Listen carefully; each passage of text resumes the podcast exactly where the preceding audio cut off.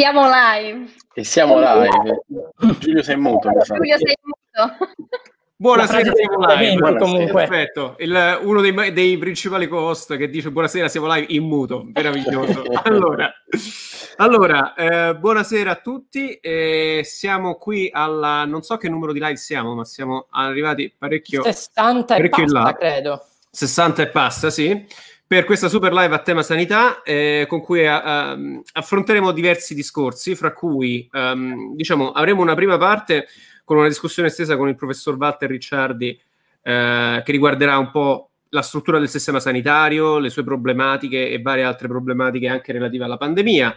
Poi interverrà il professor Fabio Pammolli con cui invece parleremo più nello specifico del regionalismo sanitario e infine avremo eh, Roberto Pieralli, che è dottore, il dottor Roberto Pieralli, che eh, lavora in Emilia Romagna ehm, nei servizi di emergenza accettazione ed è, è coordinamento regionale e con il quale parleremo un po' più di formazione medica e delle problematiche della formazione medica e, eh, anche infermieristica volendo. Direi di eh, fare immediatamente entrare il nostro primo ospite che è il professor Walter Ricciardi Eccolo, buonasera e benvenuto professore. Buonasera, grazie. Grazie buonasera. davvero per aver, accenna- aver, accettato il nostro invito. Allora, eh, a questo punto direi, come dicevamo, con il professor Ricciardi affronteremo varie tematiche un po' relative a tutte le problematiche del sistema sanitario nazionale e a- anche alla sua struttura. Lascerei la parola a Giacomo per la prima domanda a questo punto. Sì, grazie mille Giulio e grazie ancora al professor Ricciardi per essere con noi questa sera. Um, facciamo, la mia è una domanda, io non ho un background in medicina eh, e negli ultimi mesi penso di aver scoperto la mia grandissima ignoranza rispetto al um, sistema sanitario nazionale. Quindi proprio da questo vorrei partire con una domanda che reputo sia introduttiva, cioè partiamo dai fondamentali. Le vorrei chiedere uh, se può spiegare a un ignorante come me, a chi ci ascolta, che certamente saprà più di noi, uh, di me, qual è la struttura del sistema sanitario nazionale, um, come è organizzata anche a livello regionale, come la, la questione della centralizzazione, la divisione territoriale, e infine uh, in che modo vengono um, ripartite le risorse Uh, sempre in quest'ottica tra regioni e governo centrale, amministrazione centrale, per poi appunto concludere con uh, da chi vengono decise le competenze tra regioni, governo, Ministero della Sanità e a chi compete cosa. Ok, allora faccio una breve cronistoria perché altrimenti non si comprende perché il nostro paese ha questo sistema e magari per esempio la Germania ha un sistema eh, completamente diverso. Allora, eh, è chiaro che fino diciamo al, approssimativamente al, al XIX secolo, ma al XIX secolo inoltrato, quindi stiamo parlando del 1880 per intenderci, eh, la sanità era semplicemente un fatto di se hai soldi paghi quelle scarse prestazioni che hai, se non hai soldi muori letteralmente. Allora, che cosa succede? Succede che eh, il cancelliere Bismarck in Germania comincia a capire che questo era un problema per il paese, perché soprattutto per, assi, per i due assi fondamentali della vita eh, in quel momento della Germania, cioè uno era la produzione, quindi gli operai, la manifattura, due la guerra, quindi i soldati, è chiaro che se tu hai operai che si ammalano e soldati che si ammalano e che muoiono, e alla fine tu hai problemi di produzione e di difesa o di attacco, perché la Germania era piuttosto eh, imperialista in quel periodo lì. Per cui lui che cosa fa? Non per filantropia, dice Cari miei, io sapete che cosa faccio? Introduco una legge in cui si obbligano tutti quanti i cittadini a essere assicurati, quindi ad avere una copertura sanitaria, in maniera tale che eh, i soldi vengono messi in parte dal datore di lavoro, in parte dal lavoratore e quando il lavoratore si ammala poi alla fine eh, c'è qualcuno che gli rimborsa le spese, a lui e alla sua famiglia. Adesso questo la faccio breve, in realtà il processo è stato più articolato.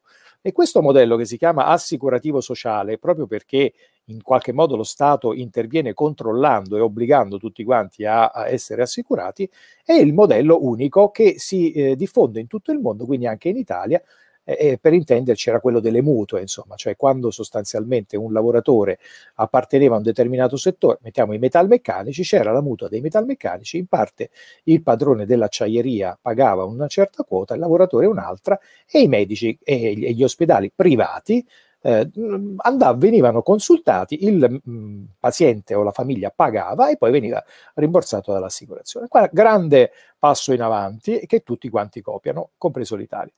Nel 1948 succede qualcosa di incredibile, cioè sostanzialmente c'era una persona straordinaria che si chiamava Lord Beveridge, che era un politico e pensatore liberale, il quale dice no, non deve essere soltanto il datore di lavoro o deve essere soltanto il lavoratore, ma deve essere lo Stato in prima persona a occuparsi del welfare, quindi del benessere, dalla culla alla tomba. Per cui nei diversi settori welfare può significare pensioni, può significare in, di sussidi di disoccupazione, può significare scuola pubblica, università pubblica, nella sanità significa servizio sanitario nazionale, cioè un servizio completamente pagato dallo Stato attraverso la tassazione in cui tutti i cittadini hanno diritto all'accesso ai servizi semplicemente per il fatto di essere cittadini. Cioè mentre l'entitlement nel modello assicurativo sociale è la polizza assicurativa, nel servizio sanitario nazionale è la cittadinanza.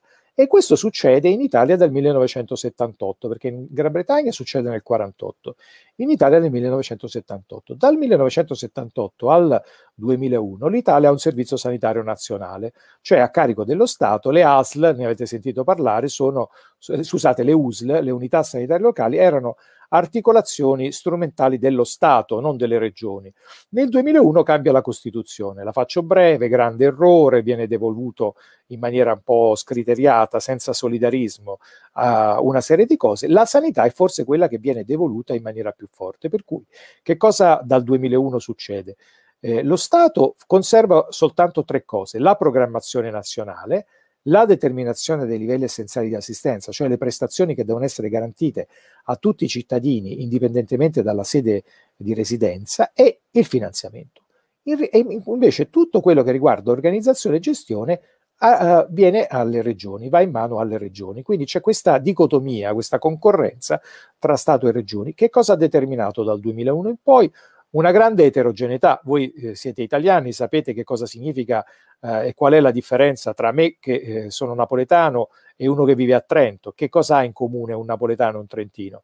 Niente, cioè onestamente non ha in comune la lingua, la cultura, il cibo, il clima, non c'è niente. E così succede per la sanità. A quel punto si cominciano a sviluppare 21, perché persino nella ventesima regione, che è la, l'Alto Adige, eh, il Trentino Alto Adige, ci sono due province autonome confinanti, il Trento e Bolzano, che hanno sistemi diversi. E questa è l'attuale realtà, cioè una grande frammentazione. La cosa importante è che il nostro paese ormai è uno dei pochi grandi servizi sanitari nazionali eh, che sono rimasti, perché dopo la crisi del 2008 molti sono stati chiusi o ridimensionati. La Grecia non ce l'ha più, il Portogallo è molto ridimensionato, la Spagna pure, eh, l'Irlanda pure. Eh, rimangono soltanto funzionanti eh, tra i grandi paesi quello nostro e quello eh, del Regno Unito, diciamo, con tutte le difficoltà che voi sapete ha quello del Regno Unito. E, e poi ci sono i paesi scandinavi che sono però, come voi sapete, piccoli, ricchi e ben gestiti. Quindi questo è un po' l'assetto. Tutti gli altri paesi europei hanno tutti modelli assicurativo-sociali, quindi la Germania che l'ha inventato, la Francia, il Belgio, l'Olanda, il Lussemburgo, tutti i paesi dell'est, quindi la Polonia, la Repubblica Ceca, la Slovacchia, eh, tutti i paesi baltici, voglio dire, hanno tutti quanti modelli assicurativo-sociali. I servizi sanitari nazionali attivi rimangono soltanto in Italia, in Gran Bretagna e nei paesi scandinavi. I, i, i sistemi eh, san- servizi sanitari nazionali in crisi, che stanno in qualche modo cercando di essere ricostituiti in Grecia, in Spagna, in Portogallo e in Irlanda. Questa è un po' la situazione attuale. Ah, grazie mille, e, secondo me è una panoramica davvero molto interessante, partendo diciamo dal punto zero. E ricollegandomi a questo discorso, vorrei, vorrei chiederle, ehm, nello specifico sul contesto italiano, secondo lei, al netto delle sue analisi, quali sono oh, diciamo, le problematiche strutturali eh, del nostro eh, servizio sanitario più urgenti che dovremmo affrontare? Ovviamente adesso siamo tutti diciamo, un po' eh, concentrati o distratti dalla pandemia e di questo ne parleremo più tardi, ma ci siamo sì trovati impreparati, ma è una situazione abbastanza eh, straordinaria, quindi non credo ci sia, ci sia diciamo, molto da stupirsi sul fatto che ci siamo un po' tutti trovati eh, impreparati a questa situazione.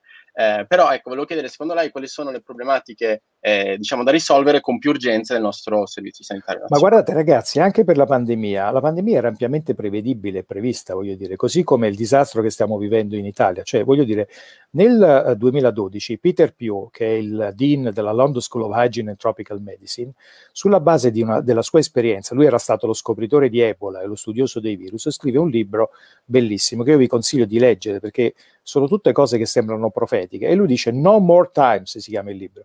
Dice, guardate, e dà pure una serie di consigli. Allora, guardate, si cederà un casino dal punto di vista della mobilità della globalizzazione. Ci saranno nuovi problemi e naturalmente lui è un infettivologo, diciamo, per cui studia i problemi eh, eh, delle malattie infettive, ma dice si aggiungeranno a quelli delle malattie croniche. I, I, sistemi sanitari sono obsoleti, non sono in grado di reagire, così come la capacità di risposta dei paesi, sarà un casino se non ci si organizza.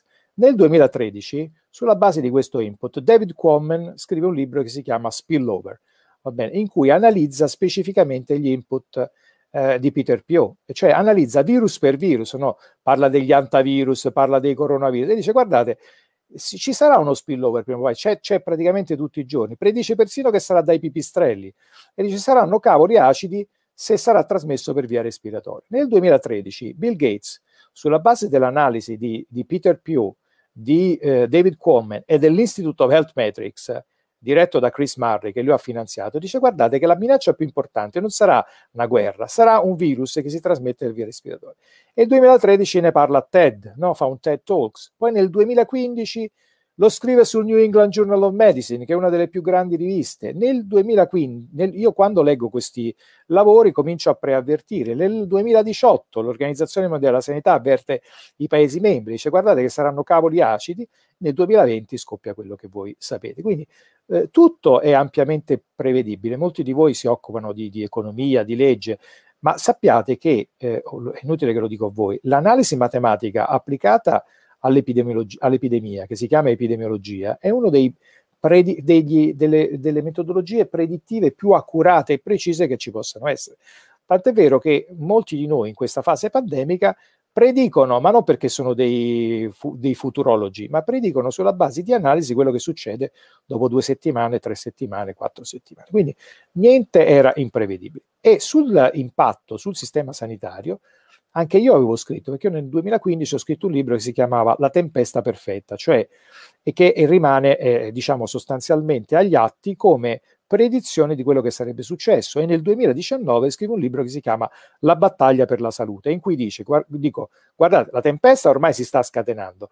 A questo punto eh, il libro lo scrivo per i cittadini, cittadini attrezzatevi perché sostanzialmente sarà un problema per voi. Che cosa succede? L'Italia in questo momento sconta tanti anni di mancato finanziamento, ma così come li sconta la Gran Bretagna, per intenderci, cioè, voglio dire, cioè sostanzialmente sono stati tagliati in analogia in Italia e in Gran Bretagna tanti miliardi di euro e di sterline, i medici non sono stati rimpiazzati, le attrezzature non sono state sostituite, la governance diciamo, non è stata adeguata a queste sfide, la capacità gestionale si è notevolmente ridotta. Per cui l'Italia in questo momento, perché si trova ad essere il paese che ha più morti in assoluto in Europa e tra un po' in, eh, diciamo in assoluto è questo e, tra, e, in relativo probabilmente sarà il secondo dopo gli Stati Uniti, per tre motivi che eh, avevamo ampiamente previsto. Il primo è demografico, siamo il paese più vecchio d'Europa, è uno dei paesi più vecchi del mondo.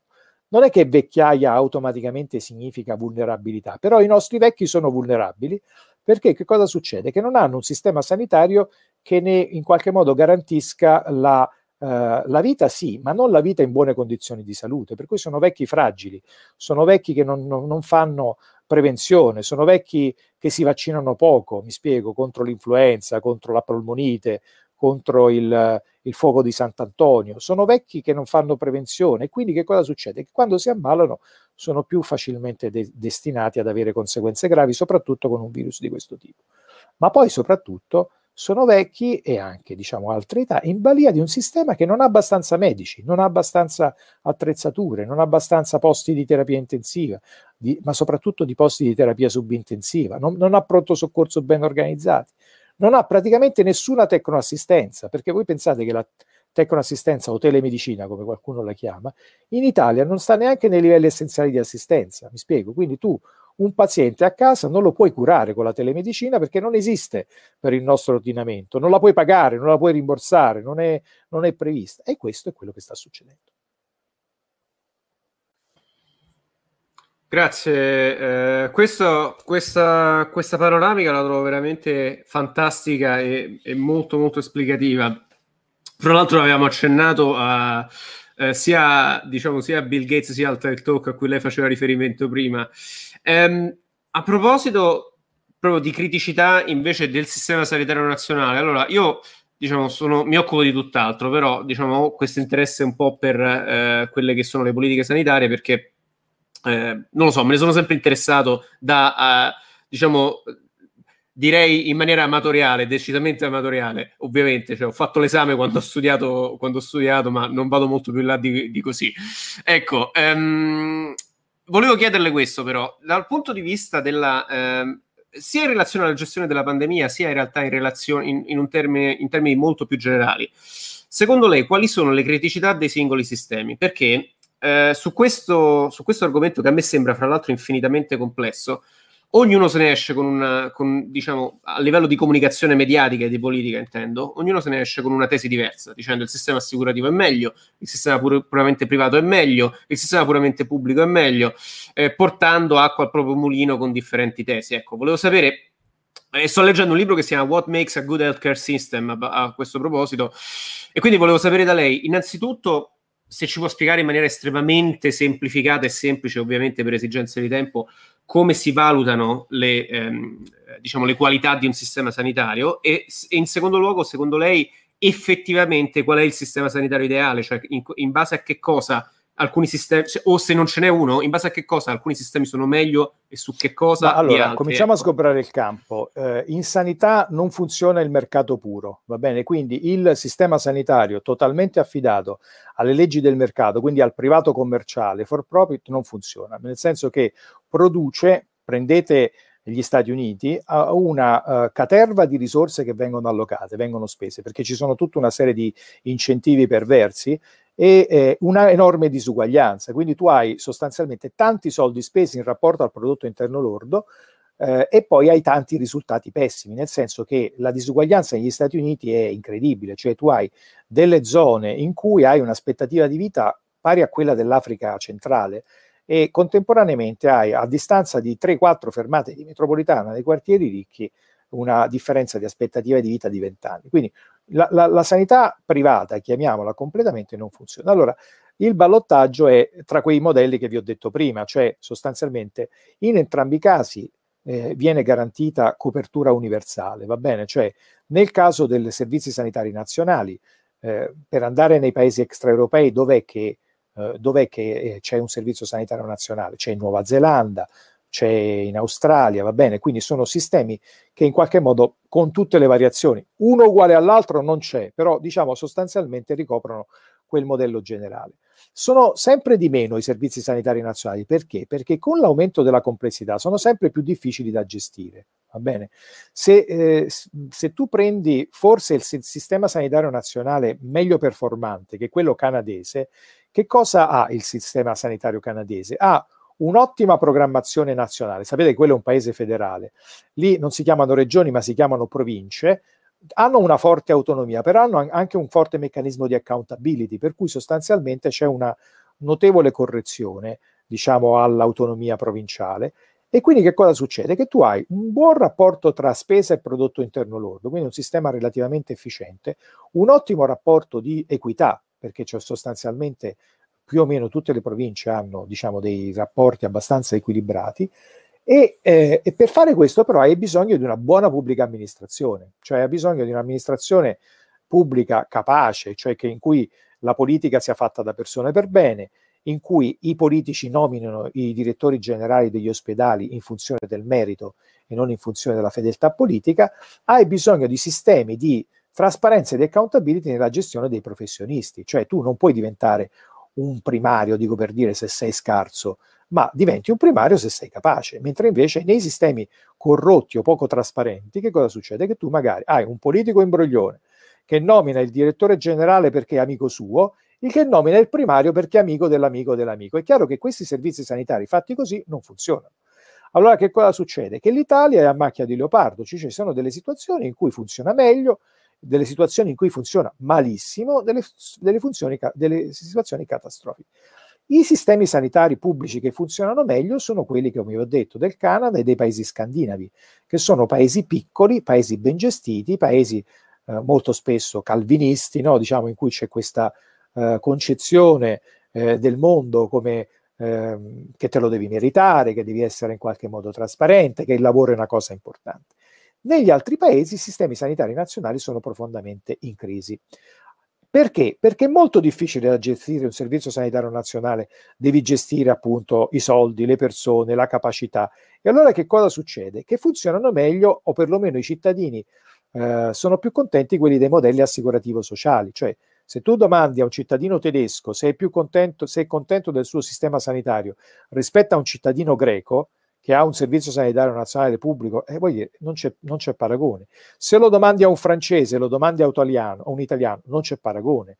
Se lo domandi a un, uh, so, a un olandese e a un, un uh, spagnolo, non c'è paragone. Sono tutti più contenti. Perché? Perché è più facile da gestire, perché in quei paesi lo Stato si limita, tra virgolette, a regolare l'attività, ma la erogazione delle prestazioni è in mano in larga parte ai privati che però devono essere gestiti in maniera molto molto competente perché altrimenti falliscono. Quindi, per tornare alla tua domanda, nei paesi che hanno una buona pubblica amministrazione, un buon livello di onestà, un buon livello di accountability, non c'è dubbio che il Servizio Sanitario Nazionale è meglio. Perché è meglio? Perché è più efficiente, consuma meno risorse, perché ha una serie di controlli che è più facile fare, perché ha un'etica, diciamo, del servizio diversa, perché la struttura pubblica non farà mai o, o, o probabilmente farà meno discriminazione dei pazienti oppure eh, sceglierà i pazienti in funzione del profitto, no? mentre invece il modello assicurativo sociale può avere queste tentazioni. Però fatto sta che sempre più paesi, sempre meno paesi hanno servizi sanitari nazionali perché sulla spinta della demografia, dell'epidemiologia, dei costi, adesso anche della pandemia, eh, sono sempre meno capaci di gestirlo. Per cui eh, il modello assicurativo sociale ormai è eh, quello assolutamente preponderante. E che cosa succede nei servizi sanitari nazionali che non funzionano bene? Che senza riforme si instaura un modello misto, cioè pian piano i cittadini si cominciano a fare le loro eh, coperture assicurative e e, che sono uh, oltretutto avvantaggiate da chi? Dalle aziende, no? perché le aziende che hanno tanti dipendenti o pochi dipendenti cominciano a dire lo stesso ragionamento di Bismarck eh, tanti anni fa, ma se tu sei un mio bravo ingegnere, dico per dire, e io ti voglio tenere, sai che cosa c'è? Anziché darti un aumento, te lo do 50% ti do i soldi e 50% ti do una bella polizza sanitaria integrativa così qualsiasi cosa tu debba fare devi andare dal dentista devi fare una cosa tu ce l'hai così e sapete quanti sono per esempio soltanto in Italia ormai sono quasi più di 20 milioni di italiani che hanno una polizza assicurativa perché sostanzialmente non si fidano soprattutto se vivono in certe regioni del proprio sistema, ma voi pensate che c'è un numero crescente di medici. Io stesso voglio dire, no, cioè, una, c'è, ci sono delle polizze assicurative, ci sono delle mutue che sono ormai eh, cogestite da medici per i medici per sopperire a questo tipo di carenza, perché se tu stai in Calabria, dico per dire, ma non c'è nessuna possibilità di curarti, perché non hai, non hai eh, abbastanza medici, ma soprattutto non hai neanche le attrezzature e non so se avete seguito la polemica sulla Calabria, sui commissari, eccetera, eccetera. Capite quello che voglio dire? Cioè, non c'è un sistema migliore dell'altro, perché teoricamente potrebbero funzionare tutte e due molto bene, dipende da come lo gestisci, però a parità di difficoltà è più facile gestire l'assicurativo sociale ed è per questo che eh, ormai di servizi sanitari nazionali ne rimangono molto pochi.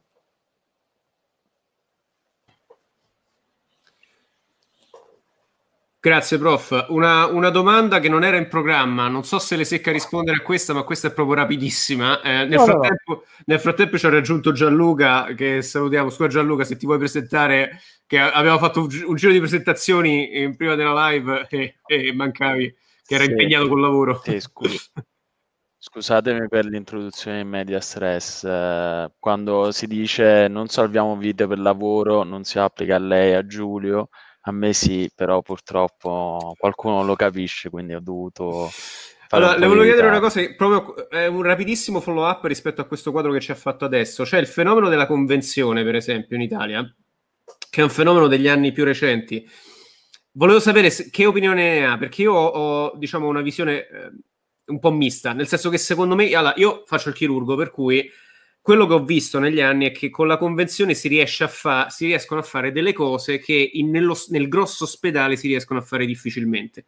E quindi trovo un ruolo, trovo nella convenzione un ruolo estremamente utile, cioè i famosi piccoli interventi elettivi se ne riescono a fare 30 in una giornata in convenzione, cosa che nel grande ospedale universitario è molto difficile perché c'è l'urgenza, c'è il trauma, c'è il trapianto, c'è quello, c'è quell'altro.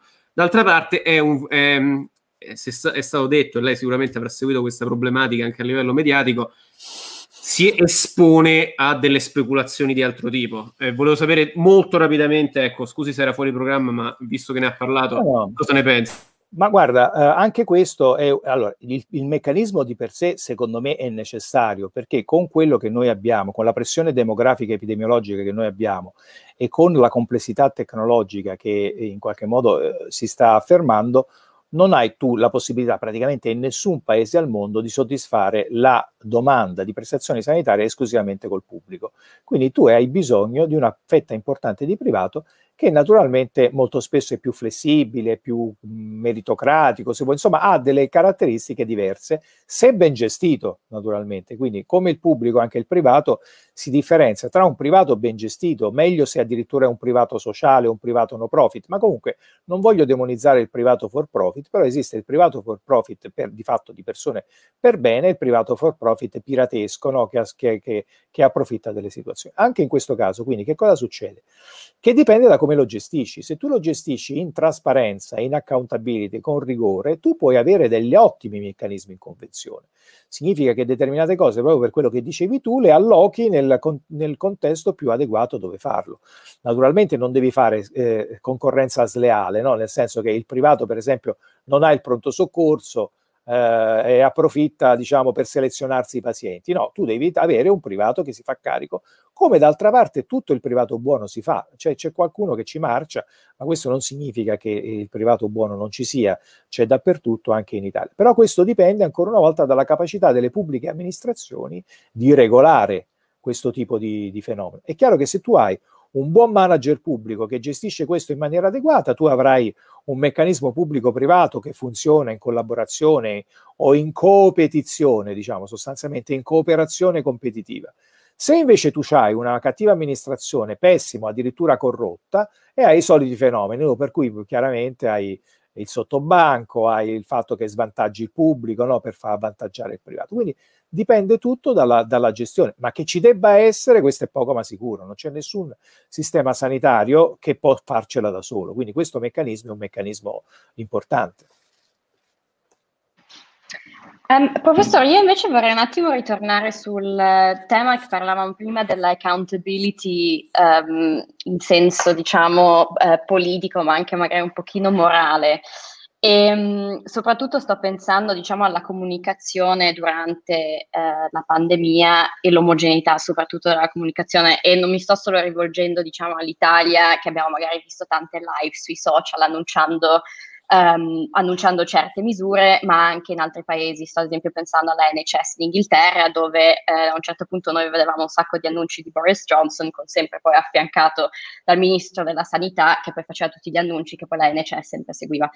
E, um, dal punto di vista invece proprio italiano, secondo lei, ed è un po' anche quello che accennavamo già in pre-live, si sono viste un po' di scene che secondo me eh, valgono eh, quasi come la comedy of errors shakespeariana, no? Cioè vedevamo dei virologi che litigavano con degli economisti, medici che litigavano con dei professori di vet- eh, veterinaria, quindi cioè, è difficile comunque anche durante eh, diciamo una situazione così grave e pesante per tanti cittadini puoi anche capire bene comunque quello che gli esperti stanno cercando di comunicare ai cittadini. Quindi, secondo lei, ehm, come possiamo diciamo, ripensare anche a questa macchina della comunicazione, non solo secondo me tra gli specialisti, ma anche eh, quella diciamo, del, del, dell'ambito più politico eh, con i propri cittadini? Ma questo è un discorso molto delicato che ha a che fare con due, secondo me, parole, cultura e democrazia. Va bene, allora la prima cosa, diciamo, teniamoci questo tipo di fenomeno mh, perché significa che siamo in democrazia, quindi ognuno ha diritto a esprimere le opinioni che ritiene siano giuste. Va bene, per cui è chiaro che, eh, voglio dire, in democrazia eh, tu puoi sentire anche delle corbellerie terrificanti. È chiaro che le corbellerie terrificanti in una pandemia sono pericolose, come sono state pericolose no? le corbellerie terrificanti dette da alcuni a maggio-giugno, quando hanno detto è tutto finito, andate in libertà, eccetera, eccetera. Però, me- e questo non è successo solo in Italia, eh, diciamo, è successo un po' dappertutto, perché dappertutto sono, c'è questa figura, ehm, nel migliore dei casi, di scienziato che si sente incompreso no? e quindi vuole affermare la sua verità contro l'establishment e, e, che ai media piace tanto, no? piace tanto l'idea della persona controcorrente, solo contro tutto e contro tutti, che dice in maniera aperta. E quindi il secondo elemento è la cultura, cioè bisognerebbe che ci fosse la cultura dei media che pochi giornalisti hanno, cioè sostanzialmente è una, è una minoranza, sopra, io dico in campo scientifico, eh, perché magari in, altri campi è così, ma la cultura scientifica sono pochi giornalisti, anche i grandi giornalisti, ho sentito dire eh, in Italia dei giornalisti, anche degli opinion leader, degli editorialisti di giornali importanti come il Corriere della Sera, eh, Repubblica, ma soprattutto il Corriere della Sera, dire delle corbellerie eclatanti, per non parlare dei giornali schierati, no? diciamo ci sono dei giornali che sono, eh, non sono eh, prevalentemente a titolo informativo, ma sono più schierati politicamente, molto spesso con l'opposizione. Io non penso che sia risolvibile onestamente questa cosa qui, ripeto, cioè, vedo che tutte le democrazie hanno questo tipo di dibattito, per cui sa- sapete ragazzi le epidemie sono darwiniane, cioè selezionano, nel senso che eh, se voi andate a vedere, c'è un thread bellissimo e impressionante di tutti i politici repubblicani morti no, durante la cosa, cioè c'era gente che appunto sfidava andando senza mascherina, eh, lo sapete poi, so, politici sessantenni, settantenni, uh, so, sovrappeso e obesi all'americana, magari diabetici, sono tutti morti, voglio dire, no? Alla fine dice, eh, però è chiaro che questo tipo di punizione è una punizione che avviene per mancanza di cultura e per strumentalizzazione. Per cui io non penso che sia risolvibile in democrazia. È chiaro, io ho visto, ho, visto, ho sentito delle cose in Cina in cui questo fenomeno non c'è. Dire, ma quella eh, ci, voglia, preferiamo un, un, contesto autoritario in cui non esiste opinione alternativa o l'opinione alternativa è clandestina, oppure un contesto in cui un, un clinico cretino possa dire la sua e, e la gente poi se la beve e va in discoteca, è meglio la seconda, secondo me è meglio la seconda, perché alla fine poi dà, dà, dà delle, delle, libertà di azione che poi magari paghi caramente, però voglio dire perlomeno è, di tua, è tua scelta. Insomma.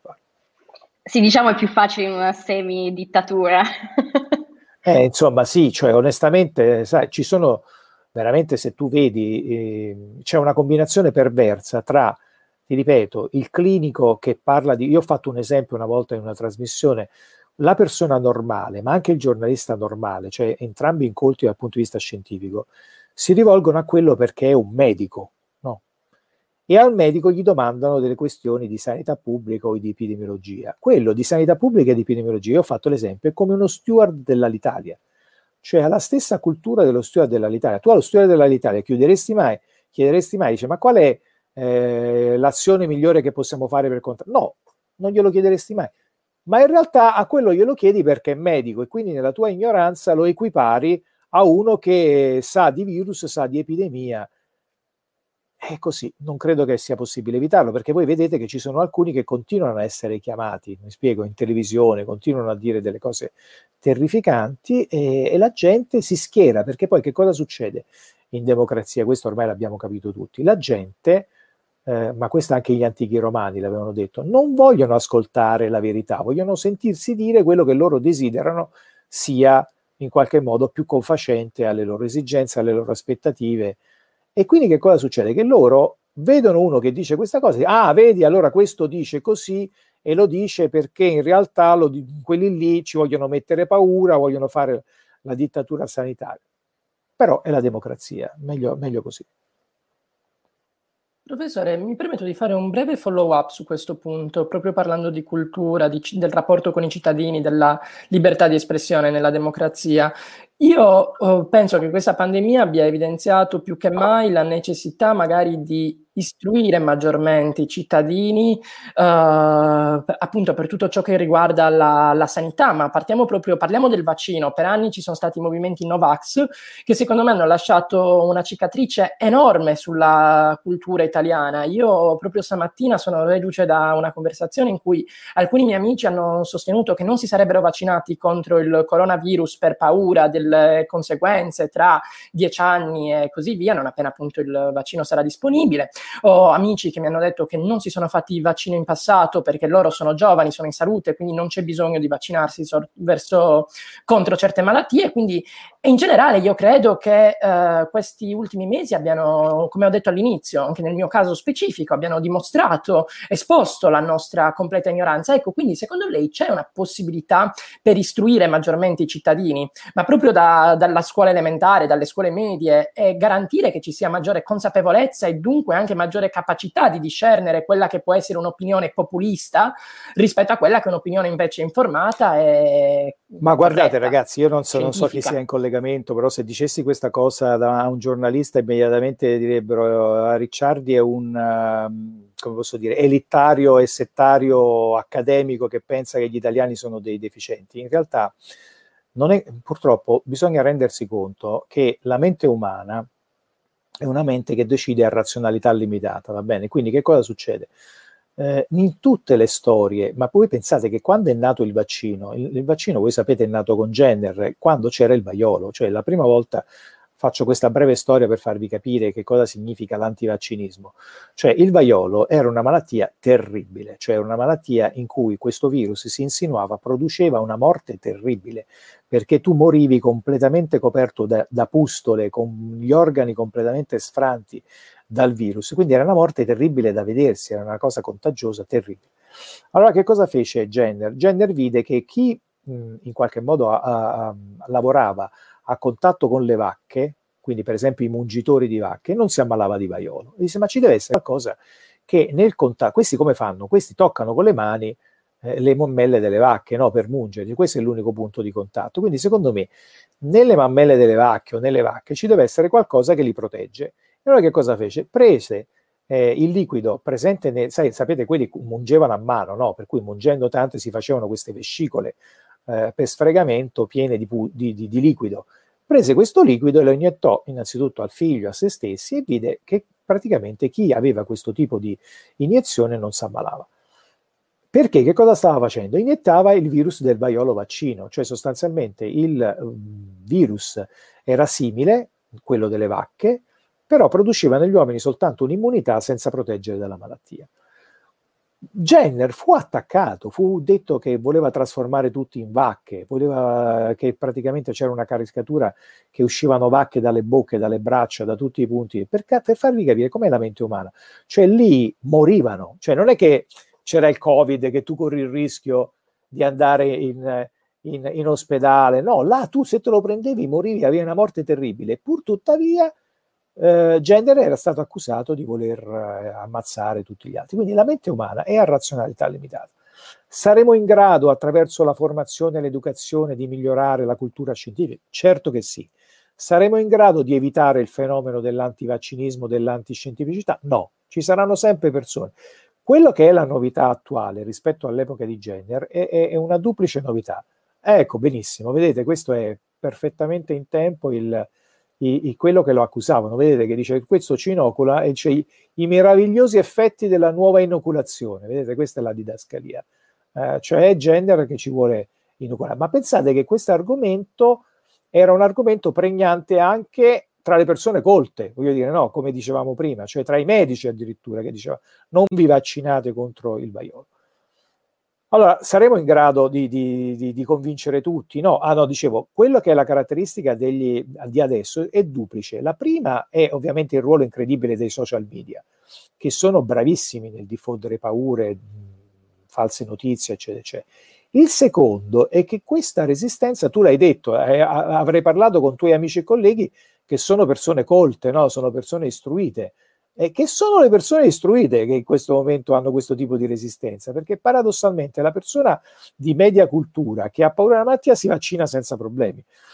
Quindi io non credo che sarà eliminabile soltanto con la formazione, per cui, e questa è la sanità pubblica, di volta in volta dovrei fare delle scelte adeguate. Non so se voi sapete, io ho premuto moltissimo per la reintroduzione delle vaccinazioni obbligatorie eh, nei bambini, che sta funzionando alla grande. Cioè noi avevamo avuto epidemie di morbillo con migliaia di bambini ammalati e, e alcuni morti. Adesso ormai da, da, da molto tempo non ce le abbiamo più. Perché? Perché abbiamo introdotto la vaccinazione obbligatoria e che toglie anche diciamo, l'alibi, no? diciamo io lo devo fare, no, lo devi fare perché è un vaccino sicuramente sicuro e immunogeno e poi in realtà se noi andiamo a calcolare gli antivaccinisti proprio ideologicamente oppositori sono il 2%, il 3%. Quando voi sentite quelle graduatorie, il 20%, il 30%, la maggior parte sono persone normali che ha paura della vaccinazione, ma non sono antivaccinisti, sono esitanti, si dice, no? esitano a, a vaccinare se stessi e gli altri ma non sono pregiudizialmente contrari alla vaccinazione. Per cui che cosa succede? Che quando tu adoperi delle strategie di sanità pubblica adeguate e li metti per esempio a contatto con qualcuno che glieli spiega, sapete quant- quante volte io nel periodo della discussione sono andato a parlare con, gli, con non gli antivax, con i genitori esitanti e alla fine poi tutti erano convinti, dicevano professore, ma, ma, magari ce l'avesse spiegato qualcuno così, perché noi ci hanno sempre detto, abbiamo partecipato che eh, i nostri figli erano delle cavie, eh, che i vaccini servono solo per far fare soldi alle case farmaceutiche. Quindi c'è un misto di cose. Quindi concludo, ineliminabile no, perché se anche quando pensate che persino il Mahatma Gandhi, dire, c'è persona più etica, eh, come posso dire, pura per bene del Mahatma Gandhi, però era un antivaccinista. Quando poi in tarda età, sul punto di morte, disse mi sono pentito perché ho capito che ho, ho, ho consigliato agli indiani di non vaccinarsi, per esempio contro il vaiolo, eh, sbagliando, mi spiego, o contro la poliomielite, cioè sbagliando, nel senso che eh, per cui è un fenomeno da gestire come tutti quanti i fenomeni complessi.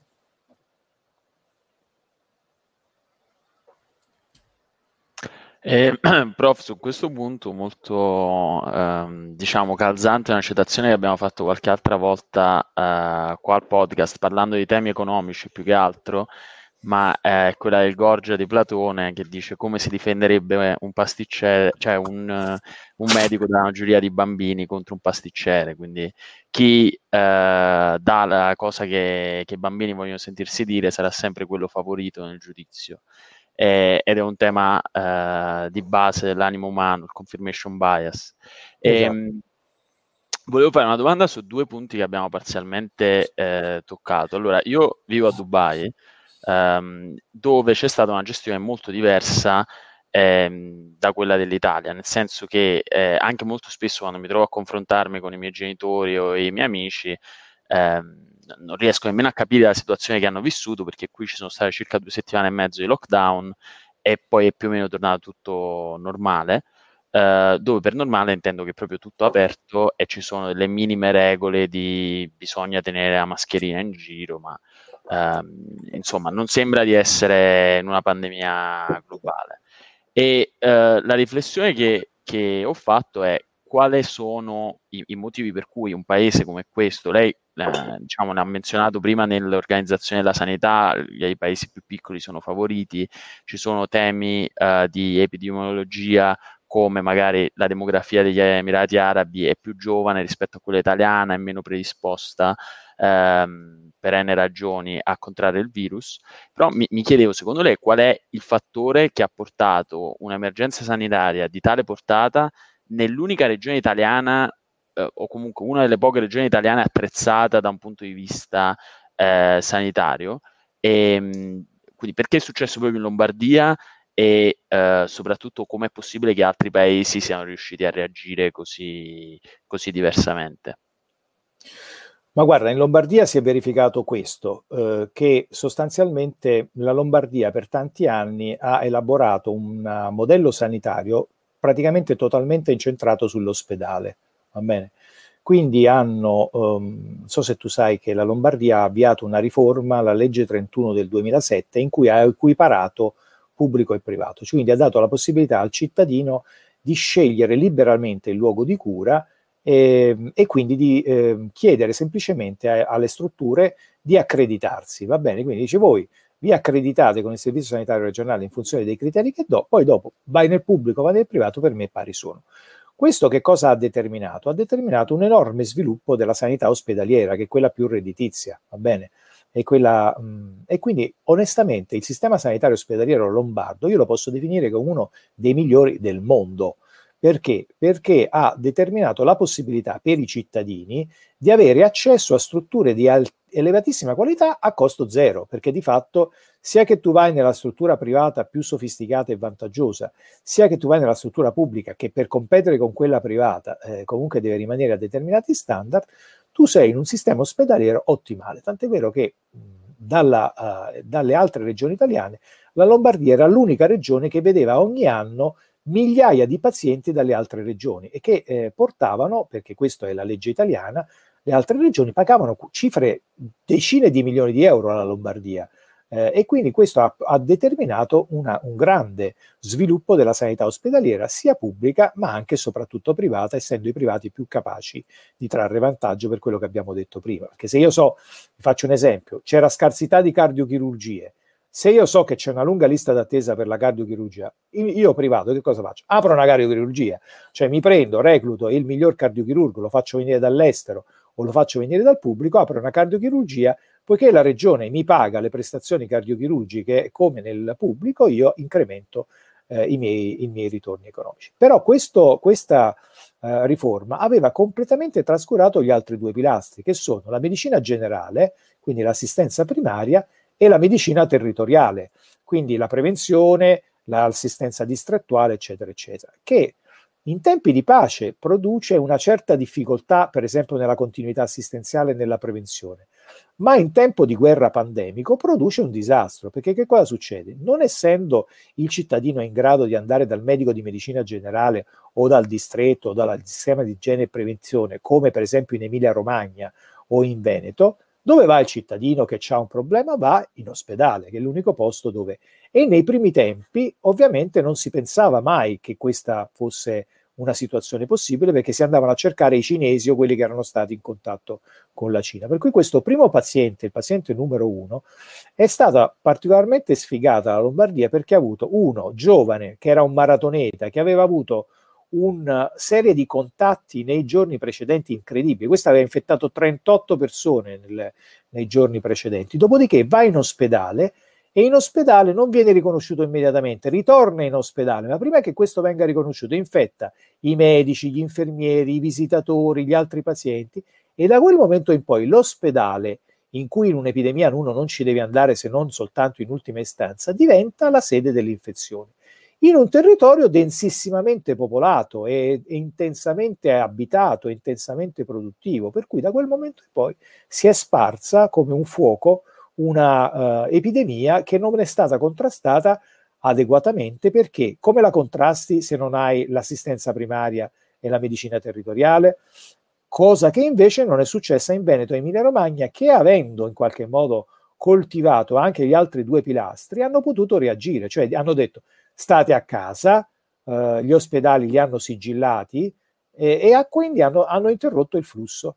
Invece in Lombardia hanno continuato, poi hanno fatto una serie di errori drammatici, per esempio ti posso dire le residenze sanitarie assistenziali che sono il posto terribile dove quando entra un virus fa strage, questi che cosa hanno fatto? Hanno preso i pazienti, siccome non avevano più posti letto perché gli ospedali erano inondati di pazienti non sapevano più mettere i pazienti, hanno preso i pazienti e li hanno portati nell'RSA dove naturalmente dicendo lontani da, ma tu in un ospedale, cioè basta un ascensore, non so che si infetta, basta un, una porta, hai capito, per infettare, per cui hanno fatto una strage.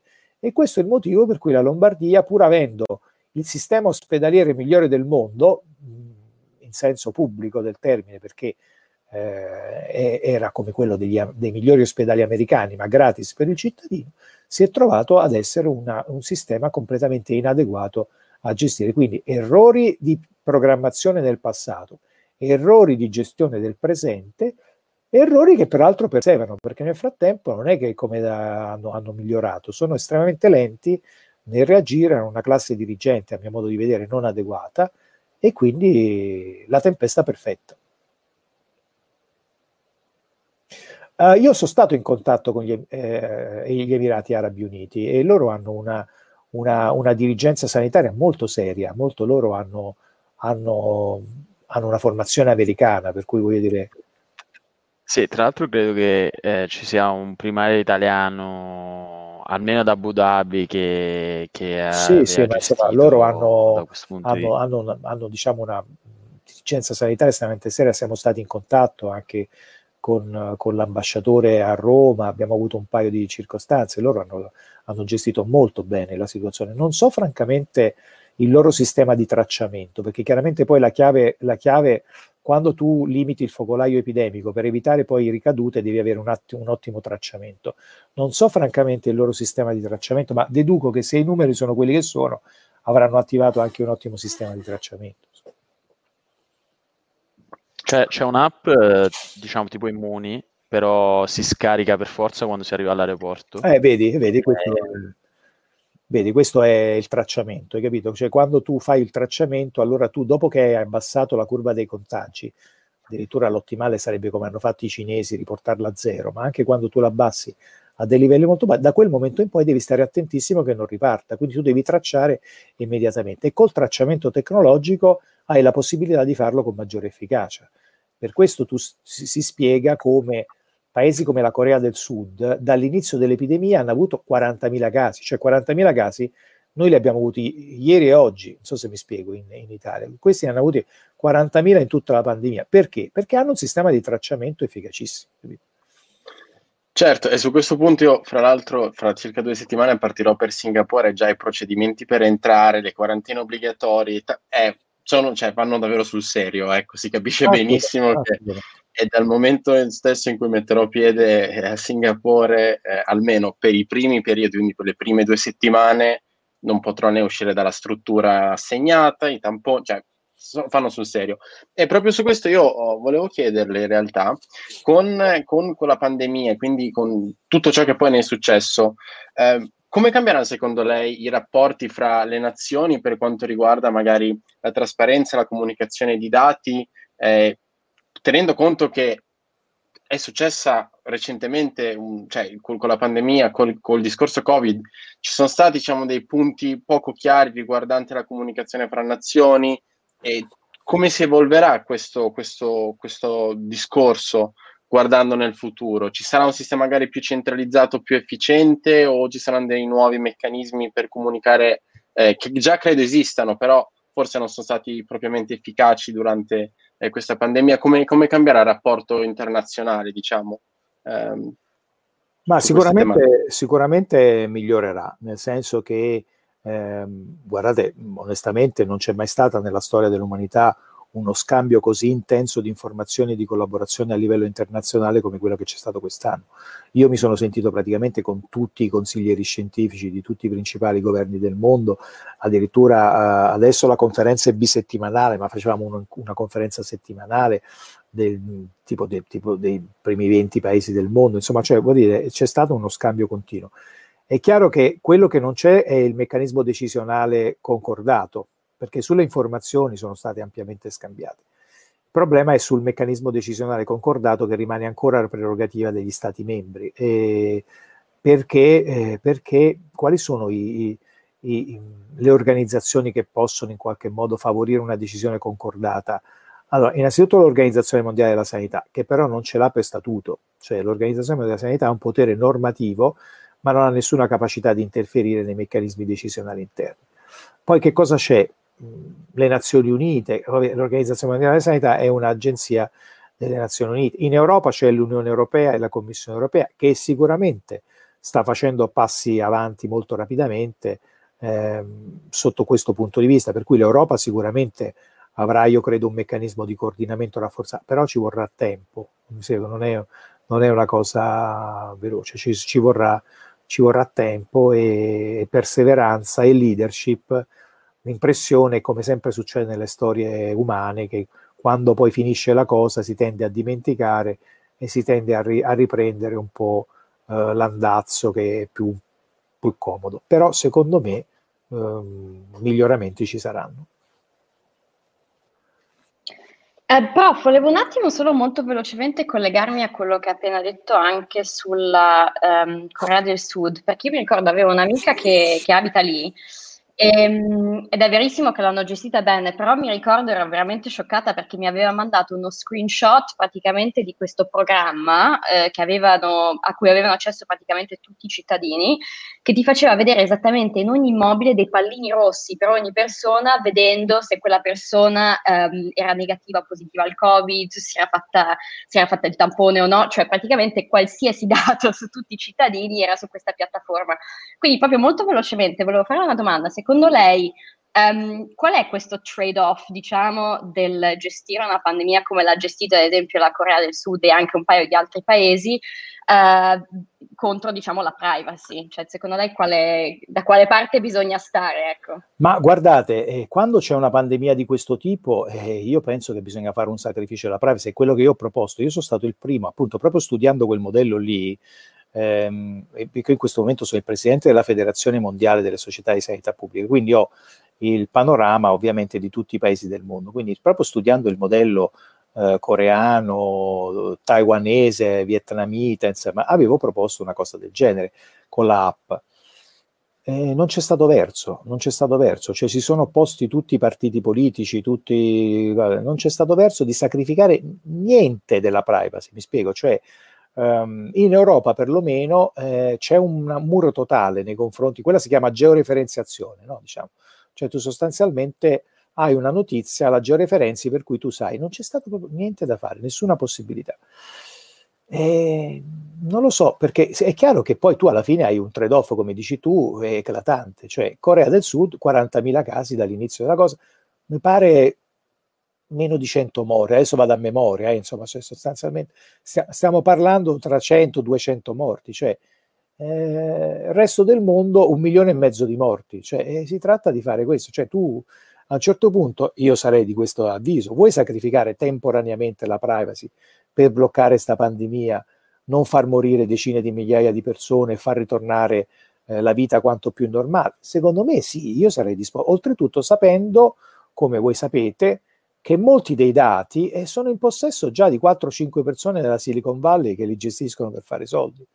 Perché tu hai capito, cioè non è che dice, sai, fossero dati che rimangono, cioè in realtà noi sappiamo, adesso non faccio nomi perché magari mi, mi denuncia qualcuno, ma noi sappiamo che qualcuno si vende i dati sanitari nostri. Non so se mi spiego. Cioè, noi quando facciamo le passeggiate o se abbiamo determinati device, i nostri dati vengono registrati quelli già vengono venduti. Io so per certo che i nostri dati sanitari vengono venduti a 50 dollari l'uno uh, a, a, chi? A tutta una serie di aziende che possono avere interesse ad averli, quando i dati di altro tipo sono venduti a un dollaro, due dollari, tre dollari, mi spiego. Quindi io capisco che ci possa essere resistenza e difficoltà, però di fronte a una pandemia che fa un milione e mezzo di morti, cioè vuol dire che, che, che fa decine di milioni di malati, cioè secondo me bisognerebbe riflettere a trovare un equilibrio diverso. Loro l'hanno trovato, tant'è vero, sono 12 i paesi al mondo che hanno questo tipo di approccio e in questi 12 paesi eh, la, loro la pandemia l'hanno gestita eh, senza enormi danni innanzitutto alla salute, ma anche con un miglioramento sulla produzione, sulla vita, insomma, delle persone. Io avrei preferito fare questo, onestamente, avrei preferito cedere un po' di privacy, ma non c'è stato niente da fare niente da fare. Pensate che ci sono state, ma non solo in Italia, ehm, commissioni parlamentari, cose, eccetera. Per cui dice no, non si può fare, non lo puoi cedere. Eh, questa che, tematica che ha portato Maria Paola penso che sia proprio una delle sfide magari che lei deve aver affrontato durante la gestione di quella che è stata definita la prima ondata del uh, coronavirus. Quindi um, vorrei parlare proprio invece della gestione, eh, approfittare della sua presenza qui. Uh, lei è stato nominato infatti, uh, come sappiamo, consigliere del ministro della uh, Salute Roberto Speranza per la gestione della crisi Covid. Le vorrei dunque chiedere se ci può raccontare brevemente come è andata la gestione e magari anche riassumerci quali tipologie di problematiche ha affrontato e affronta tuttora e, ehm, e appunto come vengono affrontate queste problematiche. Ma guardate, allora io posso dire, io non conoscevo il ministro Speranza, il ministro Speranza mi ha chiamato quando sono rientrato, perché io la prima volta che ho saputo mh, istituzionalmente eh, di quello che non si chiamava ancora Covid, ma si chiamava nuovo coronavirus, perché io rappresentavo l'Italia nel comitato esecutivo dell'Organizzazione Mondiale della Sanità. E il direttore generale il 3 febbraio era appena ritornato da Pechino e ci aveva avvertito che c'era qualche problema eh, che in qualche modo dovevamo cominciare a essere attenti e a gestire. Dopodiché io invece nei giorni precedenti avevo, e anche nei giorni successivi avevo criticato delle decisioni ehm, non, non non adeguate del governo, come infatti si sono ri- risolte eh, come tali. La prima era il blocco dei voli, va bene, che l'Italia aveva fatto il primo paese al mondo, mi pare il 30 gennaio. Che cosa succede? Eh, è risaputo che se tu blocchi i voli da un paese, ma non li blocchi in tutta l'area, cioè se tu blocchi i voli in tutta Europa, ha un senso, ma se tu blocchi i voli solo in Italia, i cinesi, perché allora da dove vengono? Dalla Francia, dalla, dalla Germania, da, vengono, fanno i voli con scalo e tu perdi sostanzialmente il controllo. Per cui era chiaro che tu l'epidemia l'avresti solo. Uh, um, d'ora in poi non userò più No, scusi, prof, perché mi ha, fatto ridere questo commento relativo al fatto che eh, c'è gente che si sta eh, vendendo i nostri dati, allora l'ho messo di sottofondo. Non volevo eh. distrarla, però. No, è così, ve lo dico con certezza, non dico nomi e cognomi perché magari qualcuno potrebbe denunciare, però ve lo dico con certezza. Uh, allora, il, il, discorso è questo: la prima decisione critica era questa, tant'è vero l'abbiamo fatto solo noi e gli Stati Uniti, no? Diciamo sostanzialmente. La seconda era quella, anche lì proprio era la BC se tu hai una epidemia che parte dalla Cina, tutti coloro che vengono dalla Cina, indipendentemente dal sesso, dall'età, dal colore della loro pelle, li, devi, li devi quarantenare. Non so se mi spiego, è la regola base, cioè tu non conosci questo, li devi quarantenare. Quindi sono italiani che sono andati a lavorare, quarantena. Sono cinesi che rientrano, quarantena. Sono bambini che vanno a scuola, quarantena perché era quello che la Cina aveva detto ai propri cittadini. In Italia si è sviluppata una discussione, siete dei razzisti, a me mi è stato dato a Burioni del fascio leghista perché abbiamo detto questa cosa qui, perché poi tre governatori leghisti hanno detto no, diciamo no, dobbiamo farli, eccetera, eccetera. Allora, questo era lo stato dell'arte prima che io vedessi il ministro. Dopodiché, onestamente, ho trovato una persona, credete, il ministro Speranza è una, belli, una delle più belle persone che abbia mai conosciuto, una persona impegnata eticamente e da quel momento in poi è iniziata una collaborazione in cui io gli ho detto sostanzialmente quello che sempre l'evidenza scientifica diceva e lui ha sempre preso della massima considerazione.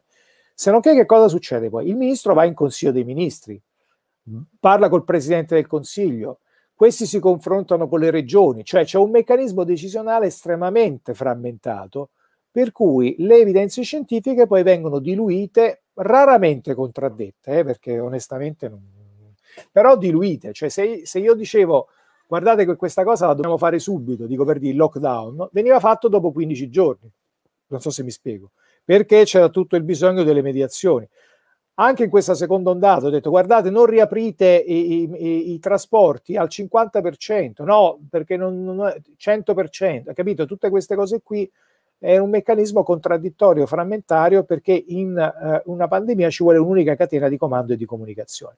Non è un problema solo dell'Italia, è un problema dell'Italia, della Spagna, uh, se volete anche della Germania, perché pure la Germania è un paese federale però eh, si risolve con che cosa? Oh, cioè, guardate la leadership della Merkel, voglio dire, no? non so se mi spiego, ma d'altra parte quella è una chimica che ha un dottorato di ricerca, uh, non mi ricordo, in fisica mi pare, per cui sostanzialmente è una persona che di scienza ci capisce.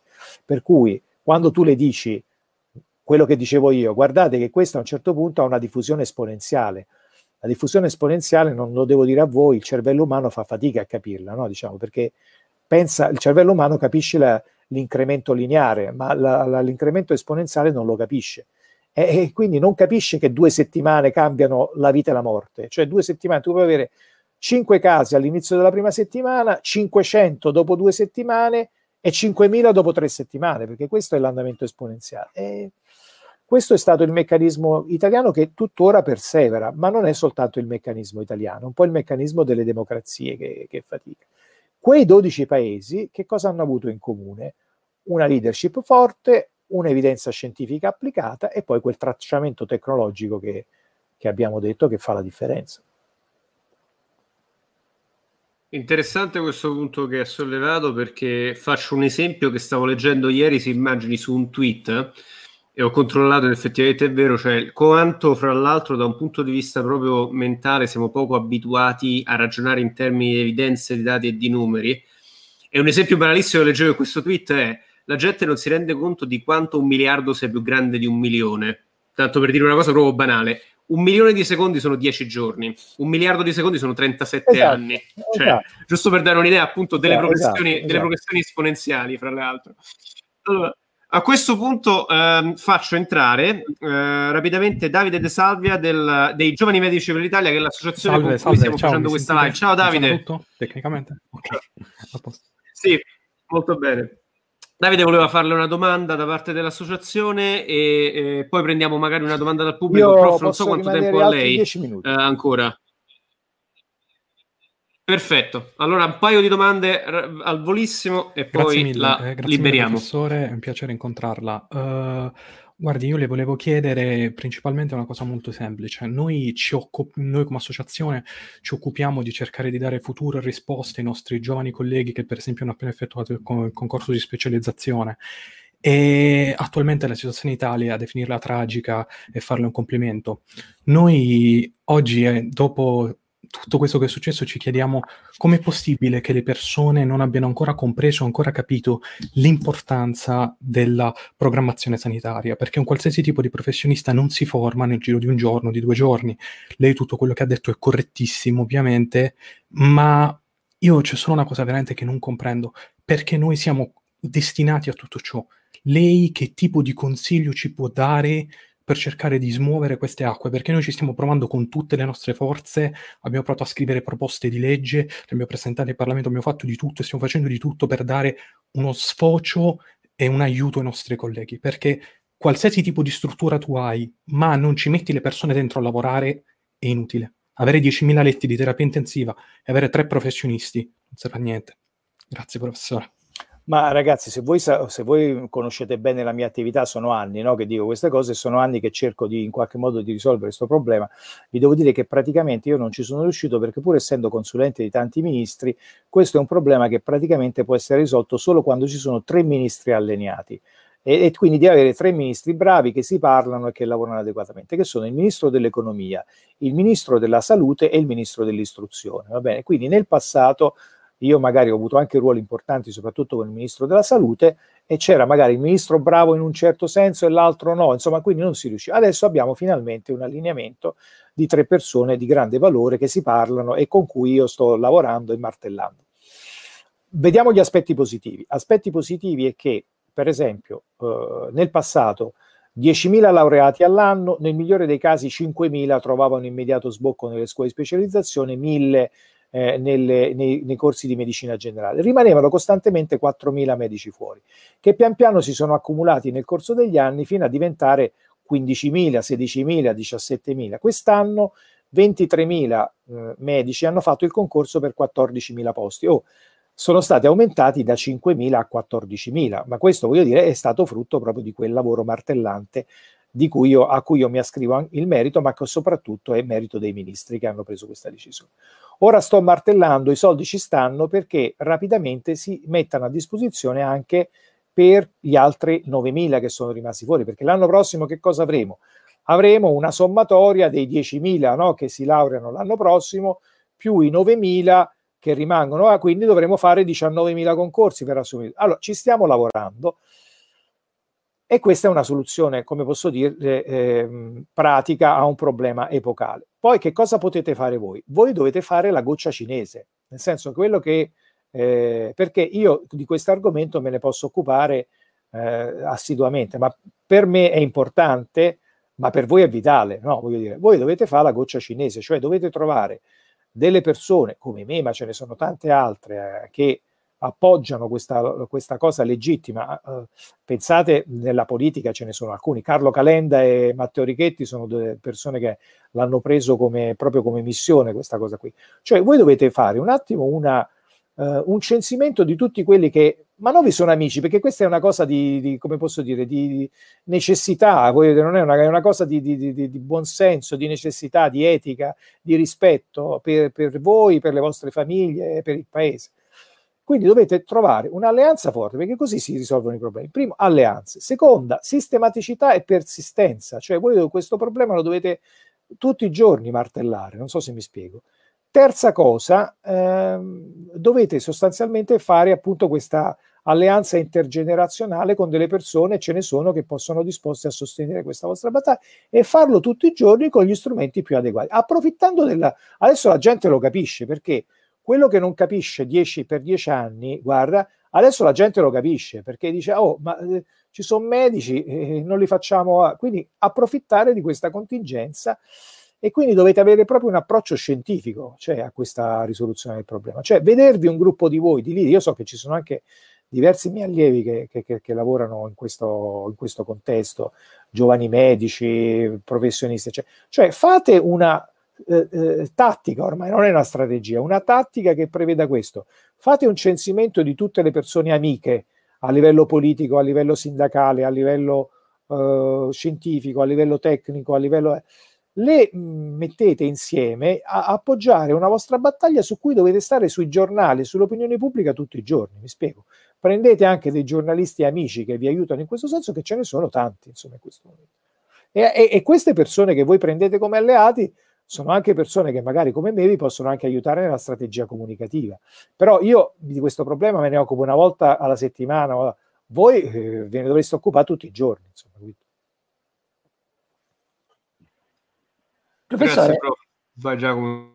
Sì, la mia è una domanda in realtà molto semplice, visto che siamo praticamente ormai in chiusura uh, di questa, del suo intervento, quantomeno. Uh, le vorrei chiedere, um, per chi ci ascolta e anche per noi, quali sono i suoi consigli per questo periodo di vacanze, di Natale, per evitare gli stessi errori magari uh, di quest'estate? Muoversi quantomeno possibile. Uh, quindi stare a casa e frequentare le persone che si sa che comportamenti hanno avuto, nel senso che io posso anche avere un mio congiunto che conosco, ma se questo viaggia come un pazzo, va al bar, va al ristorante, ragazzi, questo è un momento in cui uno va al ristorante al chiuso, va bene? Anche dove ci sono tavoli distanziati. Mettiamo il caso che questo... Allora, non ne parliamo dei ristoranti affollati, di tutte le situazioni, ma anche nel, nel caso in cui uno vada in un ristorante al chiuso, dove non c'è ricambio d'aria e dove le persone sono distanziate, ma dove c'è un super spreader in un angolo o in un posto centrale, il 50-60% delle persone che mangiano al ristorante si infettano perché tu per mangiare ti devi togliere la mascherina, per parlare ti devi eh, diciamo mangiare, parlare, eccetera. Quindi sostanzialmente in questo momento meno ci si muove e meglio è soprattutto in prossimità dell'arrivo di un vaccino, perché è chiaro che, voglio dire, le persone di più giovane età hanno anche delle brutte botte, eh, voglio dire, però è chiaro che è difficile che uno muoia, no? Cioè, cioè sotto i 60 anni la mortalità è minima.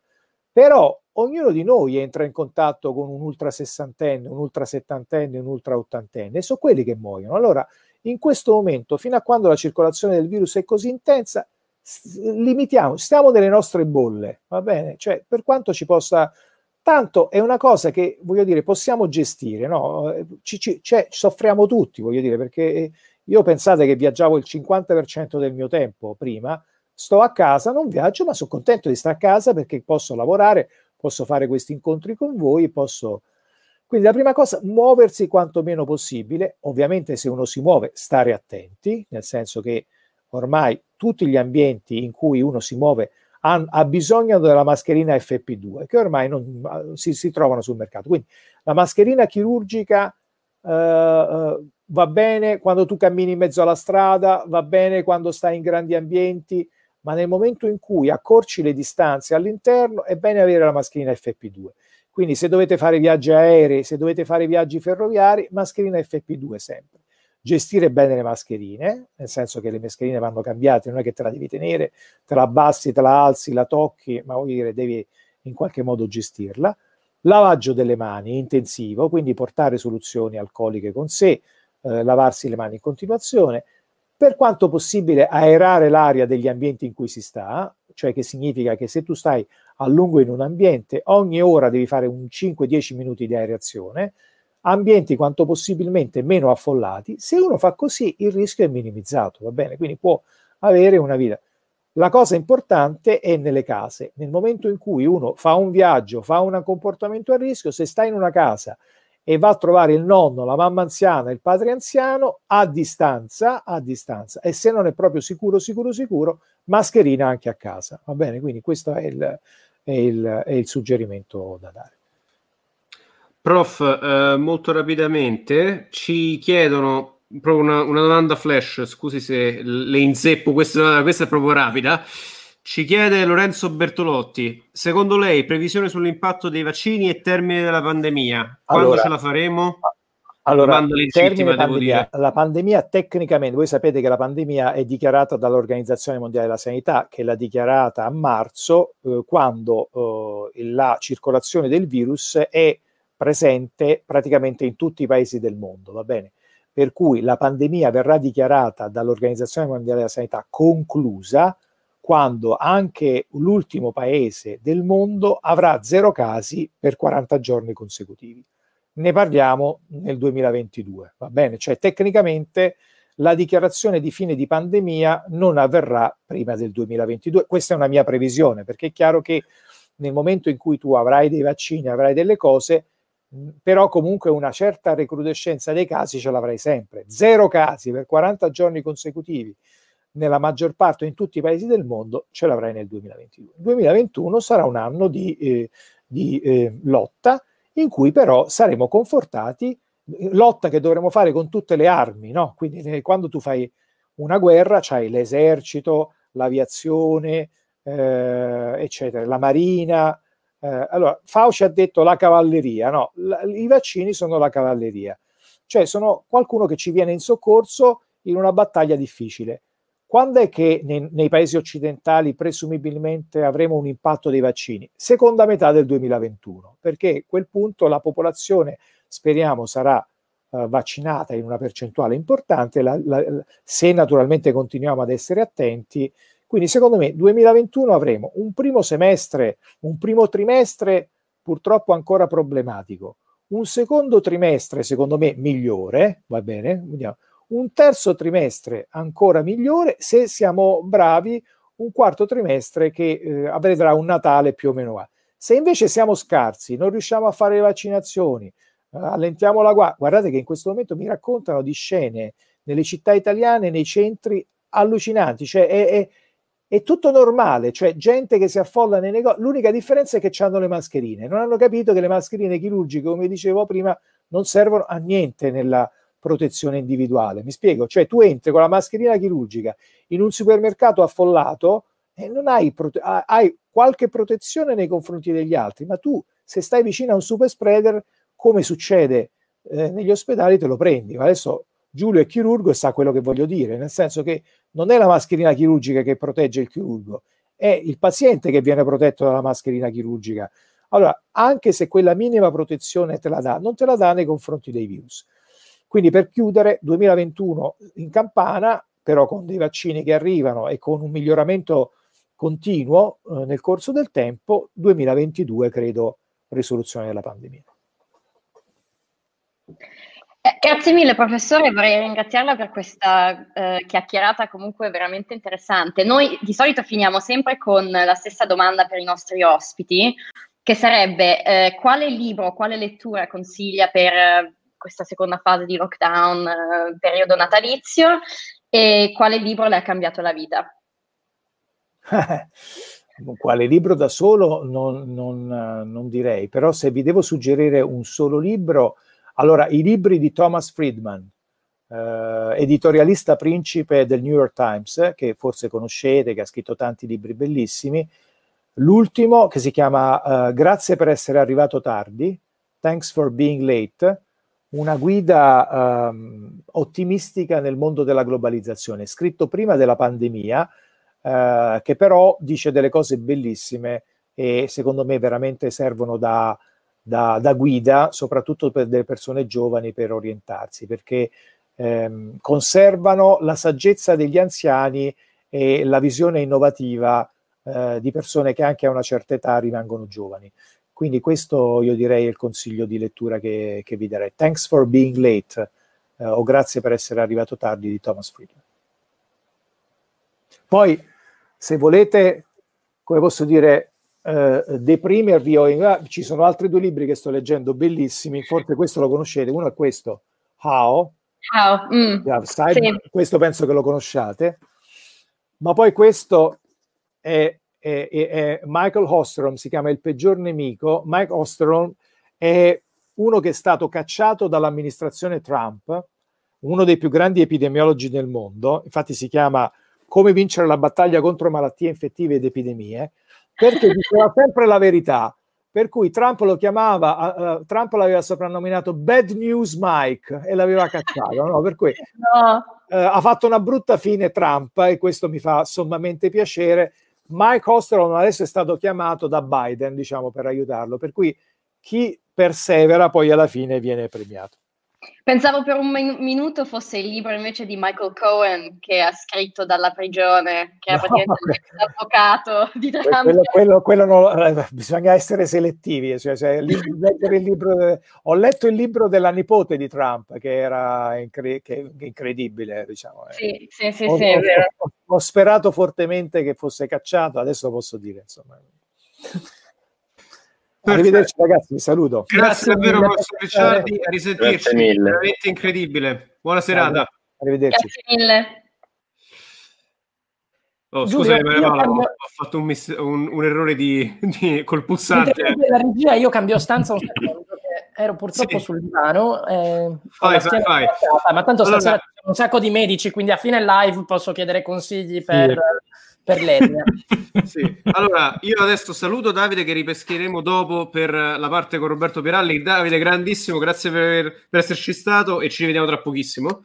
Tra Ci vediamo dopo. Grazie ragazzi, è stato un piacere. E facciamo Ciao. entrare un nostro collaboratore che è Fabio Galloni Roversi Monaco. Ciao Fabio, benvenuto. Fabio Andrea Roversi Monaco. Ciao ragazzi. Servelloni Mazzanti e e in background abbiamo bene, bene. E in background abbiamo già il professor Fabio Pammolli, esperto di management sanitario, che farei entrare immediatamente.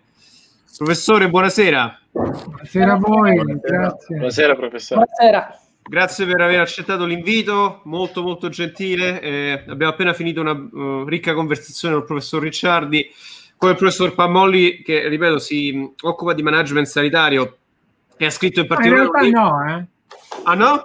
Si parte già male. Nel senso che poi fissate le aspettative, ma no, sono un economistoide che si occupa di analisi empiriche sulla spesa sanitaria, non di management. Magari di alcune cose. Deve Però... perdonare la mia ignoranza. No, no, ma non alziamo l'aspettativa di chi ci ascolta. poi pensano che io porti soluzioni, invece porto problemi. Fantastico. Allora, eh, con il professor Pamolli, appunto, um, analizzeremo alcune dei, dei, delle problematiche, appunto, del, del, sistema sanitario, e in particolare per quanto riguarda le regioni. Il professor Pamolli ha scritto un libro che si chiama, si intitola appunto La sanità delle regioni. Io a questo punto direi di cedere immediatamente la parola a Fabio, che ha la prima domanda e mi zittisco, avendo già fatto la prima figuraccia. Perfetto, buonasera professore, grazie mille per essersi unito a noi e grazie alla fine i, i, fatti, se i fatti portano brutte notizie non è sicuramente colpa sua, quindi eh, ma come sappiamo nessuno... dai tempi di Cassandra non porta bene, diciamo, esporre i fatti negativi. Questo è assolutamente vero, però ehm, vabbè adesso dai fatti si possono anche trarre le soluzioni comunque, quindi eh, partirei appunto dai fondamentali e le chiederei come funzioni la ripartizione delle risorse a livello nazionale e regionale, o meglio, chi è che stabilisce come vengono smistate le risorse e a chi, secondo quali criteri e soprattutto quali sono gli enti principali che vengono coinvolti. Innanzitutto abbiamo un sistema che è un sistema di federalismo parziale, di federalismo incompiuto, eh, dopo gli interventi della legge 42 del 2009 che avrebbe dovuto introdurre in sanità il, il federalismo fiscale, eh, di fatto comunque abbiamo un sistema di finanziamento che per quello che riguarda le fonti di finanziamento è una combinazione tra IRAP fino a quando non sarà su- superata, le addizionali IRPEF eh, delle, delle, diverse regioni e poi una compartecipazione al gettito dell'IVA, del, quindi con una relazione eh, rispetto a, anche in questo caso alla, alla, alla, forza economica delle regioni. con poi un forte intervento perequativo che di fatto fa sì che gli stanziamenti per le singole regioni eh, siano poi funzione di una stima eh, del fabbisogno sanitario. Quindi si va a vedere di, di fatto attraverso il riferimento ai cosiddetti livelli essenziali di assistenza, eh, si va a vedere eh, qual è il fabbisogno standard eh, che viene stimato per ciascuna regione e si va a fare un'allocazione del Fondo Sanitario Nazionale alle diverse regioni. Ora, quindi sembrerebbe che tutto fosse fosse come dire lineare, fosse a posto, nel senso che da un lato abbiamo un paese che può avere livelli di crescita diversi tra le regioni, però poi attraverso una stima dei cosiddetti livelli essenziali dell'assistenza si fa sì che il finanziamento che ciascuna regione riceve, che poi gestisce eh, all'interno diciamo, della propria autonomia nell'organizzazione dei servizi, rifletta eh, questo finanziamento il fabbisogno.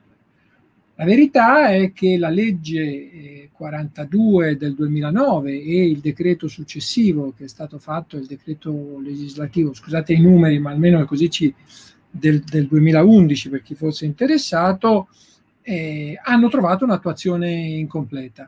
Hanno trovato, hanno trovato un'attuazione incompleta per cui di fatto l'allocazione eh, della spesa e dei fondi per la sanità tiene ancora in gran parte conto della quota capitaria cosiddetta non ponderata, cioè semplicemente della, del numero della, diciamo, e della dimensione della popolazione residente.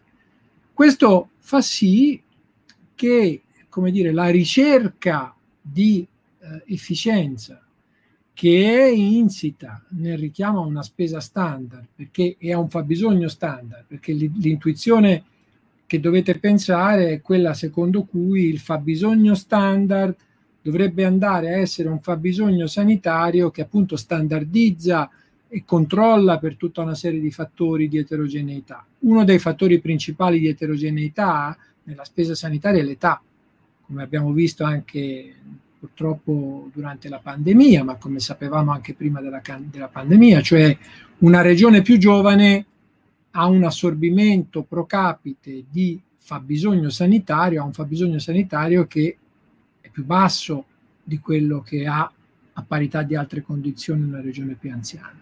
In realtà solo il 75%, solo il 25% eh, della quota che viene assegnata eh, tiene conto della ponderazione dei profili di spesa per fascia di età. Perché dico questo? Perché il dibattito che si sta sviluppando all'interno del nostro paese eh, sul federalismo, sulla necessità di centralizzare, eccetera, eccetera, eh, qualche volta sembra non tener conto del fatto che il percorso verso un assetto di maggiore responsabilizzazione delle regioni è un percorso che ha fatto diversa strada, che ha compiuto una strada significativa, ma che non si è compiuto ma che non si è compiuto perché la, la crisi del 2011-2012, eh, le vicende successive, l'attesa per un uh, quesito referendario che avrebbe dovuto rispostare gli equilibri eh, tra Stato e regioni, eh, e, e ultima la pandemia Covid, hanno accompagnato un ritardo significativo nell'aggiornamento delle regole di ripartizione della spesa.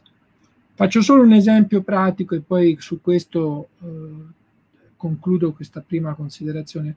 L'esempio pratico lo, lo rinvengo in un dibattito che viene spesso alimentato, a mio avviso eh, in modo improprio, eh, sulla cosiddetta penalizzazione eh, per le regioni del Mezzogiorno nella ripartizione di vari aggregati di spesa pubblica. Eh, per cui si usa sempre l'esempio degli asili nido. Per quale motivo si usa l'esempio degli asili nido? Perché il ritardo nel passaggio a una spesa standard, e quindi una spesa basata sul fabbisogno standard, e quindi la persistenza di una quota di spesa allocata sulla base della spesa storica, cioè di quello che gli aggregati territoriali e le entità territoriali spendevano in passato, nel caso degli asili nido fa sì che Reggio Emilia, che più aveva speso sugli asili nido, sia anche tra i territori che più possono spendere. C'è una sorta eh, di parabola evangelica del Vangelo, Vangelo, secondo Matteo, secondo cui chi più ha, ha avuto più eh, avrà.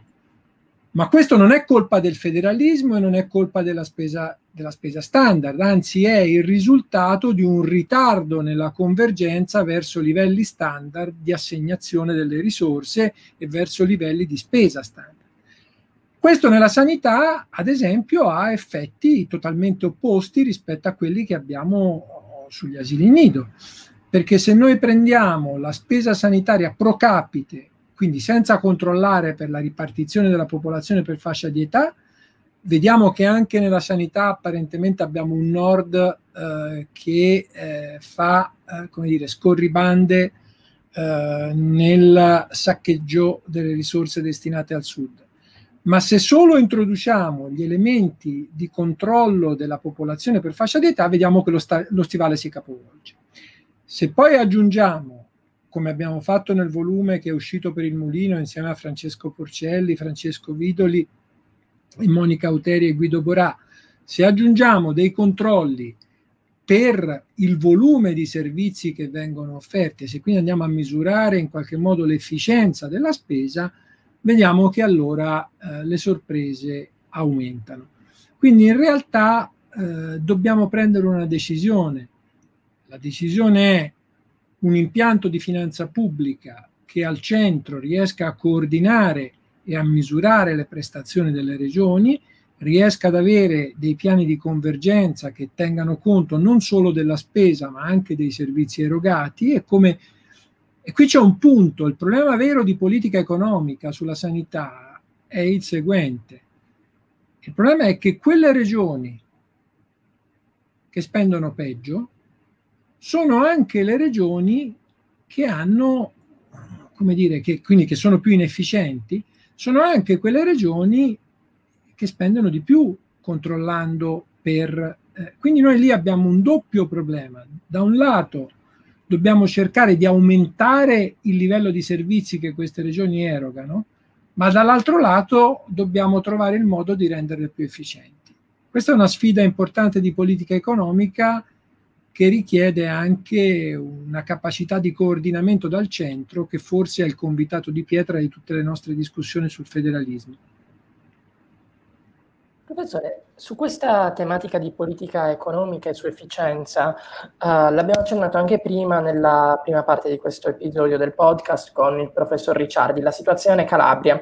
Uh, le vorrei chiedere come siamo arrivati appunto a questa emergenza Calabria, uh, se ha qualche idea su come dovrebbe essere gestita, ma in generale um, in che modo si può superare magari lo squilibrio che c'è proprio nel, a livello anche economico e economico sull'efficienza della spesa delle risorse tra nord La Calabria è una, una, regione che eh, da sempre, eh, anche, nel nostro, anche nel nostro lavoro, vediamo che la Calabria purtroppo nelle varie edizioni del nostro cosiddetto Saniregio è una sorta di outlier perché ha una spesa pro capite standardizzata più alta della media nazionale e però ha un livello della qualità, ma anche del volume eh, della, eh, della, dell'assistenza erogata eh, che, è molto, che è molto peggiore. Quindi qui ci sono vari aspetti. Il primo aspetto è che eh, eh, abbiamo una, scusate ma eh, sono entrate delle persone in stanza, abbiamo una... Um, mi sono distratto un secondo, eh, succede. Eh, abbiamo, no, non ci sono, è, è anche questo uh, ciò che accade durante, durante, durante le, le, le, call in tempi di, in tempi di pandemia. No, la risposta è questa, cioè da un lato c'è stato effettivamente un, un, monitoraggio da parte della Corte dei Conti, ci sono stati ripetuti interventi di commissariamento, c'è stato un tentativo di passare eh, da una situazione che è quella che ancora meno di dieci anni fa faceva sì che la contabilità delle aziende sanitarie calabresi fosse demandata e tramandata eh, come, eh, come l'Iliade e l'Odissea, cioè eh, via, per, per, per eh, non c'erano tracce scritte, quindi si andava per via orale, bisognava fare gli interrogatori al commissario di turno e ricostruire la contabilità dalla tradizione orale. Questa fase è stata superata, eh, però rimangono forti eh, difficoltà e queste forti difficoltà sono legate a molti aspetti. Una qualità eh, della gestione, una qualità del management, una obiettiva difficoltà eh, nella gestione della spesa in conto capitale e una eh, purtroppo eh, più bassa qualità dei servizi sanitari che vengono erogati nei diversi dipartimenti. Lungi da me eh, voler esprimere un giudizio sulla sanità calabrese in termini di qualità del personale medico, eh, però deve eh, sicuramente essere rimarcato un grave problema organizzativo nel funzionamento delle strutture ospedaliere, nel rapporto tra strutture ospedaliere e territorio, nel rapporto tra assistenza territoriale e assistenza socio, diciamo, sociale e, e, nella qualità dei sistemi informativi. Quindi purtroppo eh, non credo che il commissariamento di per sé eh, sia sufficiente, né credo che sia la soluzione migliore. Se voi mi domandate qual è la soluzione, io ribadisco che si tratta di un problema di politica economica molto forte che non è superabile né attraverso un commissario né attraverso una grande società di consulenza, ma è un problema che forse possiamo impostare come un problema di convergenza pluriennale. E quindi dando degli obiettivi misurabili e tracciati eh, in termini di qualità e quantità dei servizi erogati e cercando di avere un'azione di accompagnamento dal centro che sia anche un'azione organizzativa di accompagnamento, perché mandare il segretario, mi ricorda, il commissario mi ricorda un po' l'invio eh, del prefetto Mori eh, a, a, molti decenni fa eh, per combattere la mafia, non, non, riusciamo a incidere su un assetto organizzativo eh, senza incidere sui processi organizzativi. Questo può essere fatto solo disegnando un insieme di, di, dire, di strumenti di monitoraggio e di eh, incentivazione in termini macroeconomici e macrofinanziari adeguati. E dobbiamo essere consapevoli che lungo questo cammino eh, occorreranno anni per allineare la sanità calabrese a un livello medio nazionale. Perché stiamo parlando di un ritardo stimabile nell'ordine di, non dico di un decennio, mh, mm, ma, ma, il ritardo è significativo. Eh, grazie mille, professore. Ci Io sono troppi dire... medici in Calabria, ad esempio. Ci sono, Ci sono troppi medici in tutto, ci sono un po' troppi medici in un po' tutta Italia. Non capiamo, però diciamo rispetto alla media nazionale c'è una media di 19 medici rispetto ai 16 e qualcosa e ad esempio ci sono pochi infermieri. Quindi un... quello che voglio dire con questo esempio sono degli indicatori numerici eh, molto semplici, però quello che voglio dire è che il problema è molto probabilmente rinvenibile a livello di modello organizzativo. Quali sono gli assetti organizzativi degli ospedali? Eccetera, eccetera. Questo è un po' quello che volevo dire con questo esempio. Eh.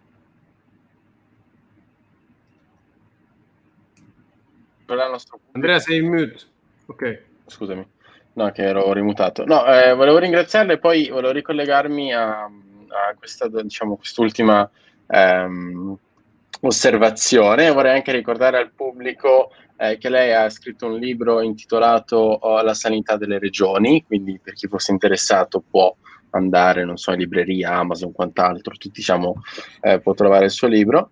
E vorrei anche poi chiedere una domanda eh, riguardante, eh, diciamo, un, un, tema abbastanza eh, come dire, complicato che è quello oh, degli sprechi. Quindi io vorrei chiederle se eh, secondo lei, prima faceva notare che c'erano anche molti medici, ma secondo lei il sistema sanitario italiano tende diciamo, a sprecare molto o se sì, eh, quali sono i fattori che incidono su questo spreco?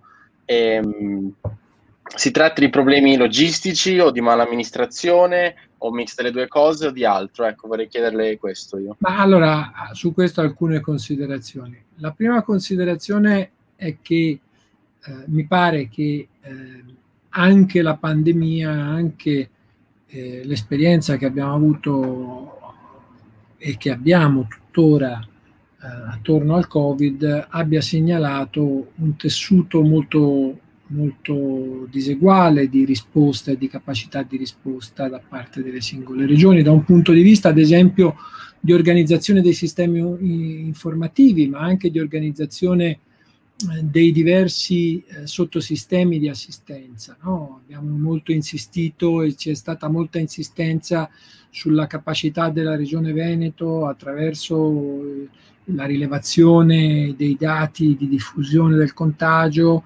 eh, attraverso la, la, connessione di banche dati eh, che eh, rappresentavano i fattori di rischio e quindi i fattori di comorbidità, attraverso il monitoraggio delle strutture di prossimità, si è riusciti a gestire eh, meglio di quanto non sia stato possibile fare in altre regioni anche l'emergenza.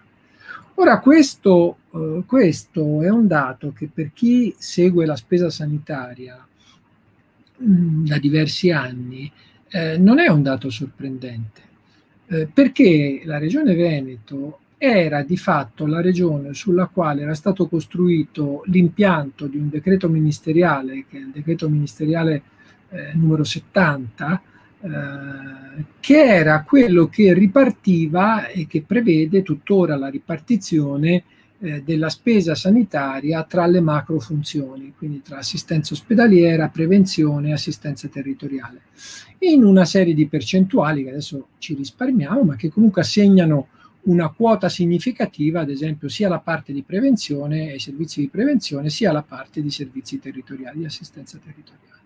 E la regione Veneto rispetto ad altre regioni era quella che più era andata avanti nell'allinearsi rispetto alle indicazioni di quello che poi era stato denominato come decreto Balduzzi e poi era stato eh, ripreso. Quindi si parla di una decretazione abbastanza recente, del 2014-2015.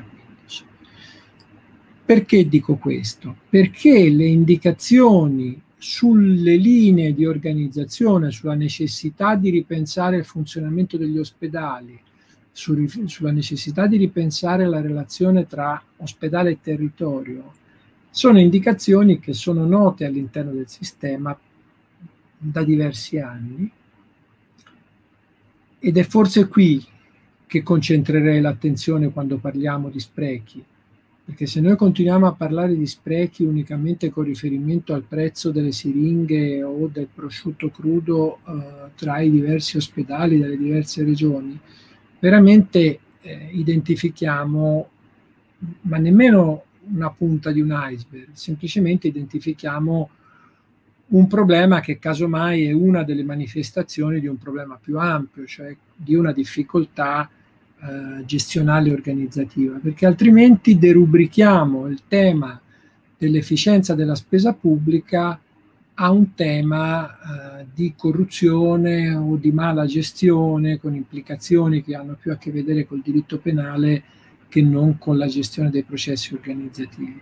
Io credo che invece il ritardo sia un ritardo di impianto logistico, di impianto di programmazione, eh, di impianto di ammodernamento delle strutture ospedaliere. Voi considerate che ora si concluderà con il 31 dicembre, però negli ultimi cinque anni ho avuto una esperienza personale che mi ha molto segnato in positivo dal punto di vista dell'esperienza, che è stata quella di avere di, un ruolo di esperto indipendente nel Comitato per gli investimenti del cosiddetto piano Juncker della Banca Europea degli Investimenti.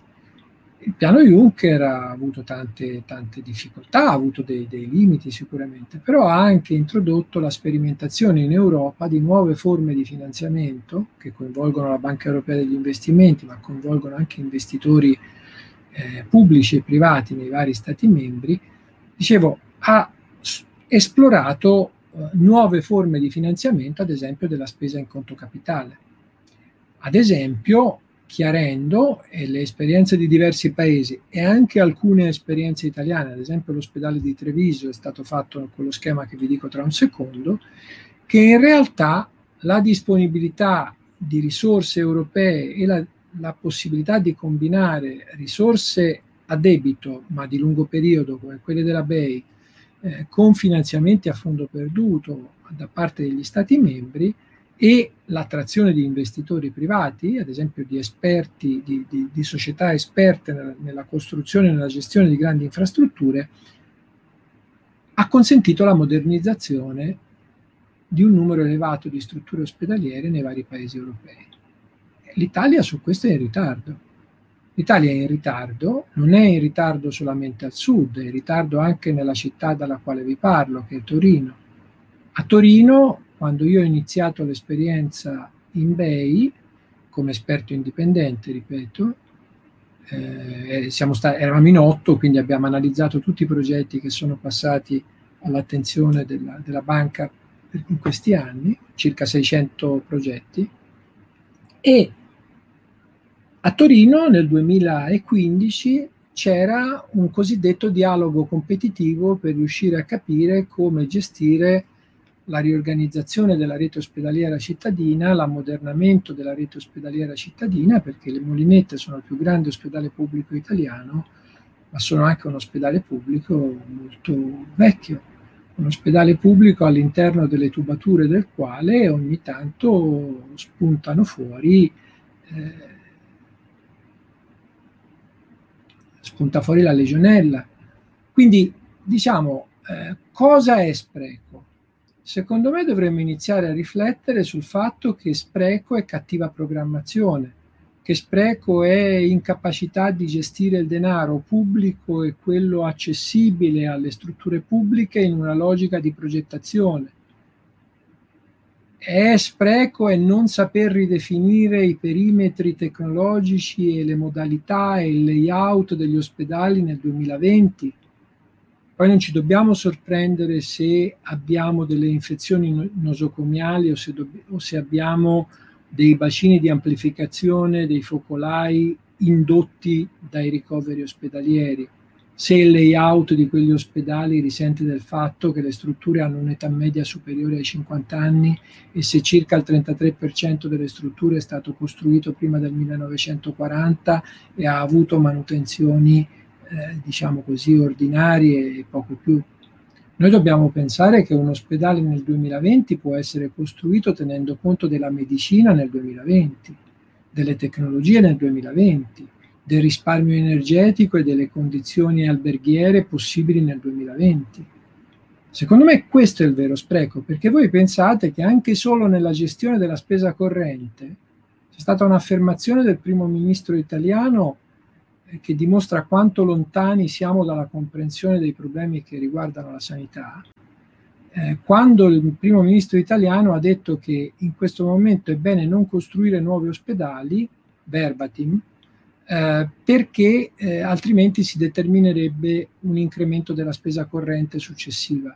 Ora questo sarebbe vero se noi aggiungessimo nuovi ospedali agli ospedali esistenti, ma se invece noi avessimo un ammodernamento della rete ospedaliera, la spesa corrente successiva sarebbe ridotta. E sapete per quali ragioni sarebbe ridotta? Molto semplice. Ridotta spesa per consumi energetici, maggiore capacità di funzionamento dei reparti, eh, ridotta spesa di manutenzione delle apparecchiature e degli impianti. La, questi sono aspetti legati. Per me questo è spreco e questo spreco è figlio di una difficoltà che il Paese ha anche oggi nel presentare un piano all'Europa che dica cosa vogliamo dalla sanità dei prossimi decenni. Perché se noi decidiamo di, ritu- di rinunciare al, al meccanismo europeo di stabilità, possiamo decidere di rinunciare a quello, ma contestualmente dovremo presentare un programma di costruzione di una sanità che a partire dalla tragedia del Covid diventa ad esempio Covid proof, ma dove Covid significa la pandemia di oggi e le malattie infettive di domani.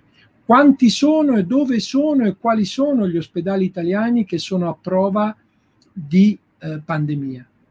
Quali sono e quanti sono e dove sono gli ospedali italiani all'interno dei quali sarà possibile assicurare un perfetto funzionamento di tutti i reparti che non sono direttamente influenzati dalla pandemia o dall'infezione o, dalle, o, da, o dai contagi che verranno in futuro perché abbiamo sistemato il layout dei sistemi di fornitura, delle emergenze, dei pronti soccorsi.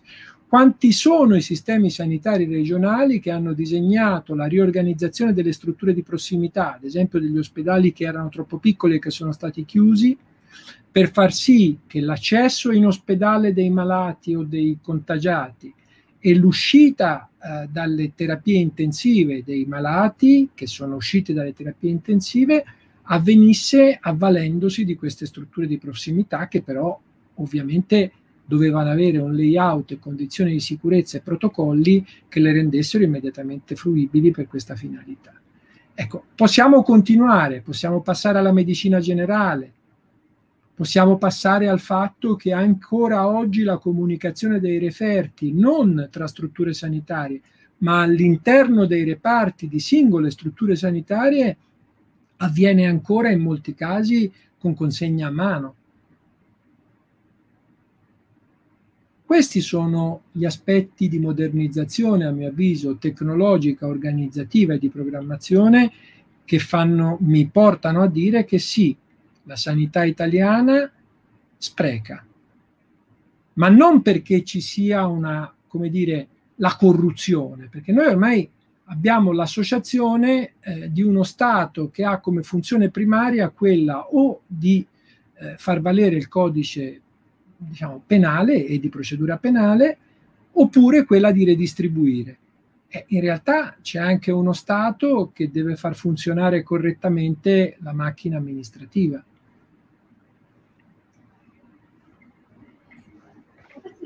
Professore, ehm, parlando proprio di eh, spreco e cattiva programmazione, eh, vorrei un attimo parlare dei tagli alla sanità. Um, ultimamente, come saprà anche lei, si sta parlando di nuovo molto sui social, ma anche eh, sui giornali. E se non sbaglio, ehm, prima della pandemia c'è stato un taglio ehm, alla sanità di 7 miliardi, se non sbaglio.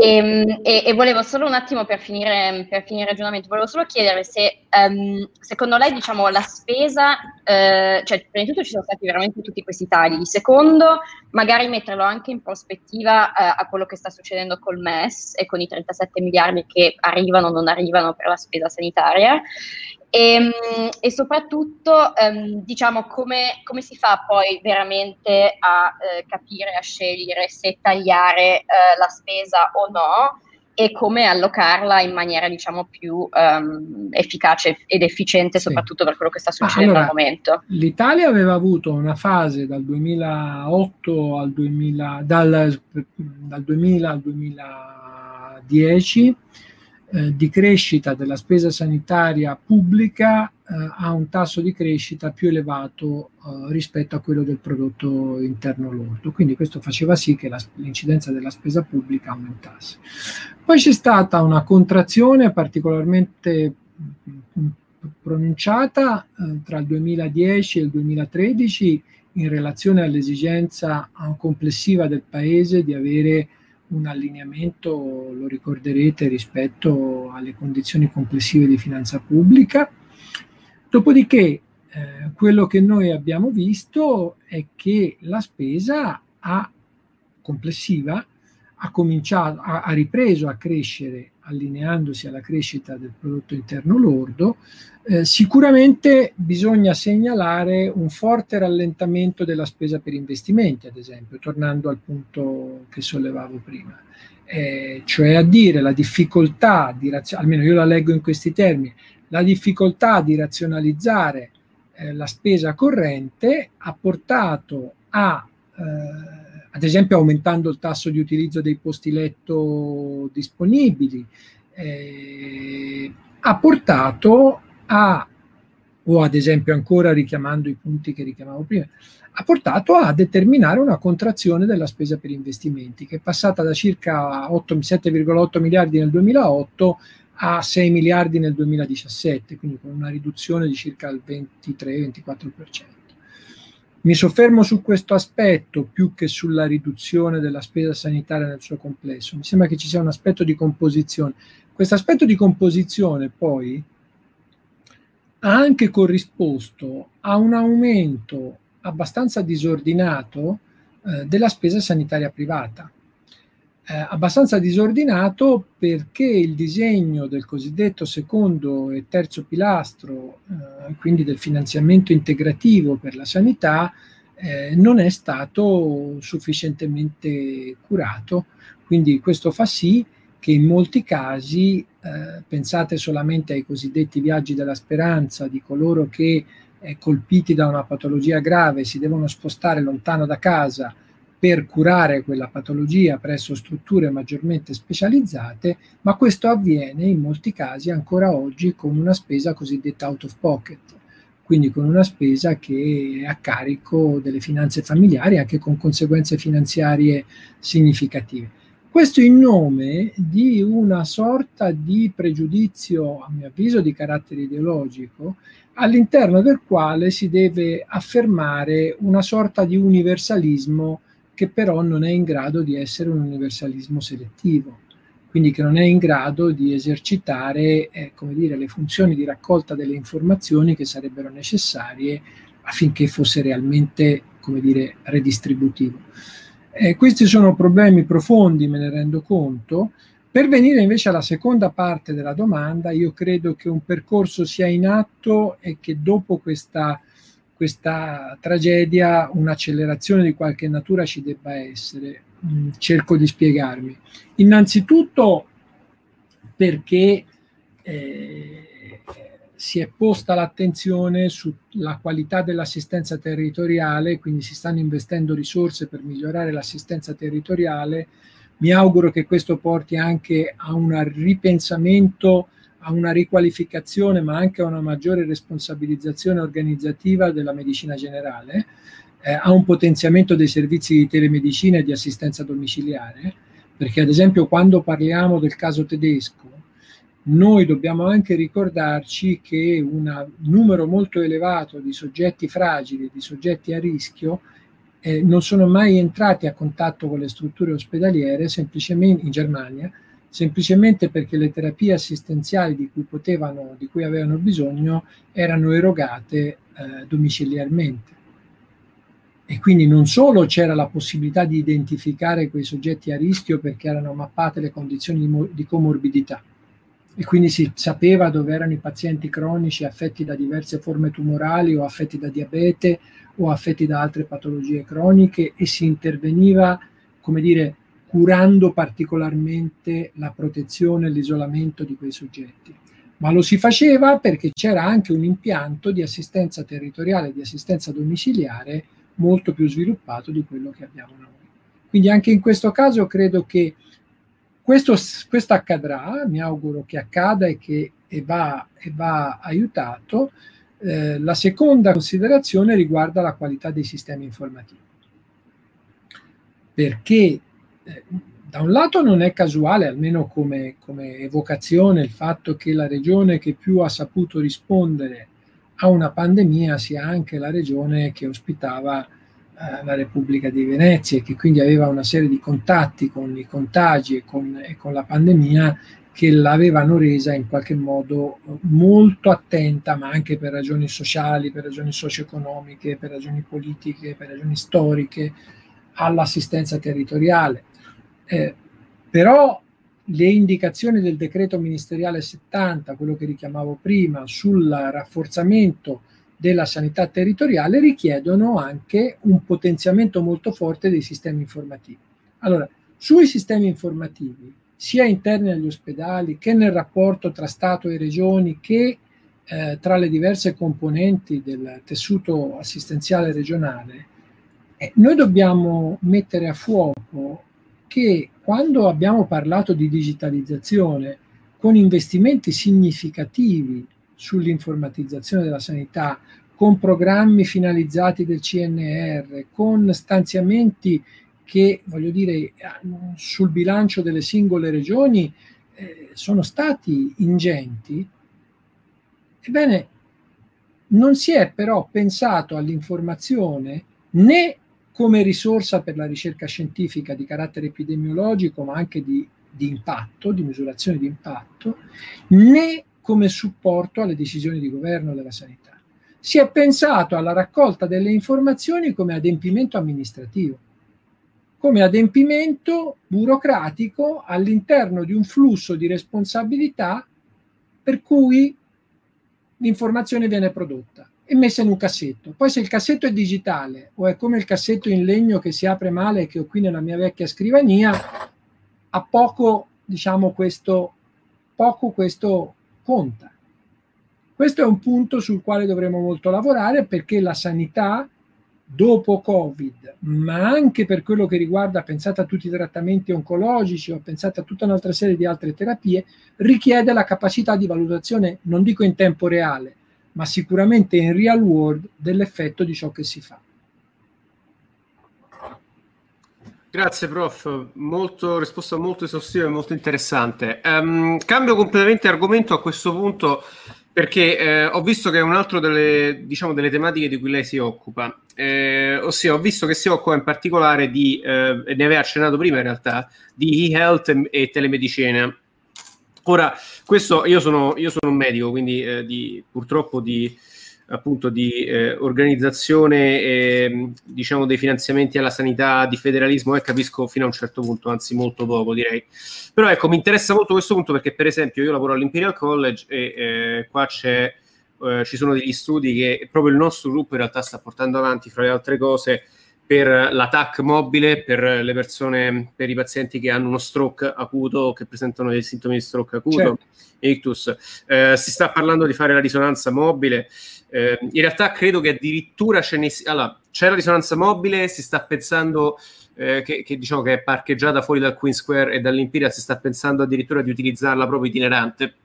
Insomma, ci sono vari progetti. E poi c'è tutto il discorso della digitalizzazione a cui accennata prima e soprattutto, diciamo, della telemedicina, che è molto interessante perché ehm, io ho notato che da un punto di vista di questo proprio l'ho vissuto sulla mia pelle, io mi sono specializzato nel 2013 quando mi sono specializzato, anche se la digitalizzazione era in corso d'opera, devo dire, anche a Roma, però c'erano ancora dei settori in cui si faceva uno spreco tremendo, cioè tipicamente, per esempio, una delle, delle caratteristiche, cioè era uno spreco che non dipendeva da nessuno, era proprio uno spreco, come ha detto lei, logistico, strutturale della struttura, cioè Tipico esempio, consulenza neurochirurgica per un paziente che ha avuto un problema a Frosinone o a Cassino, il paziente deve venire a Roma perché io devo vedere le immagini del paziente e poi rimandarlo là se non gli serve trattamento.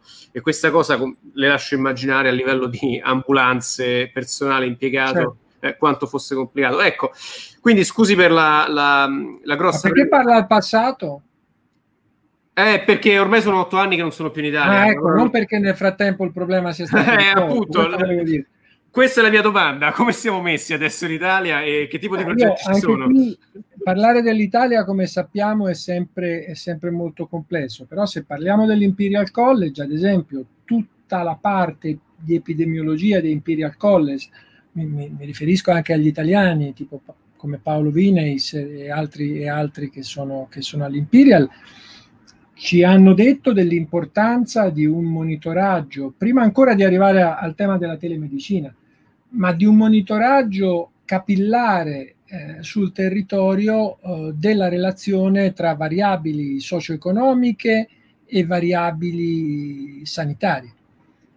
Quel tessuto informativo è il tessuto informativo che poi avrebbe consentito, laddove si fosse preparato un, un impianto di analytics eh, adeguato eh, di fare quello che un pochino è riuscito a fare il Veneto, con grande capacità di risposta, anche, come dire, eh, usando una metafora calcistica, soprattutto in una giornata in cui la mia Fiorentina ha perso per l'ennesima volta, eh, ma levando la palla ah, dall'incrocio dei pa...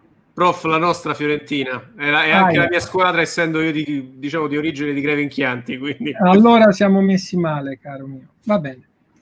E, e, e, diciamo su questo aspetto eh, il Veneto ha dimostrato una capacità di risposta mh, forte, però questo impianto sul territorio non c'è, non è stato codificato, non è costruito, non è alimentato, eh, è necessario un, un lavoro eh, molto forte. Seconda considerazione. Noi, faccio un esempio, faceva, riferimento a, a, alla diagnostica e alla possibilità di integrare eh, eh, dati, referti e informazioni in formati eterogenei. Tutt'oggi anche nelle strutture di eccellenza si fa molta fatica ad avere due dipartimenti che realmente integrino i flussi informativi, ad esempio la parte amministrativa e la parte eh, clinica. Nella parte clinica, eh, se noi andiamo a vedere quali sono gli archivi realmente digitalizzati, cioè che consentono poi un'analisi eh, per finalità le più disparate, ad esempio legate alla necessità di misurare l'impatto clinico di un medicinale oncologico non solamente all'interno dei clinical trial randomizzati, ma post lancio, quindi cercando di ricostruire in real world condizioni eh, di, eh, analoghe a quelle che possiamo avere avendo un gruppo di trattamento e un gruppo di controllo. Facendo queste piccole, eh, come dire, eh, challenge, si scopre che in realtà il sistema non si è posto questi problemi, se non su singoli verticali, se non su singole, eh, su singole sperimentazioni, che poi non sono riuscite a scalare. Quindi noi ad oggi non abbiamo, ad esempio, un impianto di uso delle informazioni in campo medico a supporto di valutazione di impatto in real world. Altra considerazione che riguarda la telemedicina Beh, lo abbiamo visto sul Covid. Lo abbiamo visto sul Covid. La medicina generale, anche solo rimanendo alla medicina generale, prima ancora di arrivare alla telemedicina, beh, avrebbe avuto un ruolo di sentinella immediato nel momento in cui ci fosse stata una struttura informativa e protocolli che mettessero, avessero messo in sicurezza la medicina generale. Quindi lì sono mancati anche gli aspetti organizzativi e logistici ma è anche il fatto che la medicina generale, salvo rare eccezioni, non era integrata con i sistemi informativi sanitari né a livello regionale né a livello, né a livello nazionale. Quindi la telemedicina poi può anche implicare l'esigenza di rivedere le tariffe, di avere una tariffazione delle prestazioni che tenga conto della necessità di sviluppare i servizi in telemedicina. Eh, la verità è che, eh, ripeto, l'investimento in tecnologia è stato vissuto in modo avulso rispetto alle problematiche sanitarie e gestionali che invece potrebbe risolvere. E quindi, ad esempio, abbiamo un problema non di costruzione del grande sistema informativo nazionale, ma semplicemente di interoperabilità e di costruzione di sistemi di trasferimento delle informazioni che tengano conto che anche solo dal 2010 al 2020, nel frattempo, la crittografia e la, e la computazione quantistica ha fatto progressi incredibili e che quindi la trasmissione in sicurezza eh, delle informazioni mediche non è più una challenge come poteva essere dieci anni fa. Ecco, io ho la sensazione che molte volte, e questa sensazione faccio un'associazione che vi sembrerà un po', un po' impropria, ma sto seguendo con alcuni colleghi il modo con il quale il governo federale tedesco sta gestendo le risorse che saranno stanziate dal governo federale tedesco come contributore netto sul Invest EU e, sul, e, soprattutto sul Next Generation EU e vi assicuro che il livello della discussione è incomparabilmente più avanzato rispetto al livello della discussione che vedo anche con riferimento alla sanità nel nostro paese. Questo lo dico con, non con un tono polemico, vi prego di crederlo, ma con, una, con, con, una, con un, un forte dispiacere perché ad esempio il ruolo che l'investimento in tecnologie quantistiche, lo sviluppo di competenze anche tecnologiche al servizio dei nostri sistemi non è fantascienza, è la costruzione di sistemi di trasferimento delle informazioni mediche, di immagazzinamento di queste informazioni e di analisi di queste informazioni ad esempio sviluppando delle partnership che consentano la, l'accesso sicuro a quei dati senza nessun problema di privacy e senza che il garante della privacy non vada a dire alla Regione Veneto che nel, dire, che nel, nel contrasto della pandemia ha violato la privacy dei cittadini in RSA, perché noi siamo il paese che è capace anche di fare questo. Eh, ecco, questo è un po' un salto di qualità che però implica veramente un, un uso dell'informazione, un rapporto tra amministrazione, ricerca scientifica e decisioni che ancora non è al centro del dibattito. Non ci dimentichiamo che tutte le trasmissioni televisive in Italia sono piene di eroi, cioè dei medici che sono stati innalzati, ma io non voglio assolutamente dire che non lo siano.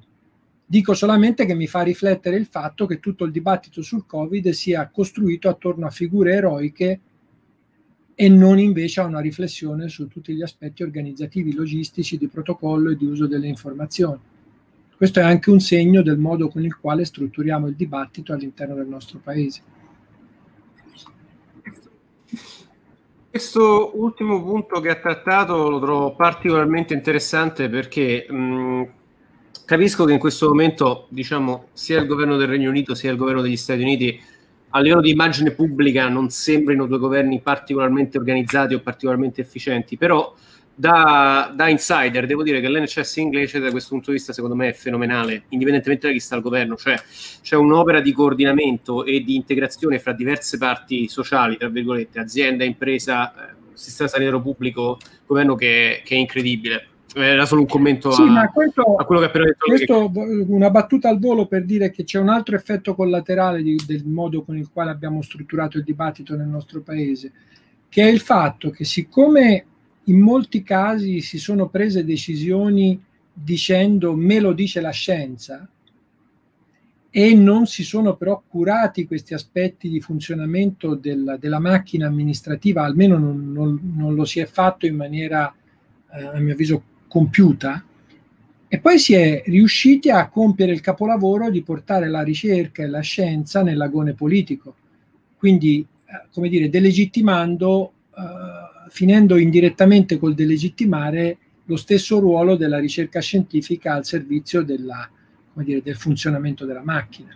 Quindi è questa personalizzazione costante che fa sì che non ci sia un'attenzione sul funzionamento delle strutture e che quindi poi tutto venga portato in un confronto dove appunto eh, il governo di turno ri- accampa dei meriti e l'opposizione di turno eh, come dire, svolge attacchi eh, senza che però sotto ci sia una macchina resiliente che è accettata come una risorsa collettiva e come un bene comune. Molto interessante, professore. E appunto io mi volevo ricollegare a questa a questo argomento di cui stavo parlando proprio adesso, del, del, di come l'agone politico si trasferisca in medicina e del fatto che alcuni, mh, alcuni personaggi si ergano a eh, figure eroiche, alcuni personaggi politici nella, nella narrazione, nella gestione stessa, che è la cosa più preoccupante della pandemia. E in questo caso mi riferisco proprio a, ehm, al ministro Speranza e al commissario Arcuri che la scorsa settimana hanno presentato in, ehm, in pompa magna il nuovo piano di, divulgaz- eh, di distribuzione per i vaccini eh, per, per, il Covid. Ehm, la mia domanda è se cosa sia da un punto di vista infrastrutturale, anche ricollegandoci alla questione dell'integrazione fra le diverse parti, cosa serva ancora all'Italia e al nostro sistema sanitario per distribuire 202 milioni di dosi di vaccini che verranno distribuite nel corso dell'anno in eh, un tot di dosi a seconda dei trimestri, adesso non mi ricordo, che però richiedono una grande conoscenza delle... Mh, eh, di, di, come la popolazione sia distribuita e, ehm, e, anche una grandissima capacità organizzativa, soprattutto in, in, regioni e sistemi sanitari che sono molto diversi tra loro per, eh, dal punto di vista logistico, cioè per caratteristiche logistiche e da un punto di vista de, anche della differenza della, della, conservazione dei vaccini Ma, e delle allora, loro caratteristiche. Innanzitutto, parlando di Covid, eh, il Covid alla fine, come dire, è, una, uh, è un virus, eh, ha la sua complessità da un punto di vista di configurazione biologica e di composizione a livello molecolare cellulare, i meccanismi di riproduzione, ma è un virus. E la gestione di Covid è eminentemente pre-vaccino un problema logistico organizzativo. Ce lo dicono i risultati ottenuti dagli stessi cinesi, ce lo dicono i risultati di Singapore, ce lo dicono con tutte le difficoltà le modalità di risposta tedesche e di altri paesi, ce lo dicono le difficoltà che abbiamo dovuto sperimentare. Il punto è che se noi, anziché riflettere sugli elementi organizzativi e logistici, eh, coltiviamo la narrazione eh, appunto degli eroi, riproduciamo gli schemi rispetto ai quali siamo stati maestri eh, durante la seconda guerra mondiale con la nostra spedizione in Russia.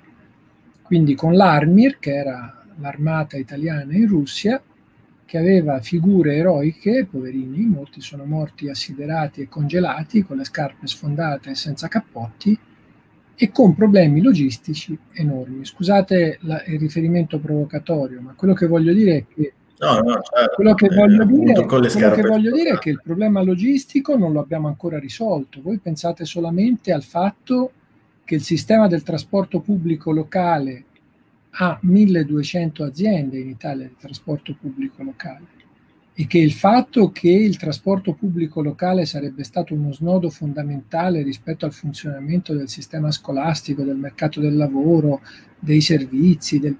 era noto a marzo, non è che lo possiamo scoprire oggi alla seconda ondata. Quindi arrivo alla risposta. Eh, la somministrazione dei vaccini è un problema logistico né più né meno che la gestione della pandemia. Abbiamo il tempo per programmare eh, la soluzione di questo, di questo problema logistico, di questa sfida logistica.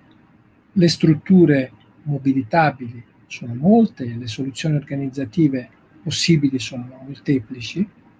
Io mi auguro solo che anche questa volta non si faccia riferimento alla capacità di sopportazione e all'abitudine alla sopportazione da parte dei cittadini. Perché cito questa capacità di sopportazione? Perché la stessa capacità di sopportazione che vedo quando si entra al capezzale di un caro malato, come è capitato anche a me, in una struttura pubblica e ci si guarda attorno dicendo Dio mio dove l'hanno portata, nel caso di mia madre, o dove l'hanno portato? Nel caso di mio padre, e però alla fine questa capacità di sopportazione poi tutto riassorbe.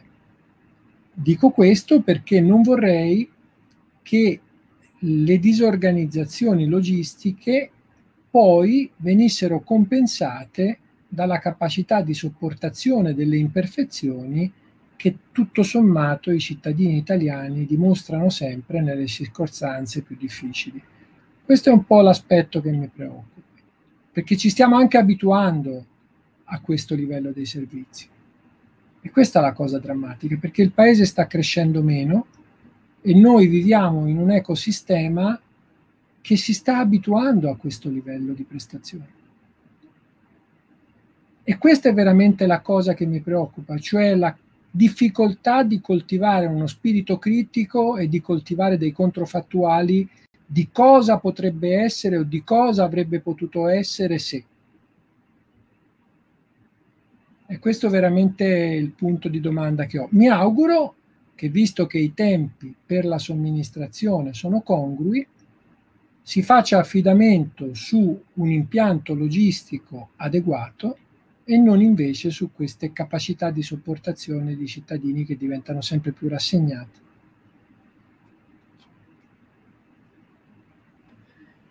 Grazie prof, eh, sono assolutamente d'accordo, eh, infatti ci auguriamo diciamo, che la nostra classe politica e la nostra classe dirigente prenda in mano questo problema per il futuro. Dunque, siamo in chiusura con lei e a questo punto direi lascerei la parola a Maria Paola per l'ultima domanda di rito che è completamente scollegata da, dal topic della discussione di solito. Allora, professore, questa domanda. C'è un lag, c'è un lag allucinante. Sì, Maria Paola parla come un robot praticamente. Sì, esatto. Il bello della diretta, scusi. Uh, Sì, Yeah. sì, Darth Vader. Ok, Maria Paola è un cyborg. mi sentite me? È una prova No, c'è definitiva. un, c'è un lag assurdo. Vabbè, la, la faccio io, non ti preoccupare. Vado io. Allora, prof, la- facciamo questa domanda a tutti i nostri ospiti. Ehm, Sì. La domanda è: che libro per un'eventuale terza ondata di lockdown o semplicemente per le vacanze natalizie? Speriamo per queste in realtà. Che libro consiglia di leggere e poi qual è, qual è il libro che le ha cambiato la vita? Quindi due libri. Allora, beh, queste sono domande.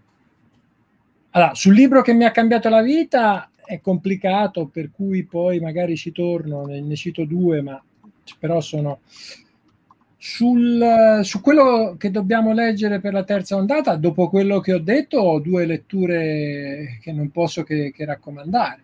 La prima è Il maestro e Margherita di Bulgakov, per capire la componente surreale che qualche volta viviamo nei rapporti con l'amministrazione, anche per coltivare magari con sorriso eh, amaro, però uno spirito critico. E il secondo è un libro poco noto di un economista che all'epoca era a ULB a Bruxelles e che poi fu- si trasferì a, a Berkeley, dove tuttora è. Lui si chiama Gérard Roland, Roland con la D finale, e il libro è un libro in francese, Economie politique du système soviétique, l'economia politica del sistema sovietico, perché è un libro magistrale per capire tutti i fallimenti dello Stato eh, micro e tutti i casi che, eh, diciamo, di fallimento nella gestione delle informazioni da parte della pubblica, della, della, della, naturalmente in quel caso da parte di un'economia pianificata. Eppure vi assicuro che molti di quei fallimenti all'interno dell'economia pianificata poi sono gli stessi meccanismi che sono alla base dei fallimenti che, che riscontriamo. Dal punto di vista dei libri che mi hanno cambiato la vita, ma direi Joyce, eh, Daedalus, e la seconda cosa invece sono i libri di Herbert Simon eh, che, che, che mi hanno molto ispirato, quindi ce ne sono diversi. Grazie davvero, prof. Eh, la ringraziamo infinitamente per la partecipazione, punti molto interessanti. Grazie a voi. E Grazie ci sentiamo presto. Grazie. Grazie. Arrivederci. Grazie, arrivederci. Allora, ragazzi, siamo giunti quasi alla fine di questa maratona. No, Maria Paola, Maria Paola- Maria Paola è come Sempre libri- bellissimo. eh, sì, del tuo software. No, MP proprio è una tragedia, non sta andando bene. Ragazzi, io ho già uscire rientrare. Eh, infatti, ho già i nostri ospiti in background, per cui direi che ehm, li, li facciamo accomodare. Allora, salutiamo Fabio. Ciao Fabio, grazie come al solito. Ciao, Allora, ragazzi. Fabio. facciamo entrare prossimo ospite. Allora, innanzitutto i ragazzi di G, ehm, i giovani medici per l'Italia GMI, Antonio Cucinella. Ciao Antonio, benvenuto.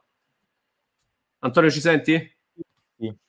Grande, ciao. Antonio. E rimaniamo in attesa anche di Davide che ha partecipato prima e il nostro prossimo ospite è il dottor Roberto Pieralli.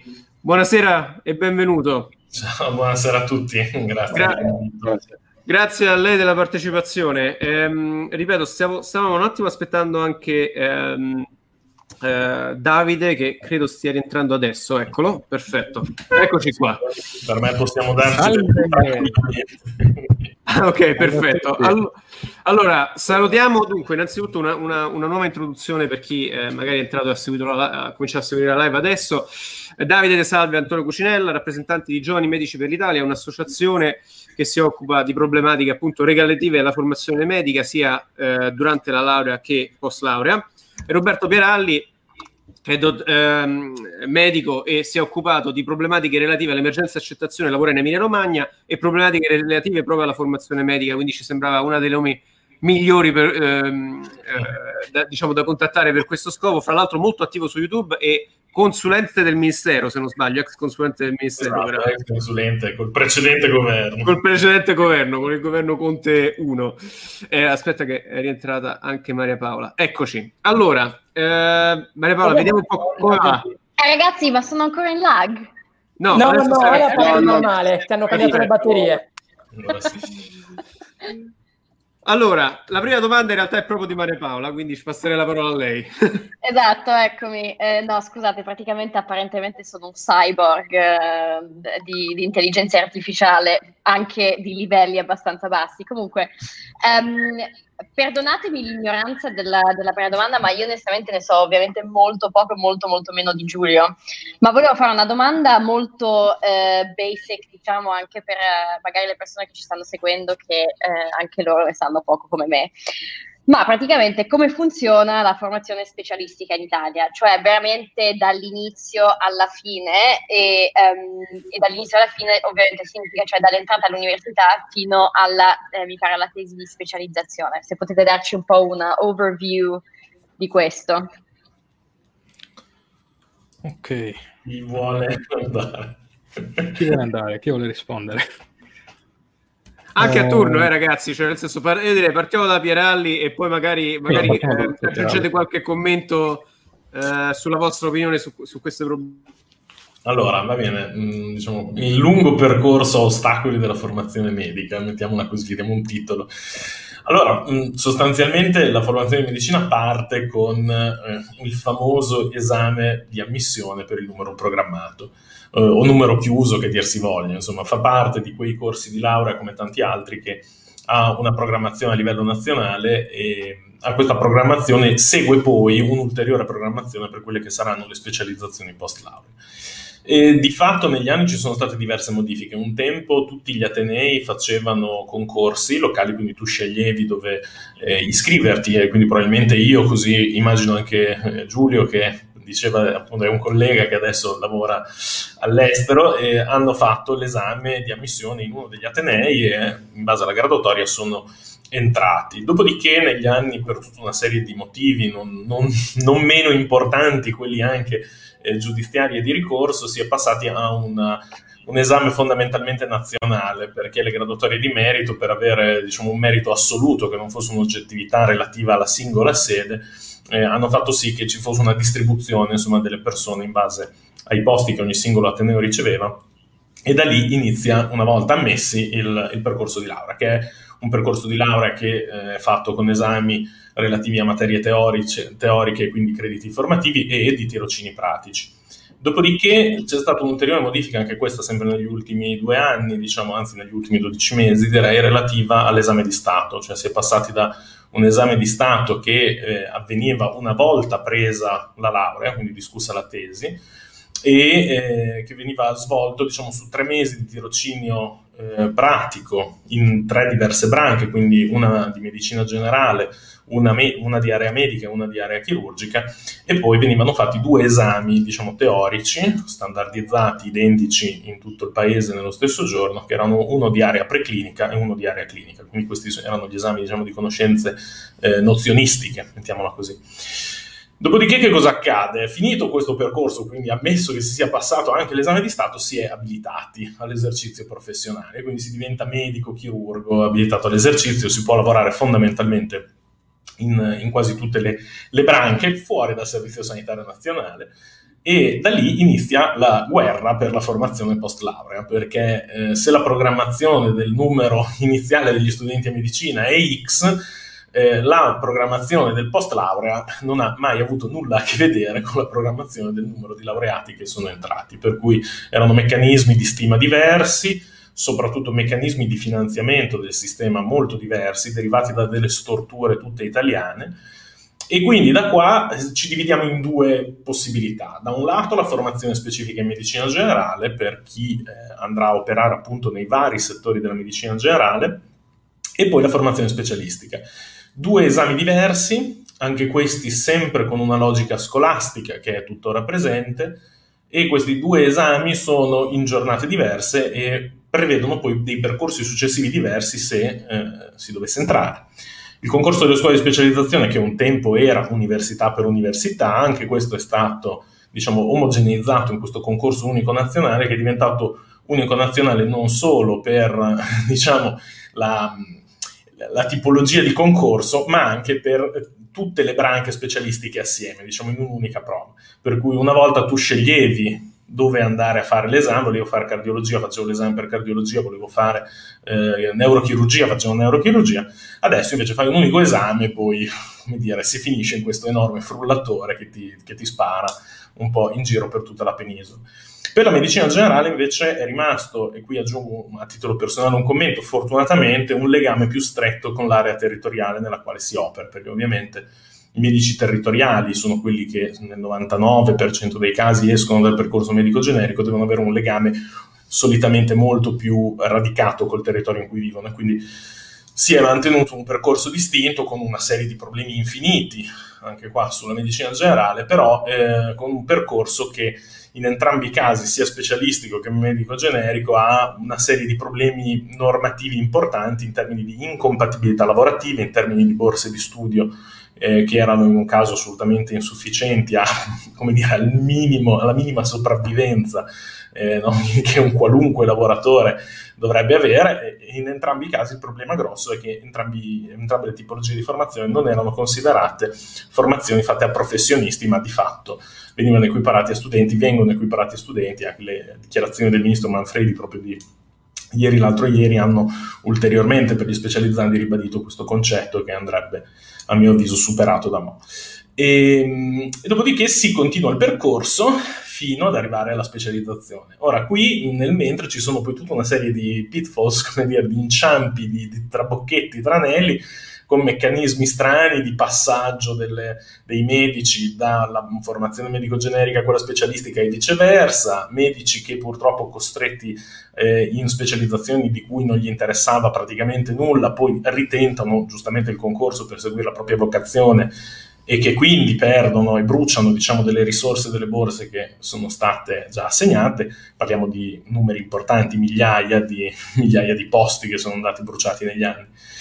E questo ovviamente su un percorso, su un vestito troppo stretto, perché appunto il finanziamento di, di questo meccanismo è sempre stato ampiamente sotto, sottostimato.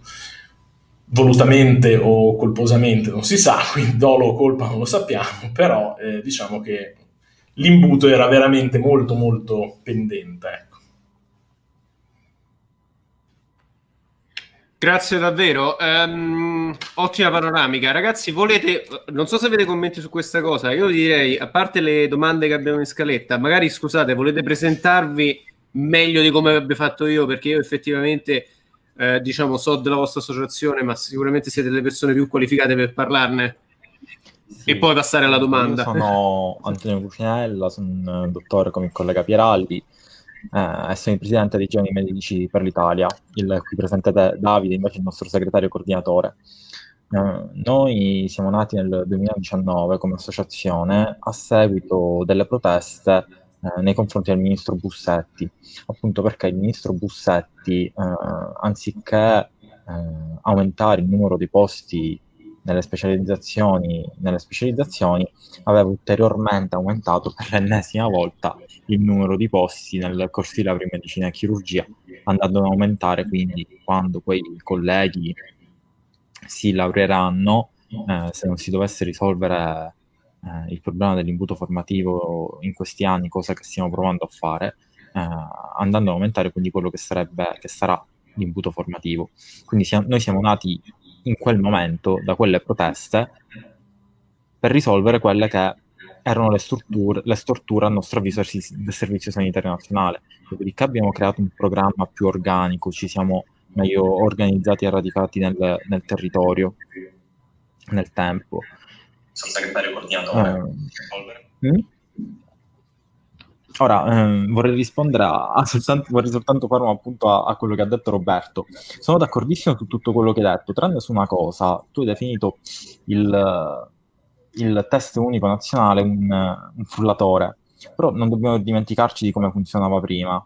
Prima come funzionava? Funzionava che eh, praticamente poteva entrare in determinate specializzazioni i pupilli eh, dei, dei vari direttori sanitari quindi, mentre ora, in base al punteggio che fai, tu puoi aspirare a qualsiasi specializzazione, un tempo non era così.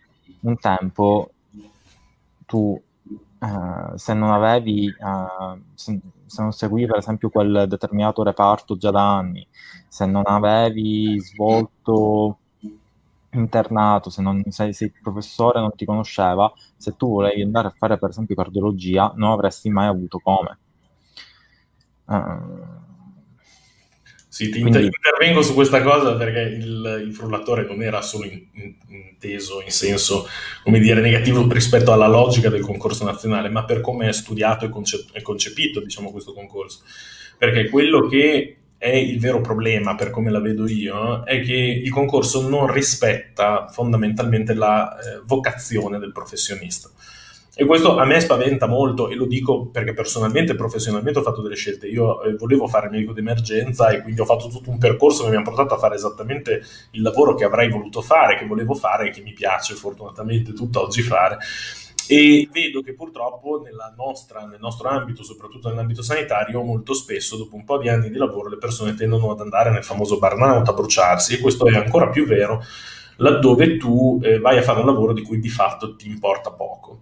Allora, eh, fulminarsi sulla via di Damasco è possibile, però credo che nel momento in cui un ministero, negli anni passati, ovviamente da quando è stato introdotto il concetto di concorso nazionale, nel momento in cui un ministero deve programmare e deve avere anche una visione no, sul sistema paese, deve proporre un concorso che consenta sì di valorizzare il merito su base nazionale, quindi di evitare quel fenomeno no, che tu accenni eh, sul baronato, diciamo, diamogli il nome che tutti conosciamo Esatto. Eh, però potrebbe tranquillamente eh, programmare un concorso nel quale dici, bene, vuoi coraggiare per cardiologia? Perfetto, fai il concorso nazionale per cardiologia, vuoi fare ginecologia ostetricia?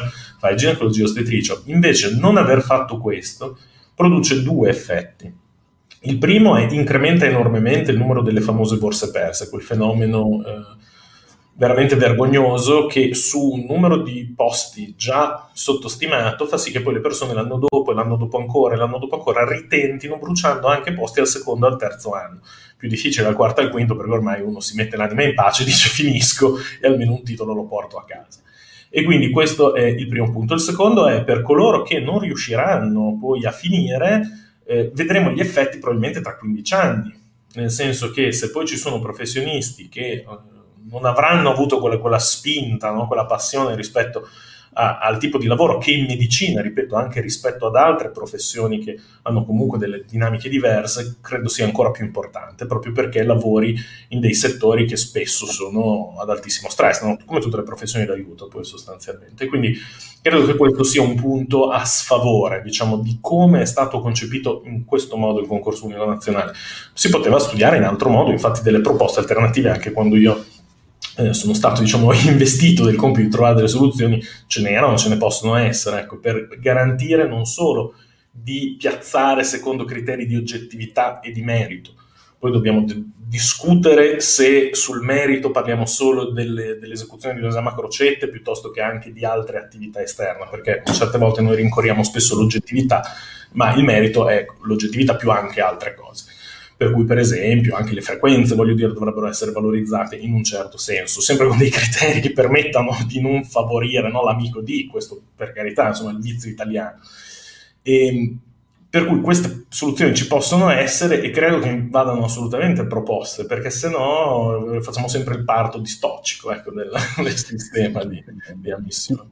Hai ragione, però bisogna sempre valutare i pro e i contro. Cioè, io mi ricordo sempre che eh, quando faccio una proposta, mi ricordo sem- sempre che noi siamo in Italia. Eh, non tutti. noi no, però vabbè. Mi ricordo sempre che siamo in Italia, quindi ogni proposta bisogna sempre ricordarsi che anche se nasce con nobili scopi, in Italia può diventare un boomerang. Per cui strutturare un concorso suddiviso per, bra- per, per branche, non che, che, sia unico, potrebbe aprire, per come la vedo io, alla possibilità di innumerevoli ricorsi. Perché se è vero che ci sono concorsi diversi, però le specializzazioni quelle sono. Per cui se io che ho fatto per, esem- per esempio un concorso in cardiologia e non entro in quella specializzazione, però faccio un punteggio più alto che mi permetterebbe de- di entrare in ginecologia, nulla mi vieta di effettuare ricorso conosce- e sappiamo benissimo come funziona la giustizia amministrativa in Italia, per cui si potrebbe bloccare tutto quanto per mesi, mesi, mesi o anni. non concordo, dipende da come viene costruita la normativa che sta dietro. Dipende sempre da come viene costruita la normativa e dipende dai giudici che si incontrano, perché io faccio sempre l'esempio della, della legge Biancogelli, è nata con uno scopo, viene utilizzata per lo scopo diametralmente opposto. Ora, eh, per ogni cosa, come dicevo, bisogna sempre valutare i pro e i contro, quindi hai ragione, si potrebbe strutturare meglio, però ricordiamoci dove siamo. Eh, io ho una domanda da questo punto di vista. Se, scusa Antonio se non hai finito. Eh? No, no, no, ho finito, ho finito. Ok. Ho Una domanda da questo punto di vista, ehm, Roberto. Allora, tu, eh, innanzitutto una, una cosa, ovviamente abbiamo un, un pubblico molto generale, quindi magari cerchiamo di spiegare, quando, quando fa- quando- quando fa- parliamo di un problema molto specifico, cerchiamo di spiegare un attimo in cosa consiste, cosa che finora abbiamo fatto, ma lo dico diciamo perché entriamo un po' nel dettaglio adesso. Certo. Ehm, tu, ecco, come lo struttureresti il concorso nazionale? Perché ti dico la mia esperienza. Allora, io non sono né figlio né parente di grossi medici, né amico di grossi medici. Ho avuto abbastanza fortuna, diciamo, quando, quando sono entrato ehm, in specializzazione, eh, perché c'erano abbastanza posti. E, eh, e niente, quello che è successo è che sono entrato in specializzazione eh, al, al concorso, poi mi sono specializzato, poi appunto non ho trovato lavoro. Poi diciamo nel- nel- in tutto il processo di, di selezione, poi c'è anche una domanda sull'ingresso in medicina, ne parliamo, secondo me ci sono delle- dei fenomeni da analizzare che sono controintuitivi. Ma ecco, tornando eh, sul punto del concorso nazionale, qua in UK, qua in Regno Unito pure c'è il concorso nazionale.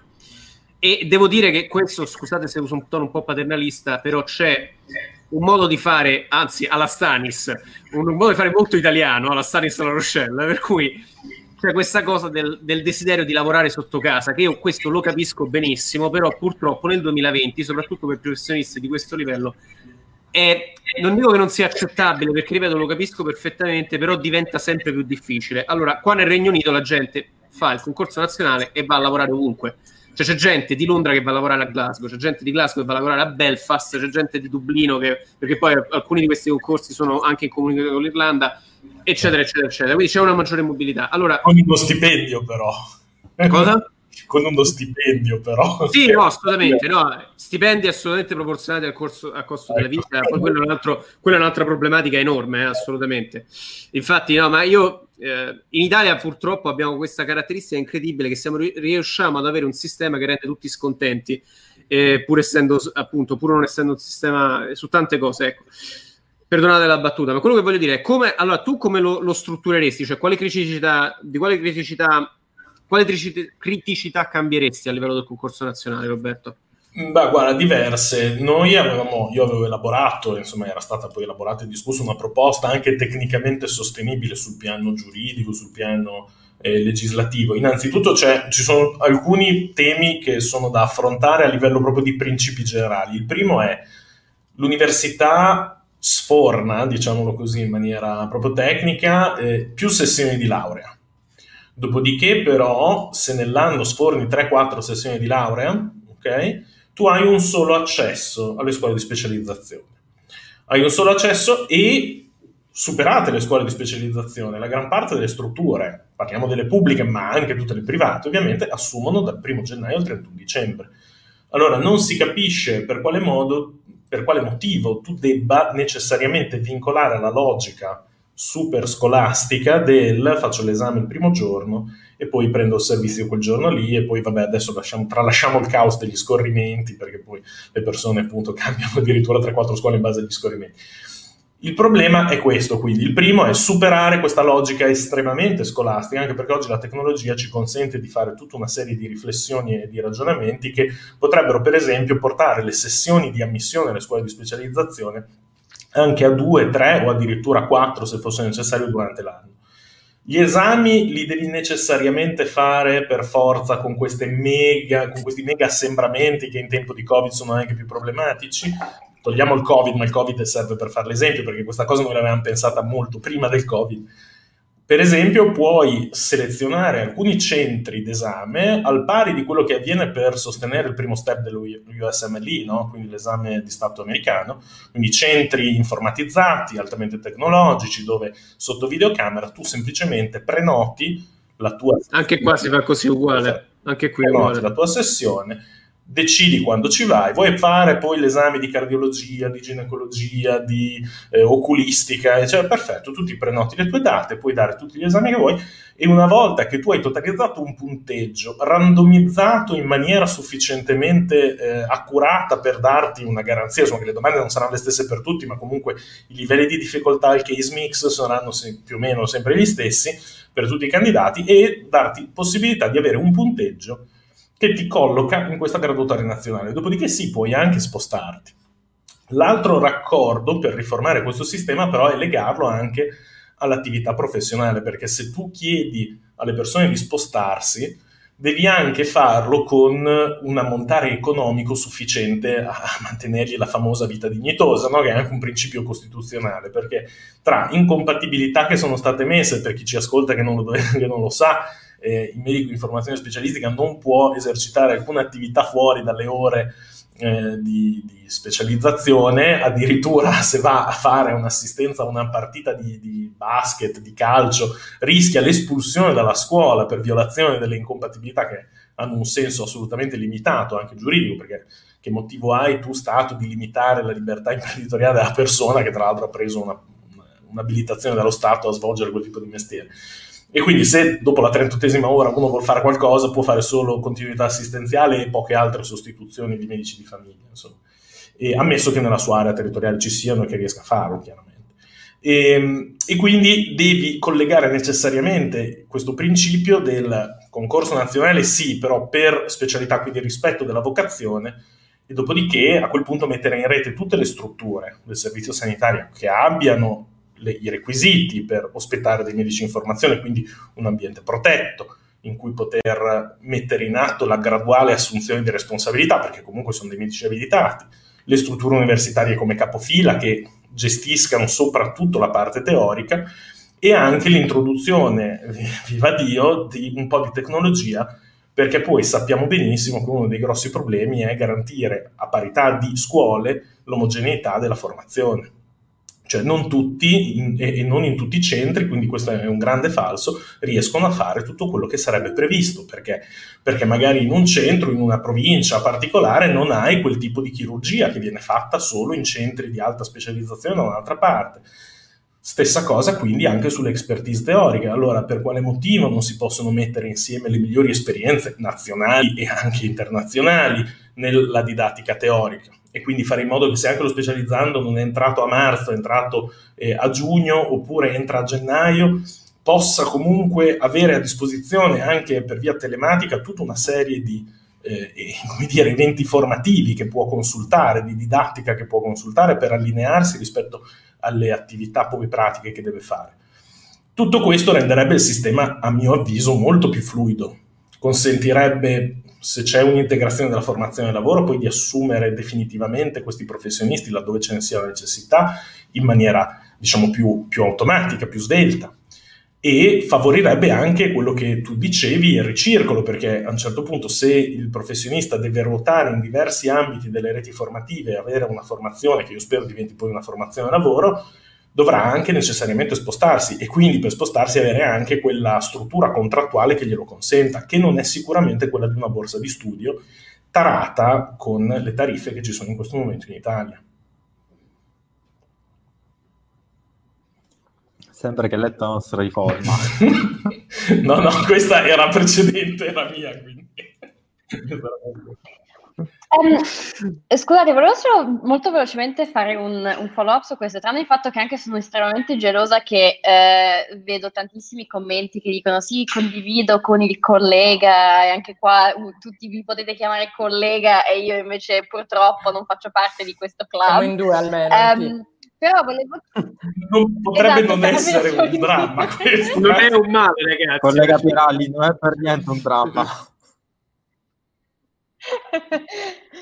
um, no, ma mi interessava invece proprio Giulio, dato che tu hai fatto il, percorso iniziale in Italia e poi sei venuto in Inghilterra, com'è ehm, diciamo, l'approccio in Inghilterra, quello che hai appena detto?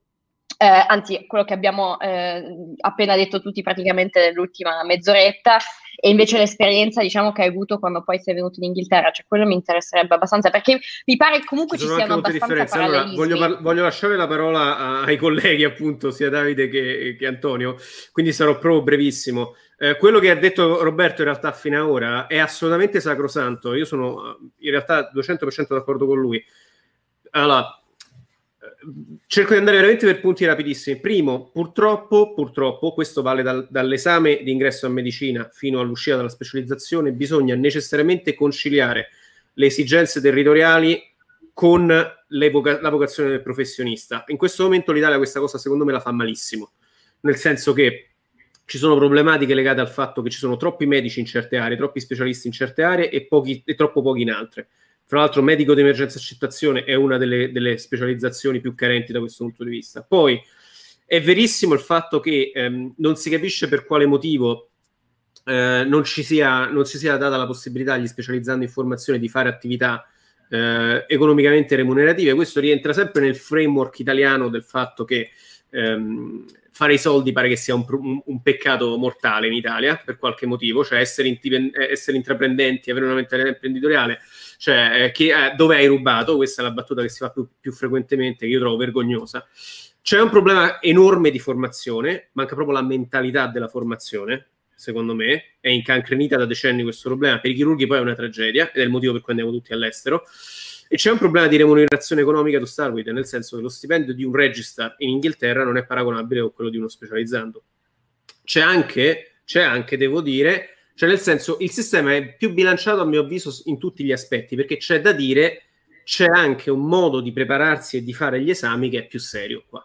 Nel senso che c'è un'attività di tutoraggio continua, c'è una propensione a fare la didattica obbligatoria per tutti i medici, tutti i medici, compresi quelli che non sono accademici, è un, è, un, è un, requisito del GMC, che è l'ordine dei medici inglese, nazionale, e, e gli esami sono tostissimi.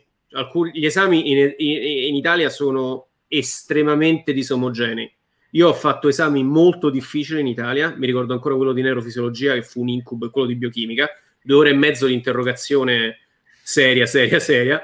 Ci sono altri esami che sono una barzelletta e così come anche, anche gli esami di ammissione eh, è estremamente discontinuo. Quindi questo per rispondere alla tua domanda. Scusate ragazzi, a voi la parola. Ah.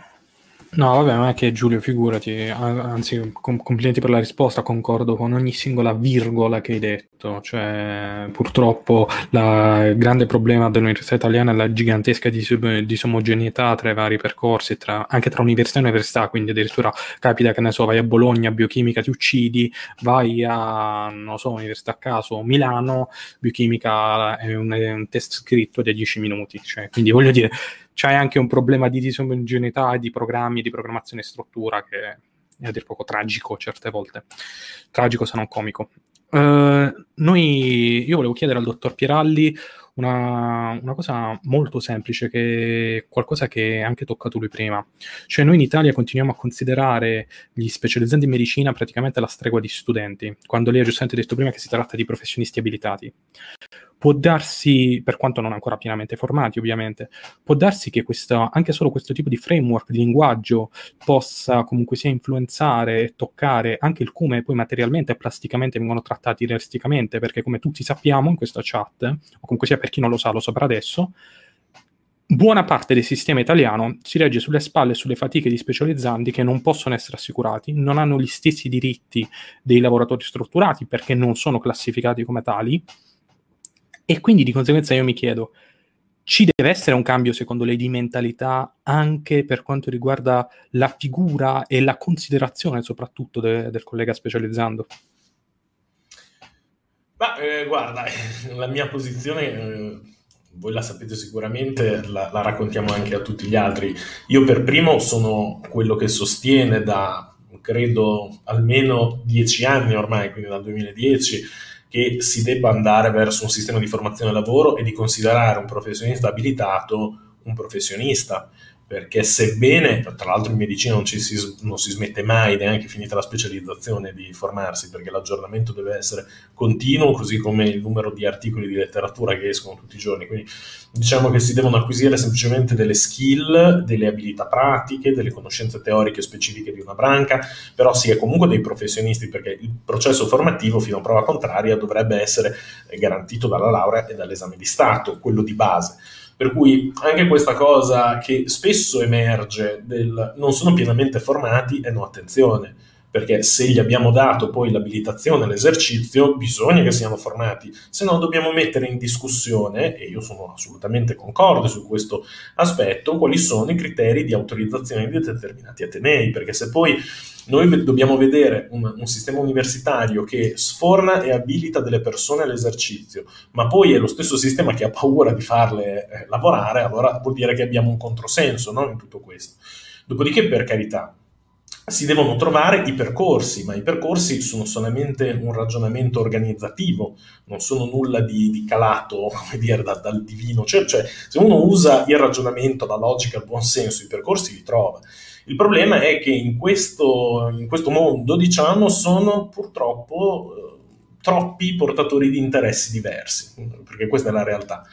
Eh, ci sono interessi dal lato universitario, ci sono interessi nell'altra branca che sono stati quelli sindacali per molto tempo e poi abbiamo purtroppo, e questo è il problema grosso, il paradosso del, del, disaccoppiamento che c'è tra il sistema formativo e il sistema del Servizio Sanitario Nazionale, che comunque è il 99% di quello che è l'attività sanitaria nel nostro paese, no? e, e, qui non faccio distinzioni pubblico-privato convenzionato, cioè metto sistema sanitario nazionale come in Inghilterra, eh, è diciamo quello che fa da padrone, cioè, il privato privato che vive solo di quello che fa eh, con eh, i sistemi assicurativi o col, paga- col, pagatore privato, diciamo che è praticamente una quota risibile rispetto al sistema pubblico. Allora, qui il concetto diventa questi due sistemi devono necessariamente rimanere accoppiati, ma non nel senso contrattuale della formazione del lavoro, nel senso della funzionalità del sistema, perché quello che è successo in questi anni è che da un lato abbiamo detto che il medico laureato e abilitato doveva continuare a fare lo studente nelle scuole di specializzazione, dall'altro, proprio laddove mancava il personale, medici neolaureati sono stati messi a coprire una quantità di posti che sono migliaia, quindi sono migliaia i medici che lavorano in SSN tutti i giorni, o in SSN o in altre strutture Facciamo l'esempio della medicina territoriale, ma facciamo l'esempio, non serve che lo dica io, che lo dico da anni, ma finalmente l'ha detto anche Report eh, alcuni giorni fa, eh, credo dieci giorni fa, rispetto al sistema di emergenza-urgenza. Io lavoro in un'unità operativa di eh, emergenza territoriale pronto soccorso dove fondamentalmente ormai il 70%, almeno per la parte appunto de- del, del mio settore, quello dell'emergenza territoriale, non ha specializzazione ma è un organico ormai fisso e stabile. Ci sono una quantità di sistemi di pronto soccorso che sono pieni di medici laureati abilitati e fine, e che fanno questo lavoro da 10, 12, 15 anni. Allora, il problema è se queste persone sono state in grado per necessità loro, non, nel senso private perché non erano magari riusciti a entrare in una specialità, oppure erano entrati molte volte in specialità che non corrispondevano alle loro aspettative Dall'altro il sistema sanitario ne aveva bisogno e quindi li ha utilizzati, li ha messi in servizio. E noi oggi, numeri alla mano, non siamo in grado di fare a meno di questi professionisti, perché se andiamo a fare i conti, proprio i, i conti della serva, io quando raccolsi i primi dati mi trovai alcune decine, cioè quasi una decina di migliaia di persone in servizio che non avevano avuto la possibilità di completare la formazione. Allora, questa è una presa in giro perché il sistema sanitario e le regioni che devono mandare avanti i servizi hanno la necessità di incaricare queste persone. Io solo questa settimana ho ricevuto 12 lettere di incarico, cioè 12 richieste di, di assumere incarico. E dall'altro lato, invece, il sistema formativo ti considera un acefalo non capace di prendere delle decisioni, delle responsabilità e conseguentemente uno stipendio, addirittura con le dichiarazioni, secondo me, indecorose, veramente, che sono uscite dal ministro in questi giorni, che ha detto lo specializzando lo, lo useremo per fare i vaccini, ma siccome deve fare i vaccini, allora lo pagheremo fondamentalmente in crediti formativi universitari, che è, una, è, è un ragionamento inaccettabile perché lui non sa sicuramente che tutti quei medici che oggi stanno aspettando di entrare in specializzazione oppure che ci sono entrati, magari per anni sono stati proprio gli stessi medici dei centri vaccinali che almeno nella mia regione sono gestiti quasi solamente da medici laureati abilitati che hanno avuto degli incarichi convenzionali per gestire questi ambulatori vaccinali. Per cui è, è proprio una struttura, ogni area del sistema non comunica con le altre, non c'è una visione complessiva. E gli elementi sono quattro, eh, perché c'è assistenza ospedaliera, SSN, assistenza territoriale, università, medicina generale e, scusate, cinque specializzazioni. Quindi sono sistemi che non si parlano completamente tra di loro.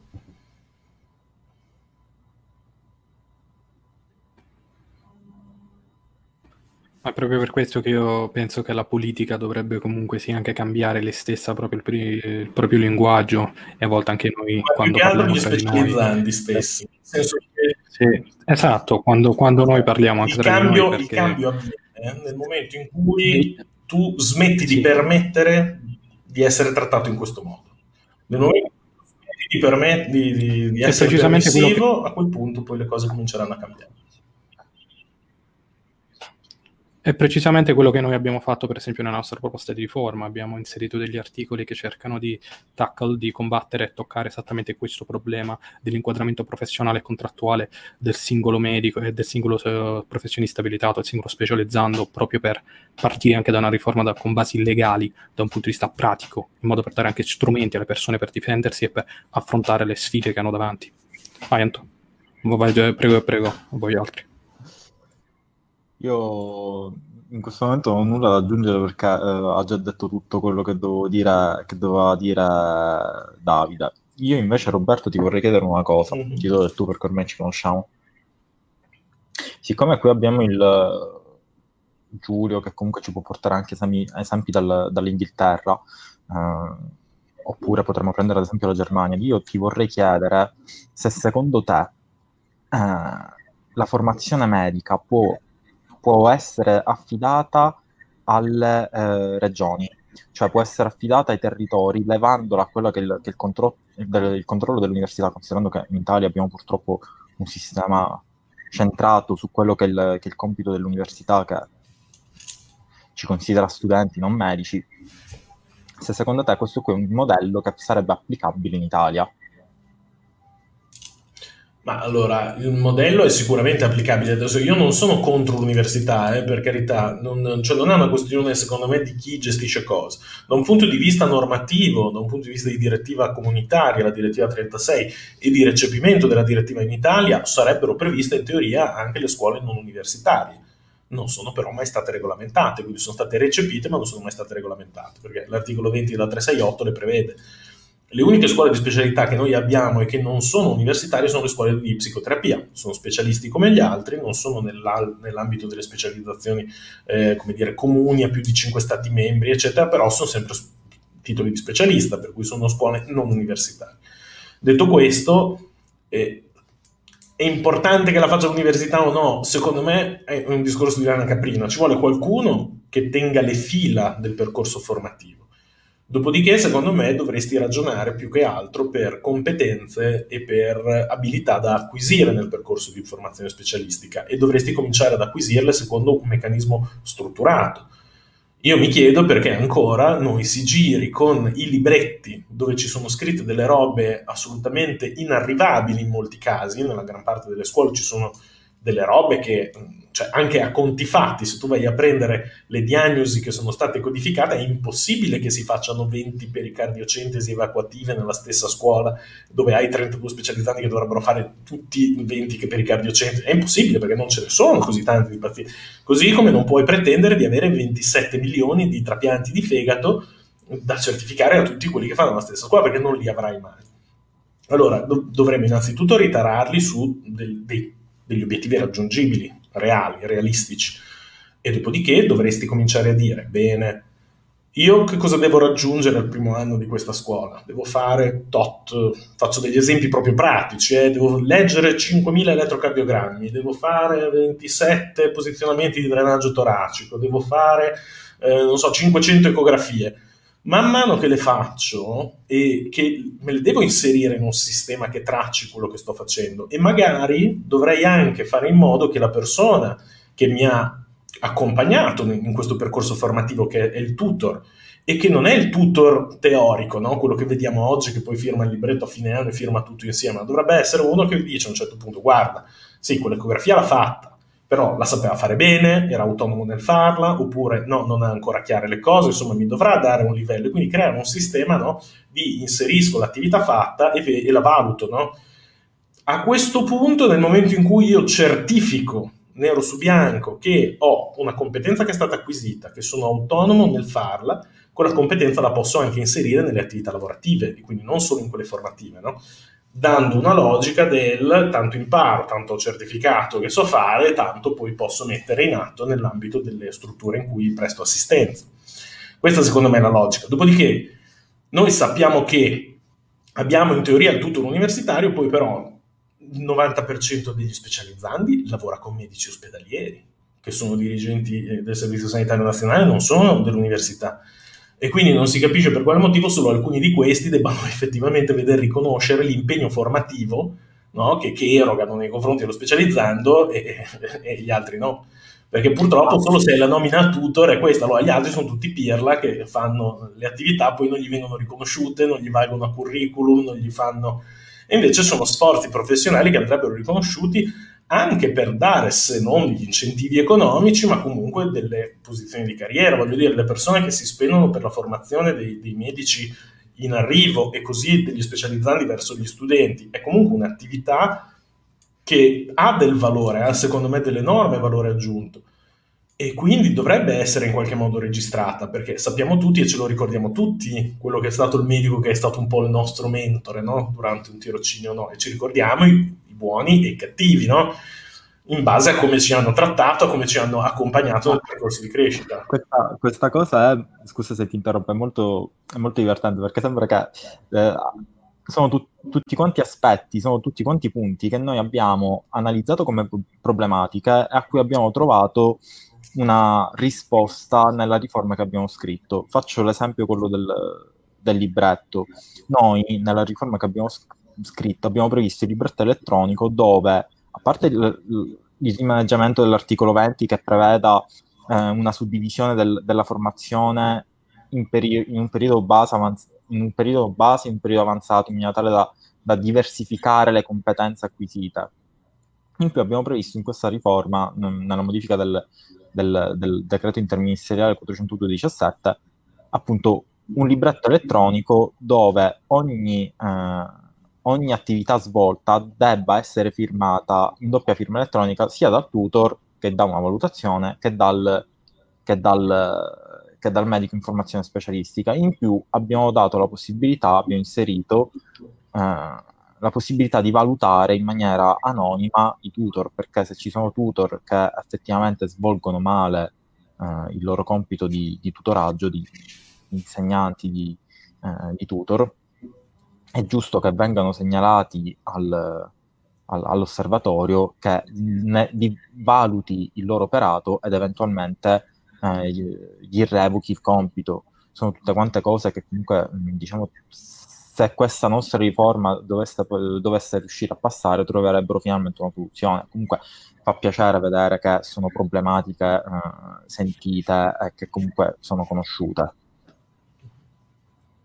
Ah sì, erano state analizzate e raccolte in una poi proposta di legge che fu depositata dopo la caduta del primo governo, insomma, del Conte 1. Ecco.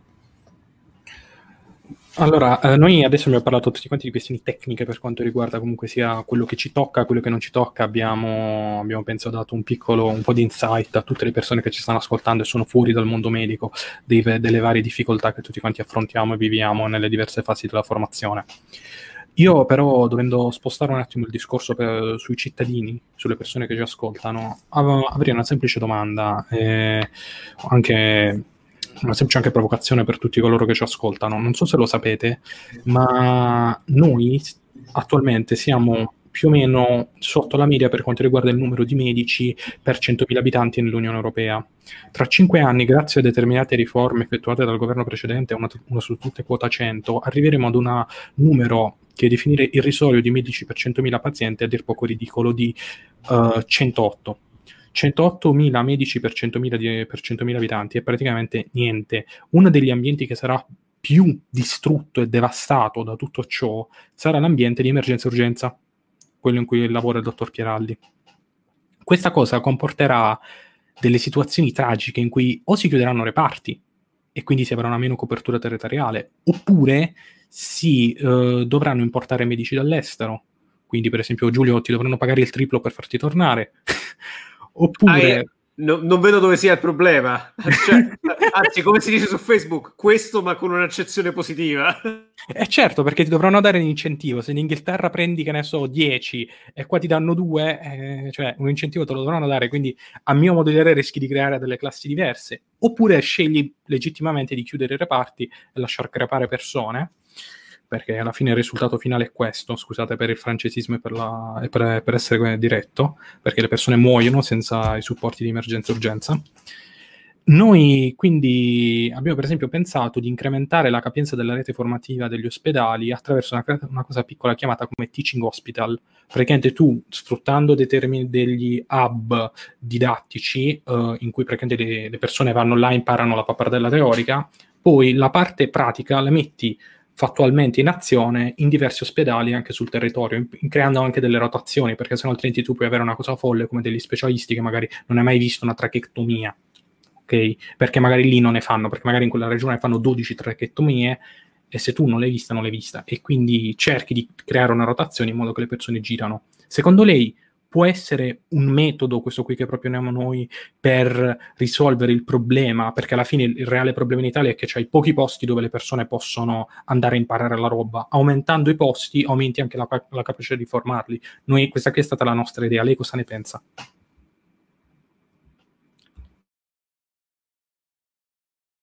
sul fatto che la rete vada ampliata perché non è possibile eh, non, è, non, è, per nulla possibile tenere questa rete formativa con delle necessità che però eh, vedono il doppio del, dei medici doversi formare. Faccio l'esempio di quello che succede oggi per, con l'aumento che c'è stato, che è un aumento che secondo me è stato fatto veramente coi piedi, non perché non fosse corretto farlo, ma tu non puoi pensare di avere una scuola che era abituata a ricevere 12 persone l'anno e dargliene 60 perché questo è il problema.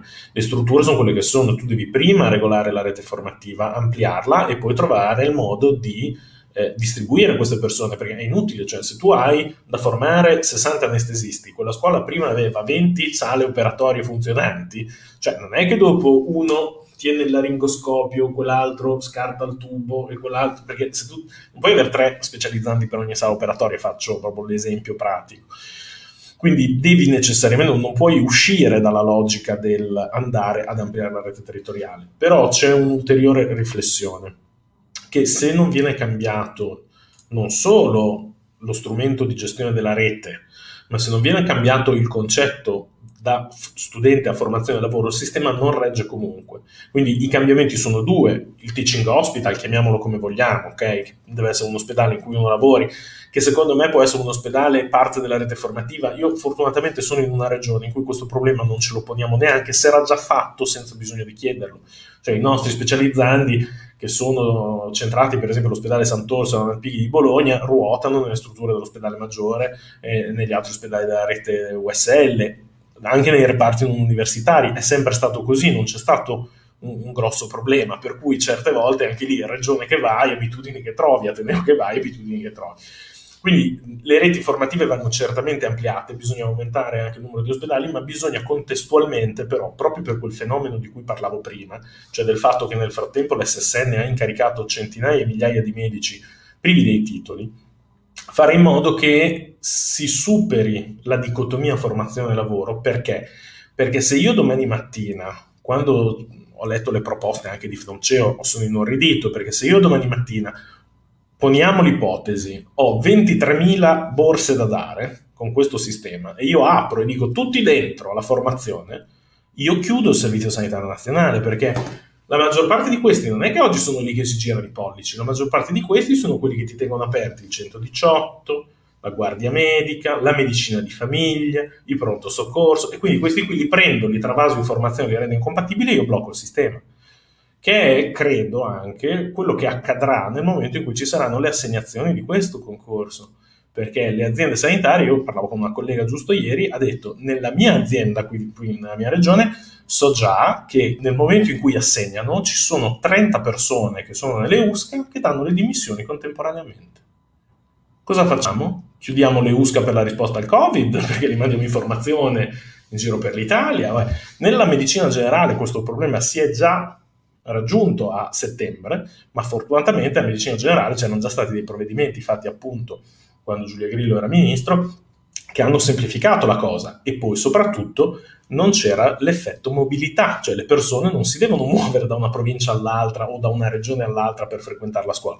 Per cui Speranza ha fatto un decreto il 28 di settembre in fretta e furia, proprio urgentissimo, neanche attendendo che l'efficacia fosse data dalla pubblicazione in gazzetta, ma l'efficacia al giorno della firma, dicendo no, no, chi ha degli incarichi li può tenere continua a lavorare e se continua a lavorare gli riconosciamo anche le ore di lavoro come formazione, coerentemente con quello che dice tra l'altro la direttiva europea. E quindi questo problema per le specializzazioni è un problema aperto ed è un problema scottante, perché in mezzo a una pandemia tu, voglio dire, lo sapete anche voi, quanti sono i medici che sono lì a girarsi i pollici tutto il giorno? Saranno il 2%, l'1%? Tutti gli altri di quei 23.000 che hanno fatto il concorso stanno lavorando e il 90% lavora in SSN. Quindi se non superiamo quel problema lì, secondo me non ne usciamo. Quindi benvenga il teaching hospital, benvenga però una visione strutturata di questa cosa. ok? E soprattutto andiamo a vedere quelli che hanno lavorato dieci anni, soprattutto nelle, nell'ambito dell'emergenza, nell'ambito il problema dell'emergenza si sta ampliando, eh, perché io già vedo anche per esempio nell'azienda qua a fianco a me ha pubblicato un bando alcuni mesi fa che avevo anche messo sulla mia pagina, nel quale dovevo usare i medici di guardia medica per coprire la medicina interna, per coprire degli ambulatori di supporto alla parte pediatrica, eccetera, eccetera. Quindi tutti quei medici lì servono e sono nel teaching hospital. Andiamo a vedere che cosa hanno fatto fino adesso, che formazioni hanno fatto, che competenze hanno acquisito, perché alla fine delle fiere ormai in medicina tutto è codificato, riusciamo a capire quante cartelle cliniche hanno chiuso, quante cartelle cliniche hanno firmato, quante procedure di un tipo hanno fatto, dell'altro hanno fatto. Anche perché io veramente su questo divento proprio da medico d'emergenza, ogni tanto mi scappa da ridere perché quando vedo alcuni che escono e fanno il concorso no, per medicina e chirurgia d'accettazione urgenza, che è la branca di cui parlavi, e trovi delle, delle, delle scemenze che sono veramente allucinanti. Ci sono 42, 42 tipi di specialisti diversi che possono fare il concorso per medicina e chirurgia d'accettazione urgenza, dall'allergologo al chirurgo, tranne il chirurgo toracico non si capisce perché no, se sei chirurgo generale sì, se sei chirurgo toracico no, anche questo uno me lo dovrà spiegare. Il geriatra va bene. Che magari proprio quello toracico potrebbe esatto, farlo. che poi quello toracico, cioè nel senso c'è il kit per la toracotomia d'urgenza che è tipo una procedura Parlando standard. della- eh, eh, questo- e questa è la cosa bella, e le follie italiane, c'è questa dissincronia amministrativa e, e formativa. Per cui che cosa succede? 42 scuole uguali, cioè che possono accedere allo stesso tipo di contratto. Medicina d'emergenza urgenza è una scuola di specialità che dura 5 anni, ma lo stesso concorso lo puoi fare anche con geriatria che ne dura 4. E questo concorso è inibito nell'accesso al medico che invece in quel pronto soccorso ci lavora da 15 anni a tempo pieno, ma ci lavora senza avere il titolo con contratti di lavoro autonomo precari. Allora, quell'attività lavorativa, che peraltro la direttiva europea dice che tu devi riconoscere, rendila utile a sostenere degli esami, a sostenere gli esami almeno concorsuali per mettere la persona alla formazione, no? fargli completare il percorso o addirittura assumerla regolarmente, perché questi purtroppo sono le famose foglie di figo su cui si, si regge tutto il sistema, per cui creano dei, dei problemi enormi da- dal punto di vista gestionale. Quindi il teaching hospital è assolutamente necessario, ma non è solo lui necessario, è necessario superare quella dicotomia.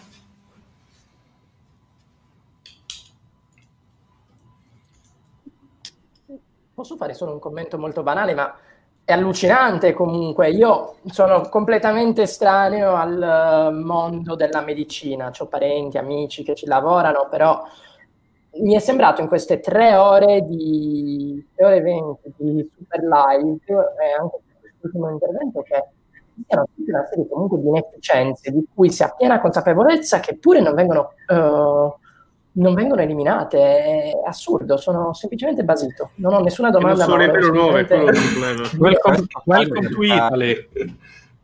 Questo, questo accade essenzialmente perché eh, anche con la nostra proposta si vanno a pestare i piedi a, eh, a interessi, a, a, poteri che si sono cristallizzati e che è difficile andare ad intaccare perché giustamente andrebbero a rinunciare, giustamente per virgolette, dal loro punto di vista, rinunciare al potere accumulato in anni eh, grazie a un sistema che si è incrancrenito non, non conviene. Sì, io fra le altre cose ho, ho, un ulteriore commento da fare da questo punto di vista che per i chirurghi poi la situazione in Italia è veramente terribile, nel senso che mh, manca una, una, vera e propria cultura de, dell'insegnamento e, e, la chirurgia diciamo è interessante perché rappresenta una di quelle branche in cui c'è la dimostrazione del fatto che più chirurghi non vuol dire più qualità perché i chirurghi hanno delle specifiche, a proposito delle competenze di cui parlava Pieralli, i chirurghi hanno spe, degli specifici target che devono saper ehm, eh, incontrare e che in Italia molto spesso non sono incontrati. Io faccio un neurochirurgo, ci sono delle patologie che ho cominciato veramente a vedere quando sono, mi sono trasferito in Scozia, perché in Italia abbiamo 3.000 e passa neurochirurghi quando in, in, Inghilterra ne abbiamo 800, mentre magari ci mancano non so quante migliaia di altri medici, per esempio della medicina territoriale, dell'emergenza accettazione, anestesia, eccetera, eccetera, eccetera. E, ehm, quindi diciamo la, punto è, la, la, disorganizzazione purtroppo è a tutti i livelli. Um, Antonio, volevi porre un'altra domanda, scusami. Sì. Mm.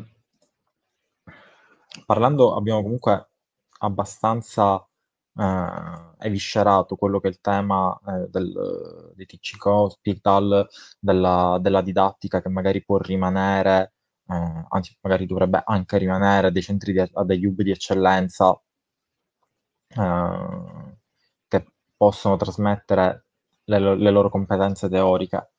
Abbiamo anche parlato di come, eh, di come comunque sia giusto ampliare la, la rete formativa. Ora, eh, noi, eh, scrivendo la nostra proposta di riforma, abbiamo anche considerato che siamo sempre in Italia.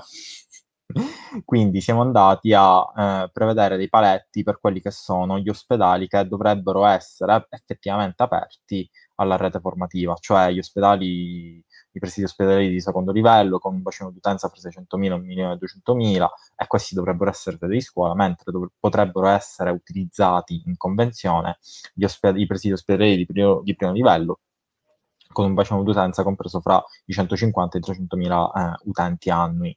Ora, noi abbiamo scritto questa proposta in questa maniera per evitare che eh, eh, gli specializzandi eh, possano essere utilizzati impropriamente come tappabuchi in ospedali minori dove l'utenza non, non permetterebbe di, di effettuare la pratica necessaria. Oltre a ciò, noi nella nostra proposta andiamo a legare il, non a legare, noi andiamo ad inquadrare il contratto di formazione a quello eh, del CCNL in maniera tale da garantire agli, ai medici in formazione specialistica i diritti che eh, tanto agognati, considerando che da un punto di vista delle responsabilità eh, nei fatti eh, nei fatti ci, ci, vengono già riconosciute. Ora, eh, è notizia di oggi che è uscita una proposta da parte del, eh, del PD, non è uscita proprio il, disegno, il testo, però è uscito un documento che io trovo molto interessante in quanto ha parecchi punti di contatto con quello che andiamo a proporre anche noi. La mia domanda è, tu di tutto questo cosa ne pensi? Ma, eh, oddio, sì, della proposta ho letto, infatti ho fatto anche un post eh, così divertito perché alla fine mi sembra che abbiano quasi fatto una coppia più o meno delle proposte che avevamo depositato già a suo tempo con il precedente ministro Giulia Grillo. E, ehm, però sono assolutamente d'accordo, cioè ben venga indipendentemente dalla parte politica che propone questa cosa, benché sia, tanto io sono un tecnico, quindi dal punto di vista tecnico è importante che la roba sia poi fatta. E, ehm, la cosa che credo... Eh, non si deve pensare che l'ospedale piccolo sia un ospedale dove si impara poco. E questo perché eh, ci sono alcuni aspetti della medicina in senso ampio che non si vedono più negli ospedali hub, non li riuscirai a vedere. Io ho fatto degli esempi un po' pratici, ecco. Eh, io lavoro e lavoro, ho lavorato sia nella, nell'hub sia nello SPOC, quindi nelle aree, diciamo, per chi ci ascolta che non conosce i tecnicismi, negli ospedali più piccoli di provincia che non hanno tutte le specializzazioni e che stanno, eh, come dire, in territori un po' più difficili, disagiati, eccetera, eccetera. In quei territori si hanno dei volumi di attività inferiori, ma spesso si hanno delle situazioni più complesse da gestire e questo è vero sia per l'emergenza urgenza, e, e soprattutto per l'emergenza urgenza, sia per eh, diversi aspetti delle cure primarie perché non hai tutto e subito, quindi devi imparare a fare di necessità virtù in alcuni casi. Poi è ovvio che noi non abbiamo le praterie di 300 miglia eh, senza, solo col deserto, no? come ci possono essere negli Stati Uniti, per cui è tutto un pochettino poi ricontestualizzabile nella realtà. Credo che si debba certamente fare la prima parte della formazione in ospedali hub per acquisire delle competenze, eh, diciamo, solide con un elevato volume di attività. Poi però sia necessario anche passare sempre eh, nello SPOC per dare un'occhiata e vedere che cosa si può gestire. Faccio degli esempi. La prima volta che mi è capitato di somministrare per la strada un fibrinolitico, che per chi non sa eh, che ci segue che cos'è, è un, un farmaco che si usa per l'infarto e che fondamentalmente in Italia non usiamo quasi più perché abbiamo una rete ospedaliera con delle cardiologie che sono in grado di fare no, la famosa coronarografia, l'angioplastica, insomma le riescono a fare eh, con tempi decisamente contenuti, quindi noi in Italia non abbiamo tanto bisogno di fare queste cose. Però può succedere... Mi permetto di interromperti un secondo, spezzando una lancia a favore del nostro Servizio Sanitario Nazionale, perché come giustamente dice lui, noi non utilizziamo più il fibrinolitico che invece è ancora utilizzato nel mondo perché il nostro servizio è eh, di qualità, mm. come puoi confermare anche tu. Sì. Certo, eh, però il fatto è che poi se non lo fai mai, quando ti serve, non lo sai usare. La prima volta che mi capitò, alcuni anni fa, di dover usare il primo fibrinolitico era una paziente molto giovane che aveva avuto un arresto cardiaco con un infarto e, e quindi insomma l'avevo rianimata con successo, eccetera, però ho detto questa non arriva fino eh, all'ospedale Hub viva perché era veramente messa male, quindi ho detto beh chiamo la cardiologa e le chiedo un, un consiglio, un suggerimento perché ero già deciso di fare quella terapia però volevo il famoso supporto. E giustamente la collega, anche lei giovane, mi ha detto sai eh, noi su questo tipo di pazienti non ci è mai capitato di farlo perché ormai viviamo in una, in una, realtà in cui abbiamo un'elevata tecnologia, per cui le cose un pochettino più di base facciamo fatica a fare. La stessa cosa mi è capitata, e qui ho ancora gli incubi, quando mi nacquero due prematuri in ambulanza per la strada, tutti e due estremamente prematuri, tutti e due rianimati. Robe che in un ospedale hub non avrebbero mai potuto verificarsi, perché? Perché nell'ospedale hub tutti quei casi lì sarebbero stati gestiti con le migliori tecnologie, il parto che aveva un minimo problema subito col cesareo per cui conoscere eh, anche le varie angolazioni in cui il mondo reale vive è importante. Ti dico che il posto dove ho imparato di più in meno tempo sono stati i miei mesi da medico di bordo. Ho fatto medico di bordo per una compagnia americana, mi sono andato a formare in, in quella branca lì, sono stato eh, via quattro mesi, a, è, un, è stata una formazione intensa.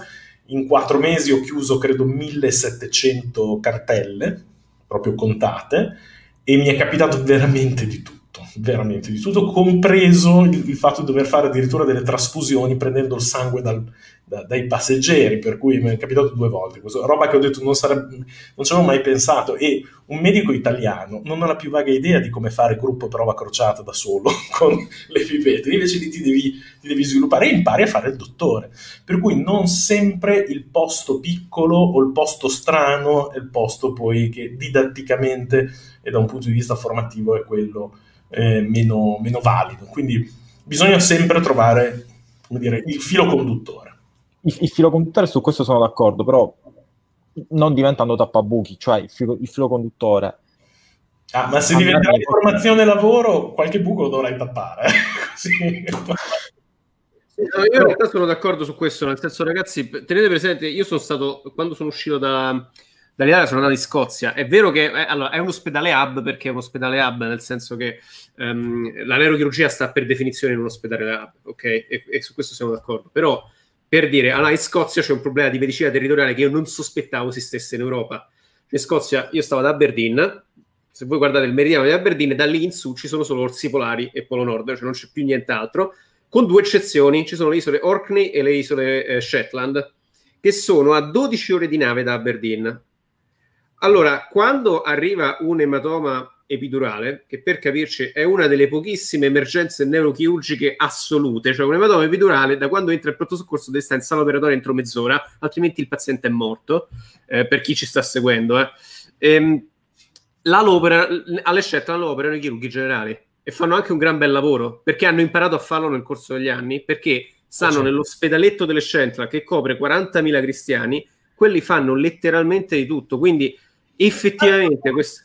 Cosa? Fai il dottore. Fai il dottore, fai veramente il medico, cioè il medico quello di fronte Quindi effettivamente questa cosa dell'ospedale periferico che, in cui non si impara, in realtà è, un, secondo me, nella mia esperienza, è un po' un mito da sfatare. Scusate, solo questo volevo dire. Sì, sì. No, ma condivido, condivido. Eh, guarda, ma ti faccio un altro esempio. In un altro caso, appunto, sempre di, di incarichi in ospedali piccoli, eccetera, eccetera, mi è capitato una notte, ero altra parte del globo, no? quindi versante americano. Eh, mi sono capitati una sera dove sono arrivati tre feriti d'arma da fuoco e uno d'arma da taglio contemporaneamente perché era stata una lite, sai, di qua ti tiri due schiaffoni, di là si scarica dei caricatori addosso il problema è che l'anestesista era uno, il chirurgo era uno e la persona più vicina a, all'anestesista che aveva un po' di esperienza di sala operatoria per portare il secondo paziente in sala operatoria ero io, per cui ho fatto l'anestesista numero due e quell'altro, che era il secondo chirurgo, era l'ortopedico. Però d'altronde, se hai quelle situazioni lì, devi fare necessità virtù. Allora impari se sei in situazioni, soprattutto quando vai in paesi magari dove non hai tutte le tutte le possibilità come abbiamo da noi. No? Questo forma però, perché ti cambia anche l'approccio e, e, soprattutto ti fa pensare un pochettino fuori dalla scatola a cui siamo abituati. Quindi è un'esperienza che io francamente consiglio a tutti. Dopodiché, ecco, non, non gli sparati, eh, ma in generale di vedere cose che escono un po' dall'ordinario a cui siamo abituati. Diciamo okay. che però Vai. dobbiamo contestualizzare. Mm-hmm.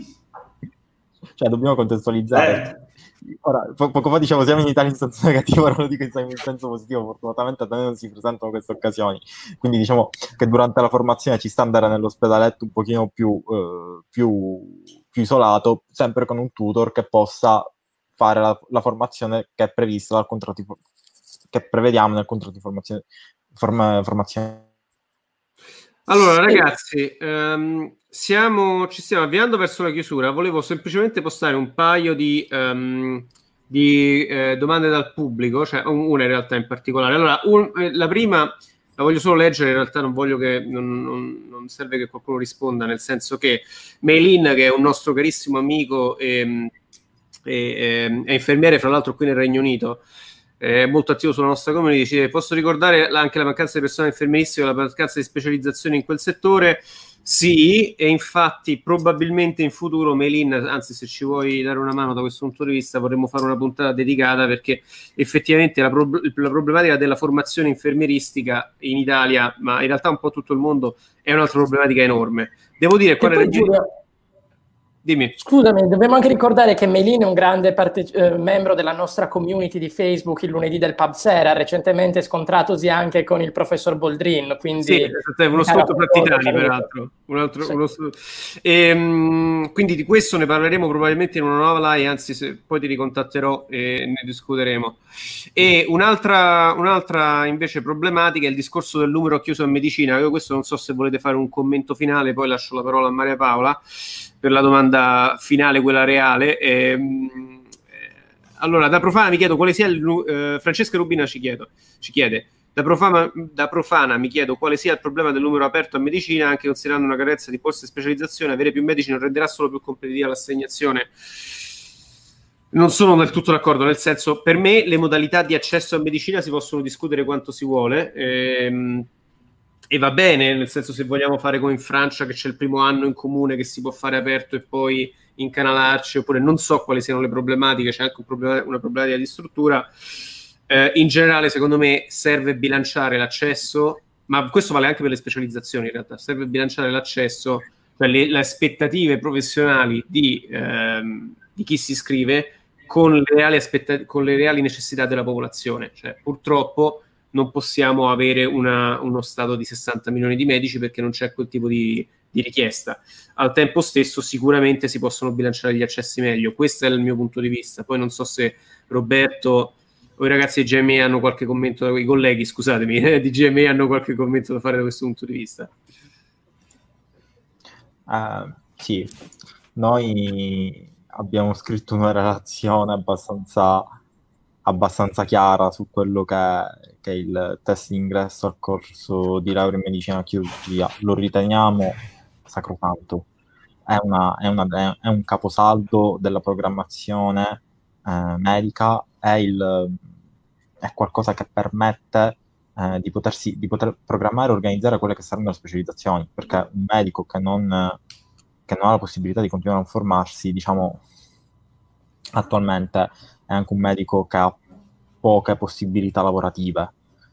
Eh, detto ciò, eh, mancano, mancano, le strutture, mancano, manca la possibilità all'ultimo test di, uh, per entrare a medicina al corso di laurea, mi pare che hanno partecipato qualche 37.000, o forse anche di più, non mi ricordo bene il numero, ma erano numeri esorbitanti, considerando che, che il costo uh, per formare ogni medico si aggira intorno ai 25.000 euro a testa per i sei anni, ci rendiamo conto di come siano costi sì, improponibili dove si potrebbe andare a fare lezione allo stadio a questo punto. Eh, la realtà è che il corso di laurea in medicina e chirurgia è un corso eh, con la frequenza obbligatoria, è un corso dove i tirocini formativi devono essere svolti, è un corso dove è importantissimo, è importantissima che rimangono eleva- eh, permangono elevati standard qualitativi. Rimuovere il, il test, a nostro avviso, è sbagliato. Utilizzare un modello francese, a nostro avviso, è ancora più sbagliato perché tutti quanti dicono sì, il modello francese è bellissimo. Quello che poi non si dice è che tantissimi di quei ragazzi vanno in burnout. Tantissimi di quei ragazzi eh, perdono anni della loro vita perché una volta che falliscono possono ritentare una seconda volta e dopodiché basta, ma nel frattempo hanno perso anni di vita. Quello che non si dice è che la stessa Francia sta cercando un modello per poter superare eh, tutto questo, io potrei prendere anche ora subito il, eh, il documento di cui parlo, che è questo qui. È possibile mettere la condivisione schermo? Non credo eh, che... dire, Ragazzi, siamo in chiusura più o ah. meno, quindi cerchiamo.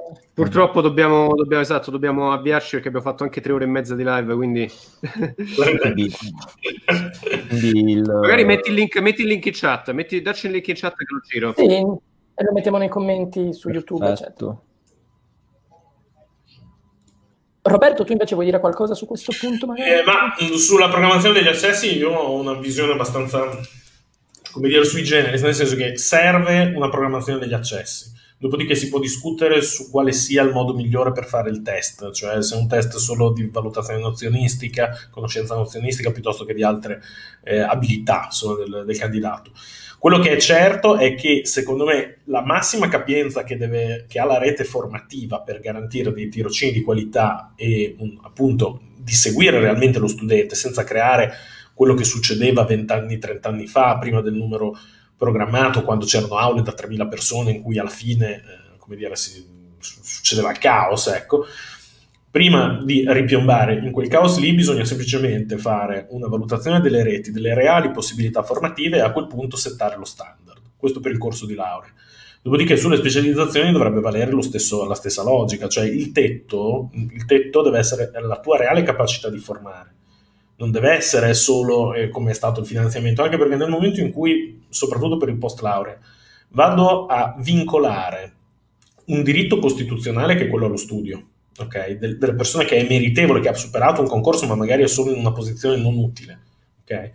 E lo vado a vincolare non perché non abbia la rete formativa capiente, ma perché l'ho sottofinanziata, scegliendo liberamente un sistema che nessuno mi ha obbligato a usare, perché tutti gli altri paesi ne usano dei, dei, dei diversi ok? Per cui ho voluto usare come Stato italiano questo sistema, poi l'ho sottofinanziato, alla fine vado anche contro, diciamo, quello che sarebbe il diritto costituzionale all'istruzione, no? Quindi il tetto, secondo me, il punto di caduta dovrebbe essere, per l'uno e per l'altro, la massima capacità formativa rapportata alla qualità, chiaramente, che devi erogare. Perfetto, MP, vai. Sì, allora domanda. Ah, perché sei di nuovo cyborg? È, è, è, di nuovo Cyborg, mannaggia. Va bene. Oddio. Allora, domanda per il dottor Piralli. Dottor, per il dottor Piralli, innanzitutto grazie eh, a tutti infinitamente per la partecipazione, eh, grazie ad Antonio, grazie a Davide. Per che, fra l'altro, ecco, devo dire, eh, Giovani Medici per l'Italia ci ha aiutato tantissimo ad organizzare questa live. Hanno anche contattato loro stessi il dottor Piralli e quindi siamo estremamente grati per, um, diciamo, in, in, generale per la gestione e anche per la qualità che siamo riusciti a toccare. Dottor Piralli, siamo infinitamente grati per la, sua, per la tua partecipazione. E, um, sono ripassato a lei di punto in bianco e senza motivo. Ma... No, veramente punti molto interessanti. E fra l'altro, ti vorrei invitare in un futuro. Vorremmo fare una. Vorrei fare un'altra live invece centrata sul problema del pronto soccorso in Italia. E mi sembri mi sembra una persona perfetta per parlarne. Avremo diversi, uh, stiamo pensando a diversi ospiti, quindi sei già invitato, diciamo, in anteprima per parlare di questo problema. Abbiamo questa domanda finale di cui, eh, diciamo, di, sol- di, di, solito si fa carico Maria Paola perché è l'intellettuale del gruppo, ma purtroppo causa cyborg. Non poi... che gli altri siano scemi eh, o così. Io sì, poi. poi eh, se leggi eh, al giorno, vabbè. Eh, allora, la domanda è eh, che libro di qualsiasi natura, non solo di medicina ovviamente, che, di, che, libro raccomandi di leggere per Natale e qual è il libro che ti ha cambiato la vita? Beh, allora farò la sintesi in uno. Eh, molto bello, credo che la versione italiana sia anche sostenibile, leggibile, si chiama The Spiral, eh, gli editori, cioè non l'editore, gli autori sono Claudio Belotti, Natasha Todorovic, e Christopher Cowan, sì, credo si trovi anche su Amazon, e che è la versione, diciamo, mignon invece del libro grosso che si chiama The Never Ending Quest, che è invece una roba, un tomo così, per cui in base a quanto uno è masochista può scegliere uno o l'altro. Ma sempre argomento medico oppure... No, no, no, no, è l'argomento dell'evoluzione dei sistemi di pensiero de- degli esseri umani. Vario in tutte le... vale dal diritto, anche, anche alla medicina chiaramente, anche, quindi come le persone pensano, eh, in, in, una maniera diciamo molto più empirica che, che quelle delle classiche teorie, no? E che ti spiega anche come quali sono gli approcci al management, quali sono i, i motivi che spingono, per esempio anche quello che, di cui abbiamo parlato stasera, ad adottare determinate strategie o altre, perché fondamentalmente poi le persone fanno quello che fanno per il modo in cui pensano, non, non tanto per altri sistemi. No? E, quello ti spiega un po' i vari modi di pensare, ed è una cosa che è veramente, eh, come dire, fulminante, ecco, diciamo, da un punto di vista di, di cambio di prospettiva. Grazie mille. Perfetto, grazie a tutti per essere intervenuti. Allora, buona serata e eh, ci sentiamo prossimamente. Grazie davvero. Grazie a voi. Ciao ragazzi, serata. Debrief finale, Giulione. Debrief finale ci raggiungono Andrea e, MP? e Gianluca. MP parla MP. ancora da Cyborg? Esce rientra, Esce rientra, dai, ti aspettiamo. Serve, serve, un esorcismo. Comunque io stavo facendo, Ragazzi, stavo facendo delle... banner. Vai, vai. Così, oh, sapete. incredibile. Sapevo che in questo momento sarebbe arrivato. comunque io ho fatto... Cosa? Ragazzi, mi arrivano slide comunque qua a ripetizione. Zio eh, no, comunque Giulio, allora, tu che sei quello che ne capisce di più della materia, Cosa, un tuo commento? No, allora, live, eh, la, la, cosa incredibile, ragazzi, è che è stata una live molto, molto densa, abbastanza impegnativa, ma non abbiamo neanche toccato un decimo di tutti i problemi che andrebbero toccati. Quindi, diciamo, questa sarà Buona una live. Paola, l'idea di fare altre dieci ore di live. saremo, saremo, um, ne faremo altre, ma magari non le facciamo super live perché mi rendo conto che è un argomento molto, molto pesante. Ehm, quello no, che ma è molto interessante, però, eh. Sì, no, no. per carità, però tre ore e mezzo mi rendo conto che forse ho esagerato questa volta, però vabbè. Quello che volevo dirvi era questo, no? prima si parlava del test ingresso a medicina, ragazzi, allora io ancora non so come ho fatto entrare a medicina e vi spiego perché. Io sono arrivato, credo che la mia posizione, allora, erano quanti? 4.000, 5.000 candidati, io sono arrivato 344esimo e tipo il, il, potevano entrare 450 persone, una cosa del genere, quindi non ho fatto un gran test, ma in realtà io piansi e, e saltai di gioia per il fatto che ero entrato, perché? Perché quella estate praticamente successe, ci fu uno miei, delle, delle, più brutte crash della mia vita, nel senso che io mi misi con questa ragazza che fra l'altro uh, aveva mostrato interesse per un anno e passa. Siamo ancora live, eh Giulio? Sì, sì, sì, no, eh, mia moglie la sa, questa storia è buffissima. Però, ah, pensavo, pensavo che la, la, risposta fosse siamo ancora sposati. No, no, no, no, no, no la, la, in realtà mi sarebbe piaciuto però. È un aneddoto tragicomico. Praticamente io stavo con questa ragazza e mh, mm, mi ci misi, alla fine mi ci misi insieme, non so per quale motivo traccheggiare, ma alla fine mi ci misi insieme, uscimmo. Eh, eh, praticamente ci siamo messi insieme intorno a metà giugno, il test è a settembre per capirci. Eh. Ci siamo messi insieme. Guarda come eh, guarda verso la moglie in tutto Perché appena entrata, appena, appena ho detto questa cosa, siamo ancora live. Per, per appena ho detto questa cosa è entrata. E, praticamente, ma lei la sa questa storia, eh, tragicomica, ripeto. Praticamente ci mettiamo insieme a giugno, dopodiché partiamo per le vacanze a fine luglio. Allora, io ci stavo benissimo con questa ragazza, mi ero innamorato, pazzo. Lei torna dalle vacanze, lei sostiene di non avermi tradito, ma mi fa questo tipo il 10 settembre, io avevo il test, non mi ricordo se la settimana prima o quella dopo, no, quella dopo, scusate, quella dopo, esatto.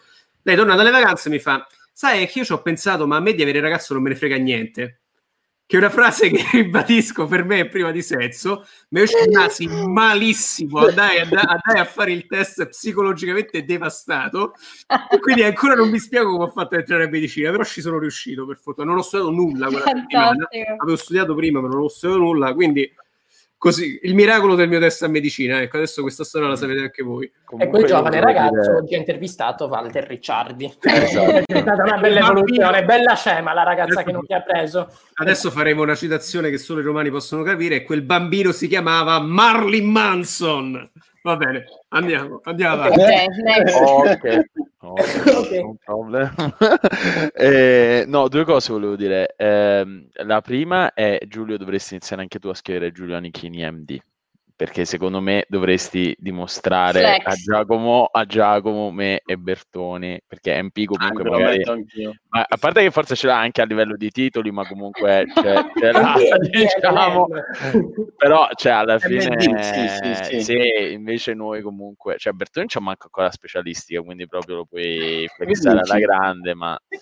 ma... Ah no, è vero, tri... non è vero, la stessa. Sì, sì, lui non, è dottore, lui non è dottore, stasera non poteva chiamare i colleghi, ecco, sostanzialmente. no, no, esatto.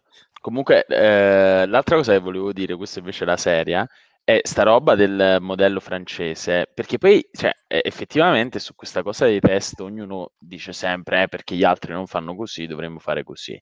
Eh, ora, io un, sono un forte sostenitore dei test d'ingresso, ma magari fatti anche un po' meglio, però secondo me il sistema universitario che funziona meglio al mondo è quello inglese, eh, cioè britannico, dove fai application con UCAS, valutano anche altri fattori, non solo il test, eccetera, eccetera. Eh, però sicuramente il numero chiuso, eh, specialmente come dicevi tu Giulio, su una roba come medicina è l'unica maniera per cui è viable, altrimenti ci sarebbero troppi più medici come gli avvocati praticamente. Ehm, il, il, il, punto è che in Francia sto sistema che ehm, che hanno è una roba brutale, cioè tu stai un anno a fare i corsi, poi alla fine dell'anno vedono chi ha mh, i voti sopra un, un, certo limite e tu, quelli che non lo passano praticamente hanno perso un anno a fare sta roba e come diceva Antonio, Antonio ehm, adesso stanno provando altri metodi eh, tipo ehm, ti fanno fare un altro anno a biologia, una roba del genere o comunque un corso che hanno là e chi ha la media sopra un certo tot poi entra a medicina. Però alla fine... Niente GMAT? No, però eh, cioè, allora. sia il GMAT che sia un'altra roba, cioè alla fine ci sono tot persone che vogliono fare una cosa e ci sono tot top posti per fare una cosa, alla fine qualcuno dovrà fare qualcos'altro, quindi eh, non c'è niente da fare, cioè il mondo, il mondo va un po' così. Molto realista, molto lucido. Ciò, in tutto ciò, Lisa Battistini ci fa i complimenti per la puntata, eh, la ringraziamo tantissimo. Eh, ci saluta anche Rossella, che è la nostra moderatrice del gruppo discussione il lunedì del Pub Sera. Ragazzi, fate un wrap up voi perché io ho dato, soprattutto dopo l'aneddoto del test di medicina e di Richard Benson. Quindi... Io partirei con il solito ban, anzi no, prima del banner, io ricordo che l- la settimana prossima, credo, sì, Uh, faremo l'ultima live del 2020, credo, di questo pub del lunedì sera, quindi della stagione invernale del pub. Torneremo a gennaio più forti che mai, ma appunto eh, il nome della live è Natale Democristiano. Perché? Perché l'ospite che verrà apparteneva alla democrazia cristiana, diciamo che ha continuato sulle orme della democrazia cristiana, si è candidato, è stato presidente della Camera con uno schieramento politico, ha vinto all'uninominale a Bologna con un altro schieramento politico. Quindi, insomma, eh, se non sapete... Potrebbe essere Babbo Natale, effettivamente. Potrebbe, no, non credo. No, non Devo capisco nemmeno la battuta Bertoni, però me la posso riascoltare domani su Apple Podcast e Spotify. però... Um... Se decido di caricarla. Sì, caricala così capisco la battuta. Uh, però ecco, in tutto ciò lascio a voi um, indovinare chi sarà questo ospite e ricordo il contest per la settimana prossima che pubblicheremo nei prossimi giorni, ossia aiutateci a scegliere la grafica che il nostro magico Stefano Balduzzi potrà farci per questo Natale democristiano che festeggeremo tra venerdì e sabato um, soggetto alla conferma della data da parte dell'ospite, a meno che non ci siano casini con la legge di bilancio. Quindi speriamo che tutto vada bene, che il recovery fund funzioni, che il governo non cada adesso, quantomeno.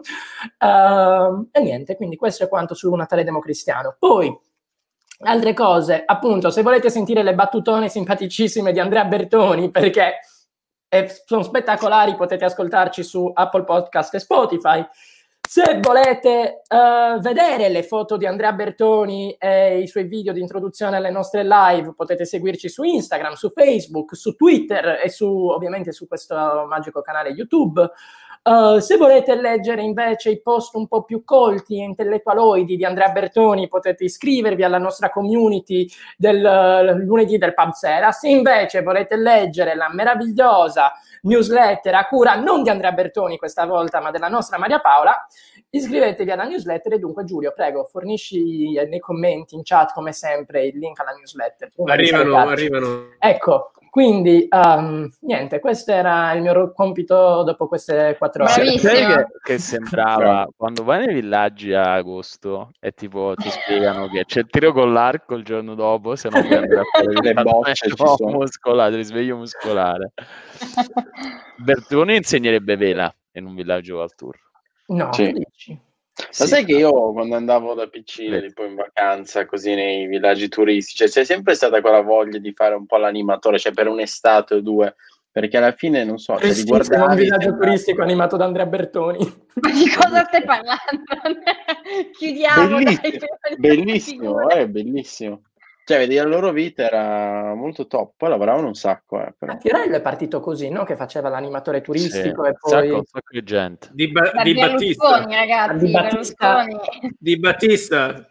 Cuore di panna in un villaggio dei turistico. 5 Stelle. Viva dei 5 Stelle, cuore di panna in un villaggio invece turistico. quello sapete, ma Walter Ricciardi come è partito? Vai. Attore, era attore. Eh, ma sì, ma con chi? Con Mario Mero la faceva i film. Madonna, incredibile. Cioè, capito che è una cosa che hai capito Bertoni giudicherebbe volgare, perché non è, una, non è il cinema d'autore che piace a lui. Comunque Beh. ci sono questi personaggi, ragazzi, che sono incredibili. Cioè, nel senso, cioè, io, questa, questa, è gente che ha tre cervelli, non ce n'ha uno solo. Nel senso che, cioè, voi sapete di Christopher Lee, per esempio. Cioè, Christopher Lee è stato pirata della RAF, è stato attore, poi aveva, non so quante cavolo di laurea aveva. Cioè, incredibile, incredibile.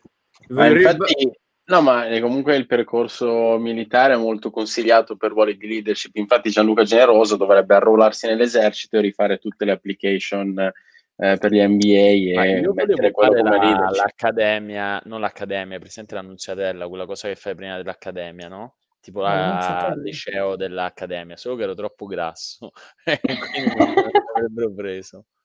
Vabbè, no. ragazzi, Adam Driver, Adam Driver è un uh, Navy SEAL ed è l'attore Adam che Driver. fa Kylo Ren. Chi è Adam Driver? Adam Driver. È, l'attore, è l'attore che fa Kylo Ren. Kylo Ren. Vabbè, ragazzi, cioè, voi lo sapete il cantante degli Iron Maiden che cavolo di storia c'ha? Cioè, il cantante degli Iron Maiden è laureato in storia e gli Iron Maiden. Gli Iron Maiden sono una delle più grandi gra- ah, Bertoni lo sa, più famosa banda di metal del mondo, penso. Questo tizio è laureato in storia, questi, sono, cioè questi riempiono gli stati, fa il cantante degli Iron Maiden, appunto uno dei cantanti metal più famosi del mondo, e questo guida gli aerei Cioè il 747 Sì, che gli Euromeden è hanno... Cioè, Sì. sono loro, lo us- esatto. Cioè il 747 che loro hanno usato nell'ultimo tour lo guidava lui.